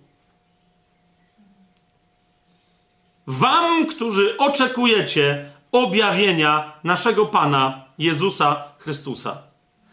Rozkładem tego zdania zajmiemy się prawdopodobnie następnym razem bardziej, ale raczej przetłumaczyłbym to zdanie. Jak mówię, to przyjrzymy się pewnym możliwościom, ale to zdanie mówi coś innego. Ok? Mianowicie mówi: Świadectwo Chrystusa jest w Was utwierdzone tak, że nie brakuje daru nikomu aż do przyjścia Jezusa. Czujecie, że to brzmi troszeczkę inaczej? Dokładnie jak to brzmi, jeszcze raz yy, się temu przyjrzymy, ale jak pamiętacie, ostatnio powołałem się na yy, Charlesa Powella. Yy, ja do niego jeszcze wrócę, bo powiedziałem, że tam on ma bardzo interesującą. Nie chodziło mi o to, że ostatnim razem, tylko jak przyjdzie czas, to do niego wrócę. Dzisiaj też się do niego nie odwołam, ale Charles Powell, między innymi, który jest cesacjonistą, był cesacjonistą, jest dalej z pewnych względów, ale uważajcie, już nie ze względów biblijnych on jako cesacjonista, innym cesacjonistom i dobry cesacjonistyczny egzegeta, bo uczciwie podchodzi do słowa, mówi, że to ten werset jest nie do obrony z punktu widzenia cesacjonistycznego. Tak? Jeszcze raz mówimy, my się nim zajmiemy następnym razem, ale mówi naprawdę, tu jest napisane, że daru nie może nikomu zabraknąć, aż do objawienia się naszego Pana Jezusa Chrystusa. Jeżeli tak, nawet jeżeli jakby kontekst jest taki, że no, wy macie te dary, aż dopóki Pan Jezus nie wróci, to on mówi, no Greka wyraźnie pokazuje, że chodzi o to, że dary mają taką naturę, charyzmaty, że mają trwać aż do przyjścia Jezusa. Tak? Więc są dane wszystkim, aż do przyjścia Jezusa, ale jeszcze raz, rozumiecie, że dla mnie z samej natury łaski wynika, że ona się przejawia. Tak? Jeżeli ktoś mi pokaże deskę, nie? I powie mi, to jest człowiek to jakby dlaczego? To jest moje pytanie. Można z tej deski wyrzeźbić, wiesz, coś, co wygląda jak, wiecie o co mi chodzi? I ty nadal masz prawo, jakby sprawić, skąd wiesz, że coś, że coś nie jest czymś, tylko kimś, że to jest człowiek. Bo przejawia wszystkie cechy ludzkie.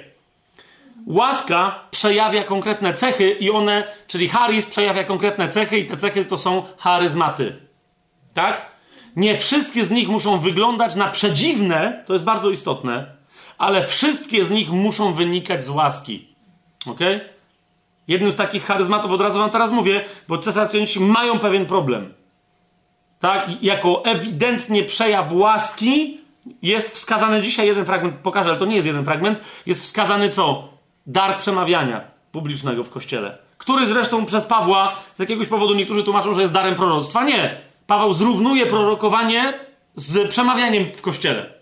To jest bardzo ciekawe, nie? Że jakby e, stąd na przykład w, języ, w, języku katolickim, że tak powiem, w, w, języku teologii katolickiej, głoszenie Słowa Bożego e, w, w ewangelicznej teologii często nazywa się zwiastowaniem Słowa. Nie, że ktoś zwiastuje, usługuje Słowem i tak dalej. W kościele katolickim kto z was był, jest parę osób, tak? To może pamiętać, że się mówiło, że ktoś przepowiada. Nie? To jest przepowiadanie słowa. Ja widzę, że jest szok ogólny, co. No, no, właśnie, bo przepowiadanie, no możesz przepowiadać przyszłość, tak? Ale widzisz, to jest słowo, które oznacza i prorokowanie na temat przyszłości, ale też mówienie na, jakby rzeczy, które są dzisiaj ukryte i ujawniane. To jest przepowiadanie, nie? Więc ten wyraz jest katolicki, ale mi się bardziej podoba niż zwiastowanie, bo. Ale jak mówię, jak przejdziemy do charyzmatu głoszenia, to jakby go y, mu się bliżej bliżej się mu przyjrzymy. Ale, co jest istotne, że w kościele nie wolno nikomu głosić, jeżeli nie ma charyzmatu. Wiecie, co się dzieje? Jak ktoś mi mówi, że wszystkie charyzmaty wygasły, to ja wtedy pytam, no jakby, to jak oni się w ogóle modlą, nie? Bo... Jak oni cokolwiek robią w kościele, do tego, żeby zorganizować spotkanie, Biblia mówi, że jest osobny charyzmat.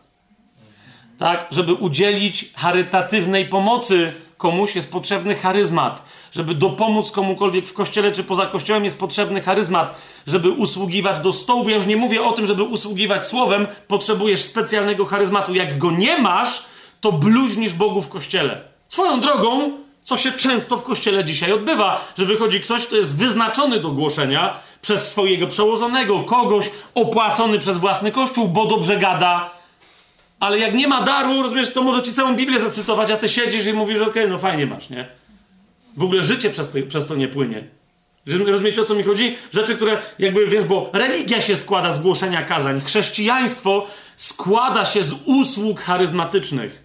Jeżeli coś nie jest taką usługą, nie powinno mieć miejsca to coś w kościele, nawet jeżeli wygląda jakby było charyzmatem. Mamy jasność? To jest kolejny powód, dla którego rozumiesz, jest dla mnie niemożliwe ustanie charyzmatów. Ta dyskusja musi się skończyć po prostu. Jest nierozsądna. W pierwszym liście do Koryntian, jak już jesteśmy w dwunastym rozdziale, tak, pewne rzeczy według mnie muszą być rozróżnione. Paweł powiada, że już o tym mówiliśmy, charyzmaty należą do większego zbioru e, pneumatyków. Skoro tego nie tłumaczymy, to tego też nie będziemy tłumaczyć, tak? A więc są pneumatyki i jedną z odmian pneumatyków są charyzmaty. Jesteśmy w samym centrum Greki Koine teraz. I teraz, i teraz po tym zauważcie jedną z podstawowych, ale nie charyzmatycznych rzeczy, chociaż z drugiej strony moje pytanie brzmi, czy nie jest to rzecz charyzmatyczna? Kiedy ktoś wyznaje Jezusa Panem? Skoro tylko na bazie łaski może wyznać Jezusa Panem, rozumiecie o co mi chodzi? A jest powiedziane, że bez Ducha Świętego nie może powiedzieć, to czy to nie jest charyzmat, że ktoś mówi, że Jezus jest Panem? Ale jeszcze raz, ponieważ Słowo Boże nie stwierdza tego wprost, to zostawmy, zostawmy, że może to jest charyzmat, może nie jest, jest to na pewno pneumatyk. Jakiś. Ale zaraz po tym pneumatyku Paweł mówi, a różne są charyzmaty, ale ten sam duch, to jest czwarty werset. Potem mówi, różne też są posługi, ale ten sam Pan. O, bardzo istotne. Widzisz, po, charyzmat czym jest? Jeżeli są różne posługi, a jest różny Pan, i, różne są działania, ale ten sam Bóg, który sprawia wszystko we wszystkich. Idźmy od końca. Widzisz, pewne rzeczy może zrobić nawet osioł, ale to nie jest charyzmat. Jak niektórzy czasem mówią, że osioł miał dar charyzmatyczny, pamiętacie tego od Bala, i on, bo oślica, bo przemówiła, nie wiem, zaraz powoli. Musisz rozumieć rzeczy pneumatyczne, jak gadasz takie głupoty. Wielu kaznodziejów takich słyszałem. Jasne, że wynika to z niewiedzy biblijnej. No ale oni brzmieli, jakby chcieli być bardzo biblijni. Osioł nie miał przejawu charyzmatycznego.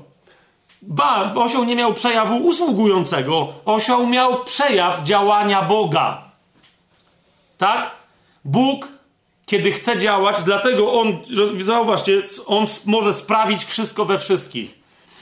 Jeżeli Bóg sprawia w kimś, kto nie jest mu posłuszny, kto nie jest wypełniony jego duchem, jakieś działanie, to to są te sytuacje, w których mówimy, że Bóg posłużył się kimś albo czymś jako swoim narzędziem. Z drugiej strony jest trochę durnowate. Ja rozumiem intencje, ale w tym sensie zauważ, chrześcijanie nigdy nie są narzędziami w rękach Bożych. Jasne? Nie może być narzędziem w ręku ojca i jego dziecko, na litość boską. Tak? Dzieci nie, dzieci są w posłudze i dzieci są w charyzmatach.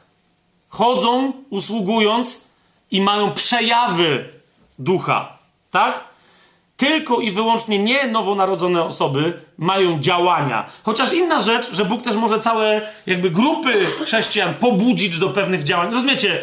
To jest też możliwe. Tylko wtedy chodzi o to, że to nie jest. My się poddajemy wtedy duchowi, który nas porusza, coś się dzieje. Tak? Będziemy następnym razem więcej o tym mówić. Dzisiaj nie jest na to czas. Ale widzisz, działania są Boga. Uważaj, posługi są Pana. Rozumiesz, Jezus wyznacza ludzi w swoim królestwie do tego, żeby pełnili funkcje. I to nie są charyzmaty. Tak? To są rzeczy, do których wyznacza Pan. Jak Pan kogoś do czegoś wyznaczy, to może to spowodować, że ktoś tę usługę będzie sprawować w konkretnych charyzmatach. Tak? Bo Duch Święty zna wolę Pana i jakby wyposaży tego kogoś, kto dostał posługę, żeby mieć konkretne charyzmaty, ale nie mieszajmy tych dwóch faktów. Zaraz zobaczymy nieco więcej na ten temat y, w pierwszym do Koryntian. Tak? Na sam koniec. Natomiast zauważ, czyli ojciec ma działania i on nie powoduje, gdzie chce i w kim chce i w czym chce. Tak? Pan w kościele, w swoim ciele wyznacza ludzi do posługi. I to są powołania do posługi, które również są nieodwołalne. Apostoł, prorok i tak dalej mogą zbłądzić, mogą upaść, mogą grzeszyć osobiście, ale zauważ, Pan im nie cofnie powołania do posługi, które ja nazywam namaszczeniem, żeby troszkę odróżnić, ale bądźmy biblijni, teraz jesteśmy w tym fragmencie, mówmy tym językiem. Natomiast zauważ, czyje są charyzmaty? Ducha Świętego. Ale jak? Różne są dary, ale ten sam duch. Widzisz, Duch Święty jest tym, który w kolejności po Panu Jezusie jest nowym pocieszycielem dla nas. Tak? Jest naszym nowym nauczycielem i to On sprowadza obecność Ojca i Syna. Teraz nie będziemy o tym mówić, ale e, w, podczas ostatniej wieczerzy Pan Jezus dużo o tym powiedział, że w Duchu Świętym On wróci i Ojciec przyjdzie do nas i będą w nas mieszkać. To jest dzieło Ducha Świętego. On to robi, że sprowadza w nas Jezusa. Jasne? Jest to, co mówię? Okej. Okay. Ale teraz Duch Święty, dlaczego może sprowadzić Ojca i Syna do nas? Bo On jest w nas. On jest w nas twórcą nowego ducha, a nowy duch jest jego zamieszkaniem w nas. Czy to jest jasne to, co teraz mówię? Więc teraz uważaj, w tym kontekście charyzmaty to jest to, jak Duch Święty mieszka w tobie i we mnie. Jasne? To nie jest coś, że on przyszedł, dał ci wiertarkę i poszedł. Tak, tak, w momencie, kiedy ty masz charyzmat, jakby to jest trochę forma daru. Nie wiem, czy rozumiecie o co chodzi, że jakby on ci. Ale to jest raczej taki dar, jakby to powiedzieć. No, najlepiej to powiedzieć tak, jak ja to sobie wyobrażam. Jeżeli Ducha Świętego przedstawiłem już w moim rozumieniu jako tancerza albo tancerkę, ja osobiście raczej jako tancerkę, zrozumcie mnie. Szulamitka dlatego mi bardzo pasuje to widzisz, charyzmat to jest twój taniec towarzyski albo sportowy, jak już jesteś pro, z Duchem Świętym. Jasne jest to, co. To, czyli to jest jakby, rozumiesz, czyli on ciebie nauczył czaczy. Nie wiem, czemu akurat to mi przyszło do głowy. Yy, tanga. On ciebie nauczył krakowiaka. Krakowiak! Jest pięknym nie, nie, nie tak. Tu masz specjalistów od krakowiaka. Nie tak się tańczy krakowiaka. Ja nawet nie pokazuję, ale raczej tak. W każdym razie.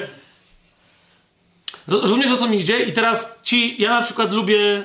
Yy, Twista jest taki, wiecie, i tam parę związanych z nim. Ja uwielbiam, jak ludzie to tańczą, no nie, bo ja nie wiem, jak oni w ogóle muszą się znajdować na podłodze, a cały czas mi wygląda, jakby oni się unosili w powietrzu. No, to dla mnie to jest to. No nie, to jest charyzm, to jest, rozumiecie? Ktoś tam jest Duchem Świętym i ktoś tam jest kimś i to, co oni razem robią, to jest, to jest charyzmat. Jest to jasne, co, ja teraz mówię? To nie jest narzędzie, Duch Święty ci dał i on stoi z boku. Nie, nie, nie. To jest to, co ty razem z nim robisz. I dlatego nie, jak zasmucasz Ducha Świętego, to twój charyzmat nie gaśnie, tylko rozumiesz, on wtedy nie tańczy z tobą. Rozumiesz, on wtedy nie, po prostu, tak? Klejesz, on, no nie, no, nie, nie trzymasz rytmu, muzyki nie słyszysz, tak? Po prostu, on nie tańczy wtedy z tobą. To jest wspólne, razem z nim działa. Jak ktoś woli to niech to będzie, nie wiem, wspinaczka wysokogórska, tak? Ktoś, jeden przechodzi wyżej, to jest Duch Święty, wbija, zabezpiecza tam jakiś hak, przeciąga linę i następny, wiecie o co mi chodzi, tak? Ten tego ubezpiecza, tak? To, to jest to. To, to jest, to, tam nie, nie ma charyzmatu bez Ducha Świętego. O to mi idzie. Charyzmat to jest to, jak Duch Święty wychodzi z ciebie i dotyka innych życiem. Jasne jest to, co mówię? To? Dlatego to, charyzmat to nie jest, rozumiesz, nie można prorokować nie w Duchu Świętym. Wtedy można udawać, udawać że się prorokuje. Yy, to jest czwarty werset i trzynasty werset wyjaśnia, bo wszyscy przez jednego ducha zostaliśmy ochrzczeni w jedno ciało, czy to Żydzi, czy Grecy, czy niewolnicy, czy wolni, i wszyscy zostaliśmy napojeni w jednego ducha. To jest, to jest, to jest dokładnie to. Rozumiesz? Że my dlatego. Pamiętacie, co powiedział Pan Jezus Samarytance? Jakbyś wiedziała o wodzie, którą ja ci mogę dać, to byś mi tu nie tłumaczyła, że wie, że ja nie mam wiaderka. No nie? Ja mówi, ale co to za woda? On mówił, pamiętacie jak potem krzyczy, kto jest spragniony, niech do mnie przyjmie, przyjdzie w czasie Wielkiego Święta. A mówił to o, o Duchu Świętym. Jej powiedział, że jak będziesz miała Ducha Świętego, to nigdy nie będziesz pragnąć. Dlaczego? No bo jak, rozumiesz, wyobrażasz sobie ry, spragnioną rybę, jakąkolwiek, ale rybę, nie wieloryba, tak? Rybę, która nie delfina, który musi się, ale spragnioną rybę, żeby jej się chciało pić. Wiesz, rybie się różne rzeczy mogą chcieć, ale jakby, nie? Ona jest e, w wodzie. Więc jak ona potrzebuje pić, ja nie wiem, w ogóle ryby piją, zastanawialiście się kiedyś nad tym? Widzisz, ale teraz popatrz, to jest ryba w wodzie. No nie, ryba w wodzie to jest dobre, to jest, ktoś się czuje jak ryba w wodzie. Ale teraz uważaj na to. Ty jesteś taką rybą, z której wypływa ocean, w którym ta ryba pływa. Czajcie to? Bo z ciebie płyną rzeki życia wiecznego. I teraz dlatego ty masz życie. No, rozumiecie? Pytam się, czy rozumiecie, bo mam nadzieję, że lepiej to rozumiecie niż ja, łatwo jest powiedzieć, a trudniej. Hmm. To i dlatego to, to jest Duch Święty, rozumiesz? Charyzmat to jest tak naprawdę nawet nie przejaw łaski, ale sposób poruszania się Ducha Świętego przez ciebie, przeze mnie, w nas, dla innych i tak dalej, nawet dla Boga. To znaczy, że my tym bardziej znaczy jakby podobamy się Bogu, czyli mamy łaskę w Jego oczach, im bardziej On w nas swoją łaskę widzi, czyli Ducha Świętego. Właśnie, dlatego w momencie, kiedy Duch Święty zstępuje na Jezusa, który przecież ej, jest Jezusem, tak? Wtedy Jezus mówi, ty, bo on mówi, musimy wypełnić całą sprawiedliwość. Pierwszy charyzmat. Nie, do Jana mówi, ale ty nie potrzebujesz chrztu, nie masz grzechu. Ale w ogóle nie o to chodzi człowieku. No nie chodzi o wolność od grzechu. Tu chodzi o nowe stworzenie, o nowe narodzenie do nowego życia wiecznego. Więc dlatego, nie, a wcześniej co Jezus nie był umiłowanym synem? Ale dla nas w tym momencie, kiedy zstępuje na niego duch i go wypełnia, i Jezus do tej pory chodzi pod mocą Ducha Świętego. Ale zobaczcie, jak on chodzi pod mocą. Marek potem napisze, potem duch wypędził Jezusa na świątynię. To mi się zawsze, na pustynię. To mi się zawsze podobało, taki duch święty. O, poszedł, poszedł, jak taki wiesz, zgęć mi, no nie?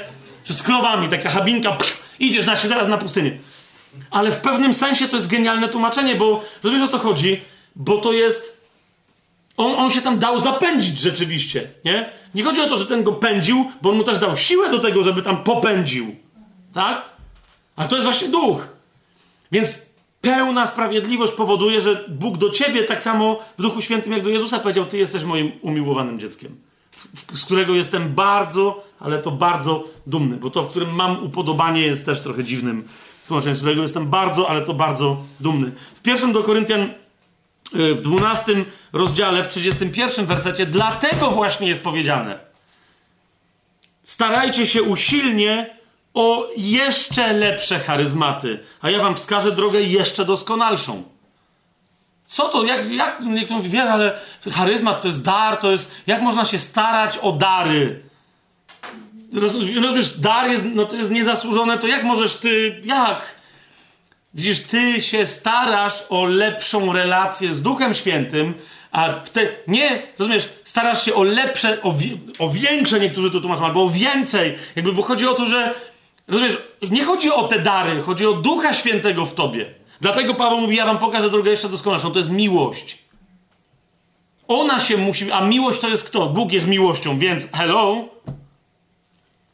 Więc to jest staranie, rozumiesz? A, w, ale, a wtedy co się stanie? Przez ciebie zaczną się objawiać dary charyzmatyczne, absolutnie nadprzyrodzone, więcej o tym następnym razem powiemy, które wynikają z tego, że Bóg może wreszcie przez ciebie bardziej. To jest staranie się usilne o większe dary. Starajcie się usilnie o lepsze dary. W 14 yy, charyzmaty, w 14 rozdziale, w pierwszym wersecie Paweł powie: starajcie się usilnie o rzeczy duchowe. W ogóle wszystkie. Tu są, tu są pamiętacie, te pneumatika. Tak? W pierwszym Piotra, w czwartym rozdziale, na, naprawdę już teraz jesteśmy bardzo blisko. Potrzebujemy wszakże domknąć dzisiaj ten temat, czy już potem do niego niepotrzebnie nie wracać. Pierwszy list Piotra, czwarty rozdział, dziesiąty werset. Tu jest, jeszcze raz zobaczcie teraz to zdanie. Jako dobrzy szafarze różnorakiej łaski Bożej usługujcie sobie nawzajem tym darem, jaki każdy otrzymał. To wszystko, co do tej pory powiedziałem jeszcze raz, teraz dopiero możecie zobaczyć. Piotr o tym tutaj pisze. Dokładnie to zdanie yy, mówi tak. Przecież macie wszelaką możliwą łaskę Bożą. I teraz uwaga, to jest charizm. Wszelką możliwą łaskę, całą łaskę macie. Liczba mnoga, a to jest liczba pojedyncza, tak? To więc usługujcie sobie nawzajem tym charyzmatem, który przecież każdy ma. Wiecie o co chodzi? Piotr mówi, charyzmaty wynikają z łaski. Mówi, ponieważ macie łaskę, to wszyscy macie jakieś charyzmaty. Jeszcze raz, weź, yy, powiedz Piotrowi, że ale charyzmaty wygasły. Piotr mówi, co? Wszyscy się czepiają Pawła, że on tam bardzo. Ale to Piotr daje, rozumiesz, aksjomat, gdy chodzi o rozumienie charyzmatów. Bo Paweł mówi, z tego, że wszyscy macie łaskę, wynika, że każdy ma jakiś charyzmat. Jasne to jest? Jeszcze tym zdaniem też się następnym razem zajmiemy, ale i teraz zauważ, Paweł mówi, są dwa obszary, które mnie szczególnie interesują. Popatrz, jeżeli ktoś przemawia, niech mówi jak wyroki Boga. To jest odniesienie greckie do, pamiętacie, wyrocznia Boża. To mówi Pan. I jemu chodzi, i zwykle jest, wiecie, jak się prorokuje w kościołach charyzmatycznych, to jest, to mówi Pan, nie? A Paweł mówi, jeżeli ktoś przemawia, Piotr, i cokolwiek gada, to niech tak mówi, żeby po każdym jego zdaniu ktoś powiedział, to, to mówi Pan. Albo żeby on sam mógł powiedzieć. Jakby to, jakby cytował Pismo Święte, tak ma mówić.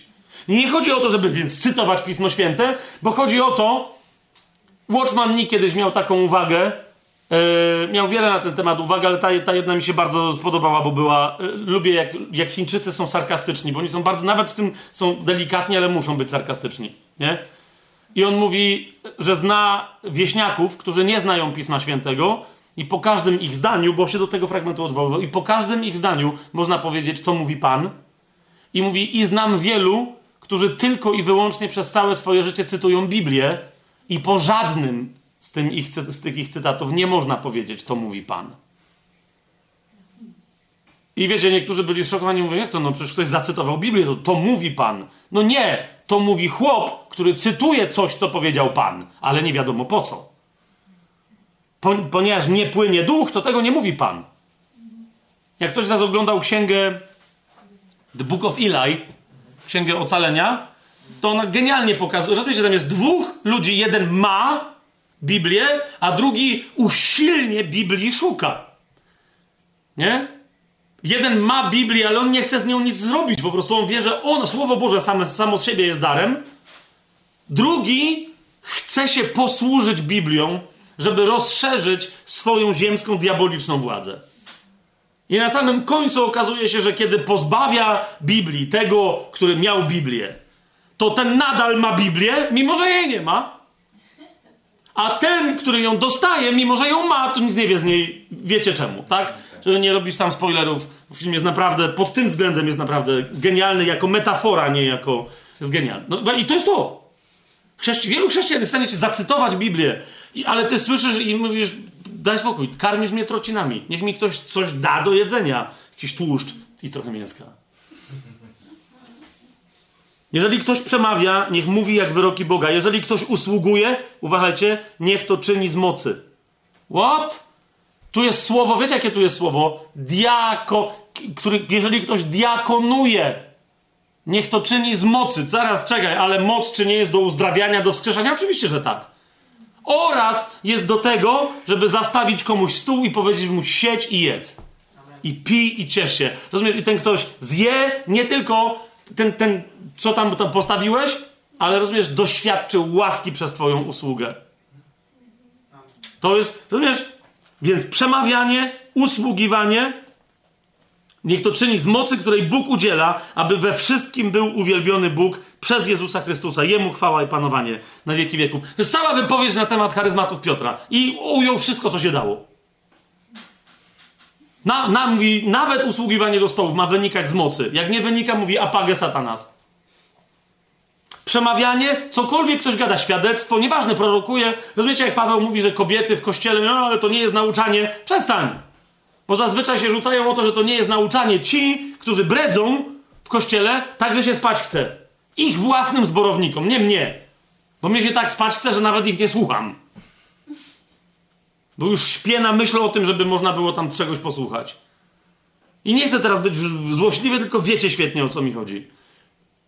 No ale ten ma prawo, gdyż jest mężczyzną. Nie, bycie mężczyzną akurat nie jest charyzmatem. Drugi do Tymoteusza. Hmm.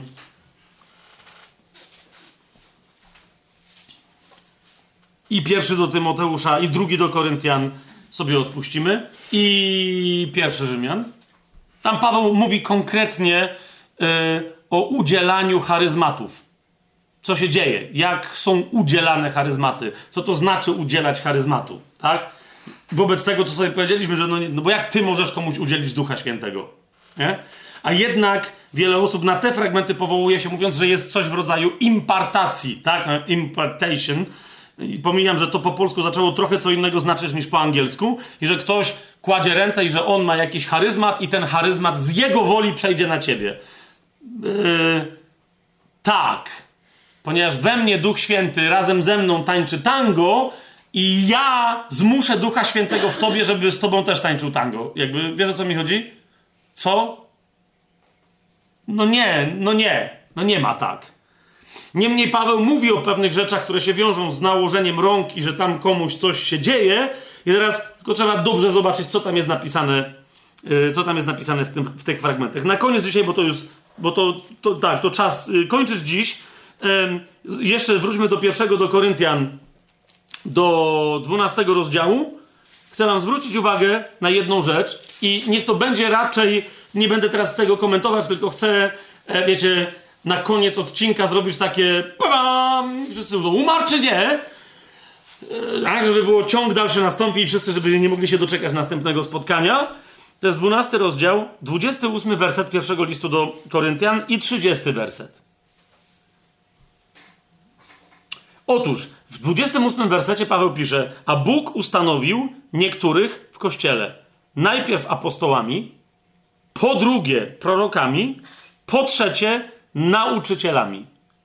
Potem, teraz mówię wam, co tu jest naprawdę napisane, yy, więc przestaję jakby, w, w ogóle od początku nie czytam dokładnie, jak widzicie. A więc najpierw Bóg, w, kościele pierwszeństwo mają apostołowie, drugie miejsce mają prorocy, trzecie miejsce mają nauczyciele. To jest tak, bardziej rozłożymy to następnym razem to zdanie.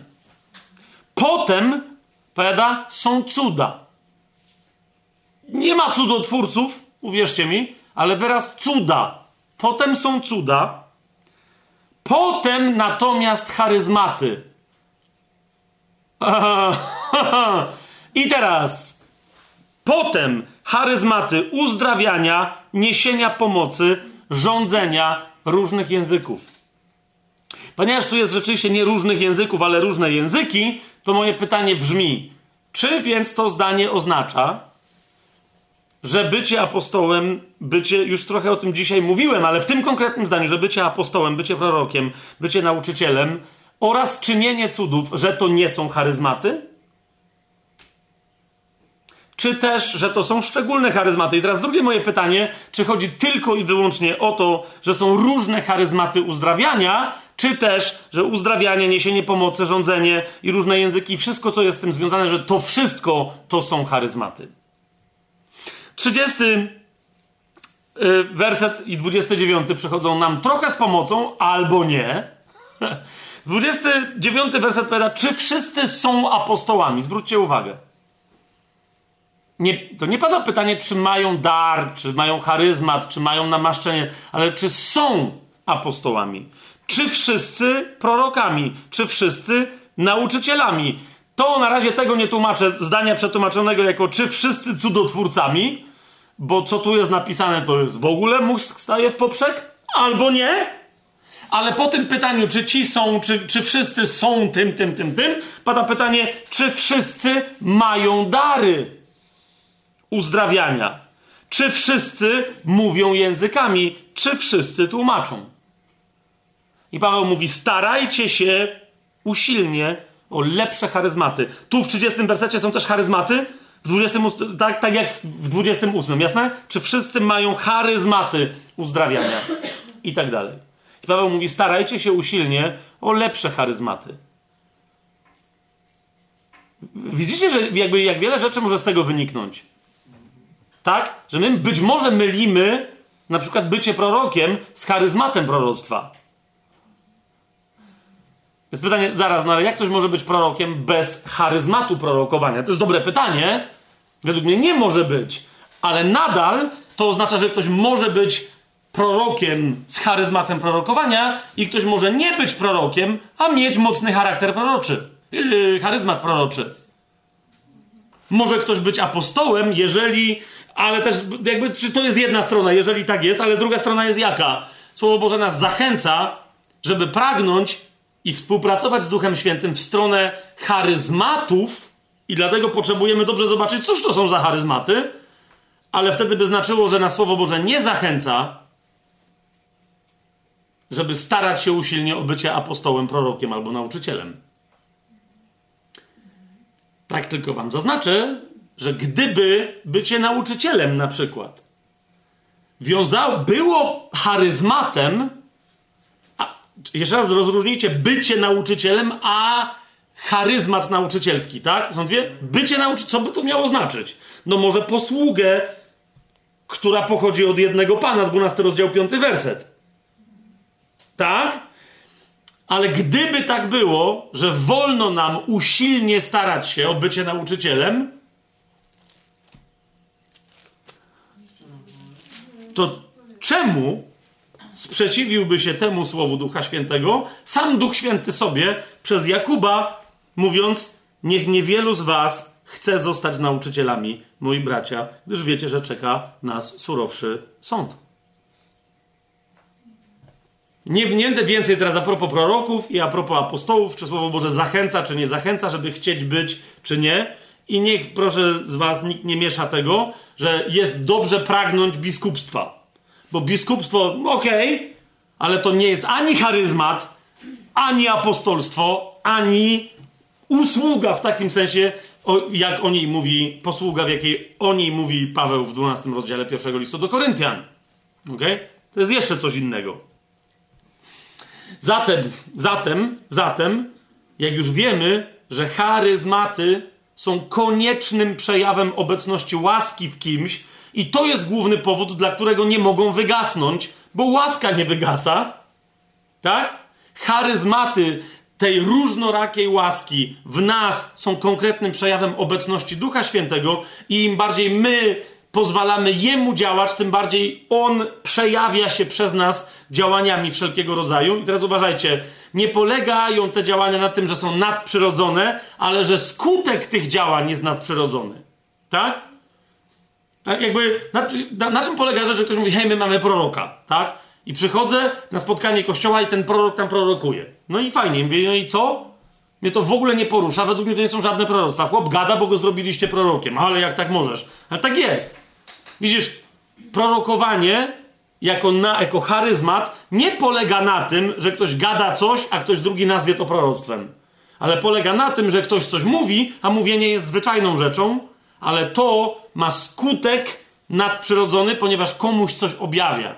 Ponieważ objawia jakąś wiedzę, która mogłaby być nieznana. Ponieważ ludzie doświadczają konkretnego przełomu w swoim życiu, pocieszenia, pokrzepienia i zbudowania.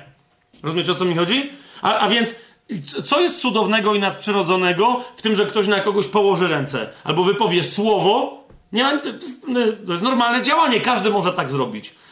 Charyzmat to jest objaw ducha, który kiedy ty położysz na kogoś ręce, on tego kogoś uzdrowi. Przywróci mu zdrowie. Wypowiesz słowo, a Duch Święty przyjdzie i wypędzi skutecznie i uwolni z obecności demonów jakąś osobę i tak dalej. Rozumiecie, o co mi idzie? A więc charyzmat przejawia się w sposób nadprzyrodzony, ma jako skutek, przynosi nadprzyrodzony skutek, a nie ma charakteru zjawiska nadprzyrodzonego. Nie, że ktoś kogoś zaczęło czepać, ktoś tam się leży, ktoś tam leży i tak dalej. Nie. I mówi, że to jest zjawisko nadprzyrodzone. No to nie jest zjawisko nadprzyrodzone. Jak cię podłączę do prądu i cię poczepię, to nie jest zjawisko nadprzyrodzone. To jest zjawisko fizyczne. To, że duch, przejście ducha może wywołać takie zjawisko, to, ale to nie jest charyzmat. Charyzmat jest usługą w łasce. Tak? Przynosi owoc ducha. Dlatego wynika z ducha i przynosi owoc ducha gdzie indziej, poza tobą. Tak? Teraz musimy jeszcze dalej wejść i to będzie następnym razem. Jak więc Słowo Boże nam demonstruje charyzmaty? Jak one się przejawiają? Czego mamy prawo się spodziewać i dlaczego? Bo to jest pytanie brata Charlesa Powella, y, bo on na końcu y, tego swojego eseju, o którym mówiłem ostatnim razem, napisał, że zasadniczo biblijnie przestałem być cesacjonistą i uważam, że nie ma podstaw biblijnych, żeby uważać, że, że charyzmaty wygasły. Nie ma podstaw. Nie, nie mówi o tych podstawach, które ja wam teraz daję, tylko czyta parę fragmentów i mówi, te, na przykład ten pierwszy do Koryntian, pierwszy rozdział, siódmy werset, mówi, to mi wystarczy. Charyzmaty muszą być obecne w taki czy inny sposób aż do przyjścia Pana Jezusa. Ale mówi, ale jestem nadal cesacjonistą fenomenologicznym. Co to znaczy? Mówi, Słowo Boże, niech będzie, przekonuje mnie, że Kościół ma charyzmaty. Mówi, to czemu ich nie widzę? Bo to, co widzę, to nie są biblijne charyzmaty. To są jakieś wygłupy, to są jakieś szaleństwa, to jest wmawianie sobie czegoś, to jest hipnoza, autohipnoza. Tak mi to wygląda. Nie? Więc mówi, jestem cesacjonistą ze względu na doświadczenie. Między innymi, jak sobie odpowiemy na pytanie, czego my się mamy prawo spodziewać, jak wielkiej cudowności w skuteczności charyzmatycznej ciała Chrystusa, to też sobie będziemy w stanie automatycznie odpowiedzieć, jak sądzę, na pytanie, czemu tam, gdzie ludzie, chrześcijanie, nie doświadczają y, y, objawów Ducha Świętego, obecności Ducha Świętego i łaski zwanych charyzmatami, czemu nie doświadczają przejawów Y, łaski, która w konieczny sposób chce się w nas poruszać. Następnym razem. Dzięki.